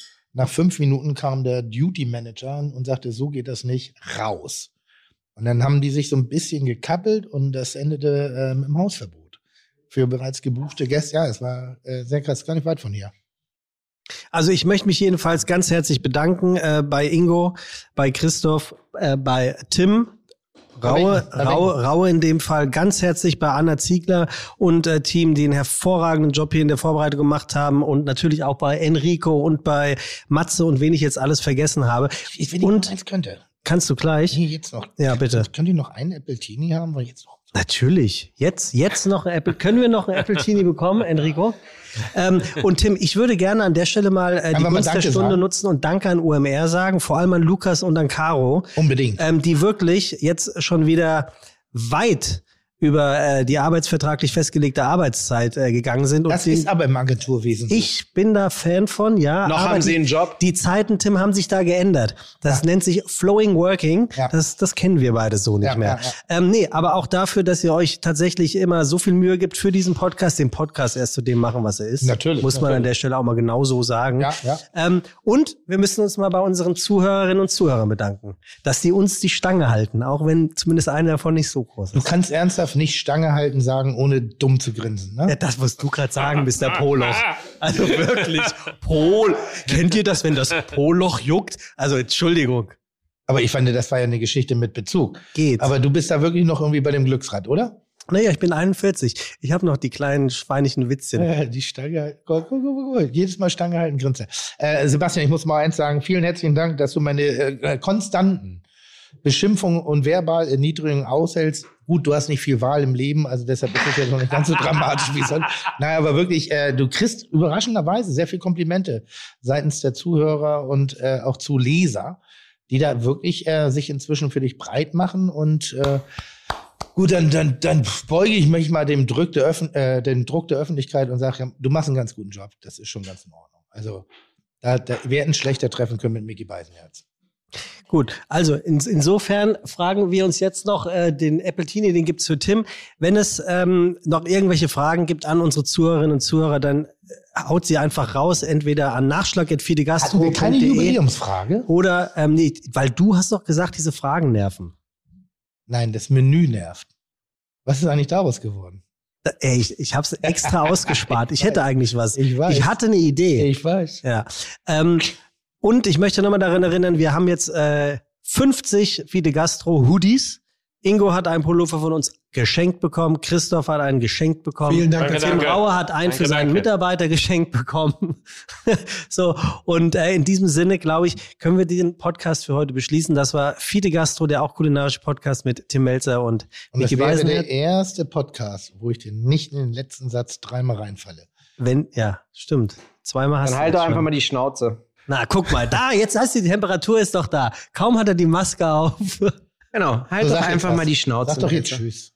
Ja. Tschüss. Vielen Dank fürs Zuhören, liebe Fites, wir haben euch lieb. Die Werbung. So, Freunde, wir machen noch eine letzte Werbeunterbrechung und äh, wer exklusive Einblicke und Interviews aus den Bereichen Fashion, Watches, Automotive, Musik, Movie, Sport und Style sucht, für den kann ich sagen, der ist jetzt hier genau richtig, denn die Kollegen von Podstars bei OMR haben ab jetzt jede Woche montags ganz neu im Programm Tomorrow. Tomorrow ist nicht nur das englische Wort für morgen, sondern vor allem auch ein Wortspiel der ersten drei Buchstaben Tom, denn das ist der Vorname zum dazugehörigen Nachnamen Junkersdorf. Tom Junkersdorf, richtig, da klingelt's. Es ist der ehemalige GQ-Chefredakteur und Gastgeber der legendären GQ Men of the Years Awards. Und da er sich ganz genau damit auskennt und auch ganz genau weiß, wovon er spricht, weiß er auch, mit wem er darüber spricht, lädt sich diese Leute in seinen Podcast ein und dann kann ich euch sagen, ist beste Unterhaltung garantiert. Also einfach mal auf der Landingpage vorbeisurfen, tomorrow.podigy.io oder einfach überall da anklicken, wo es Podcasts gibt. Chuck, Digga, Props, Digga, ihr habt meinen Respekt. Ihr macht Digga, Mucke, Schicke, Mucke, oh, wie gut das schmeckt. Dieser Podcast wird produziert von Podstars bei OMR.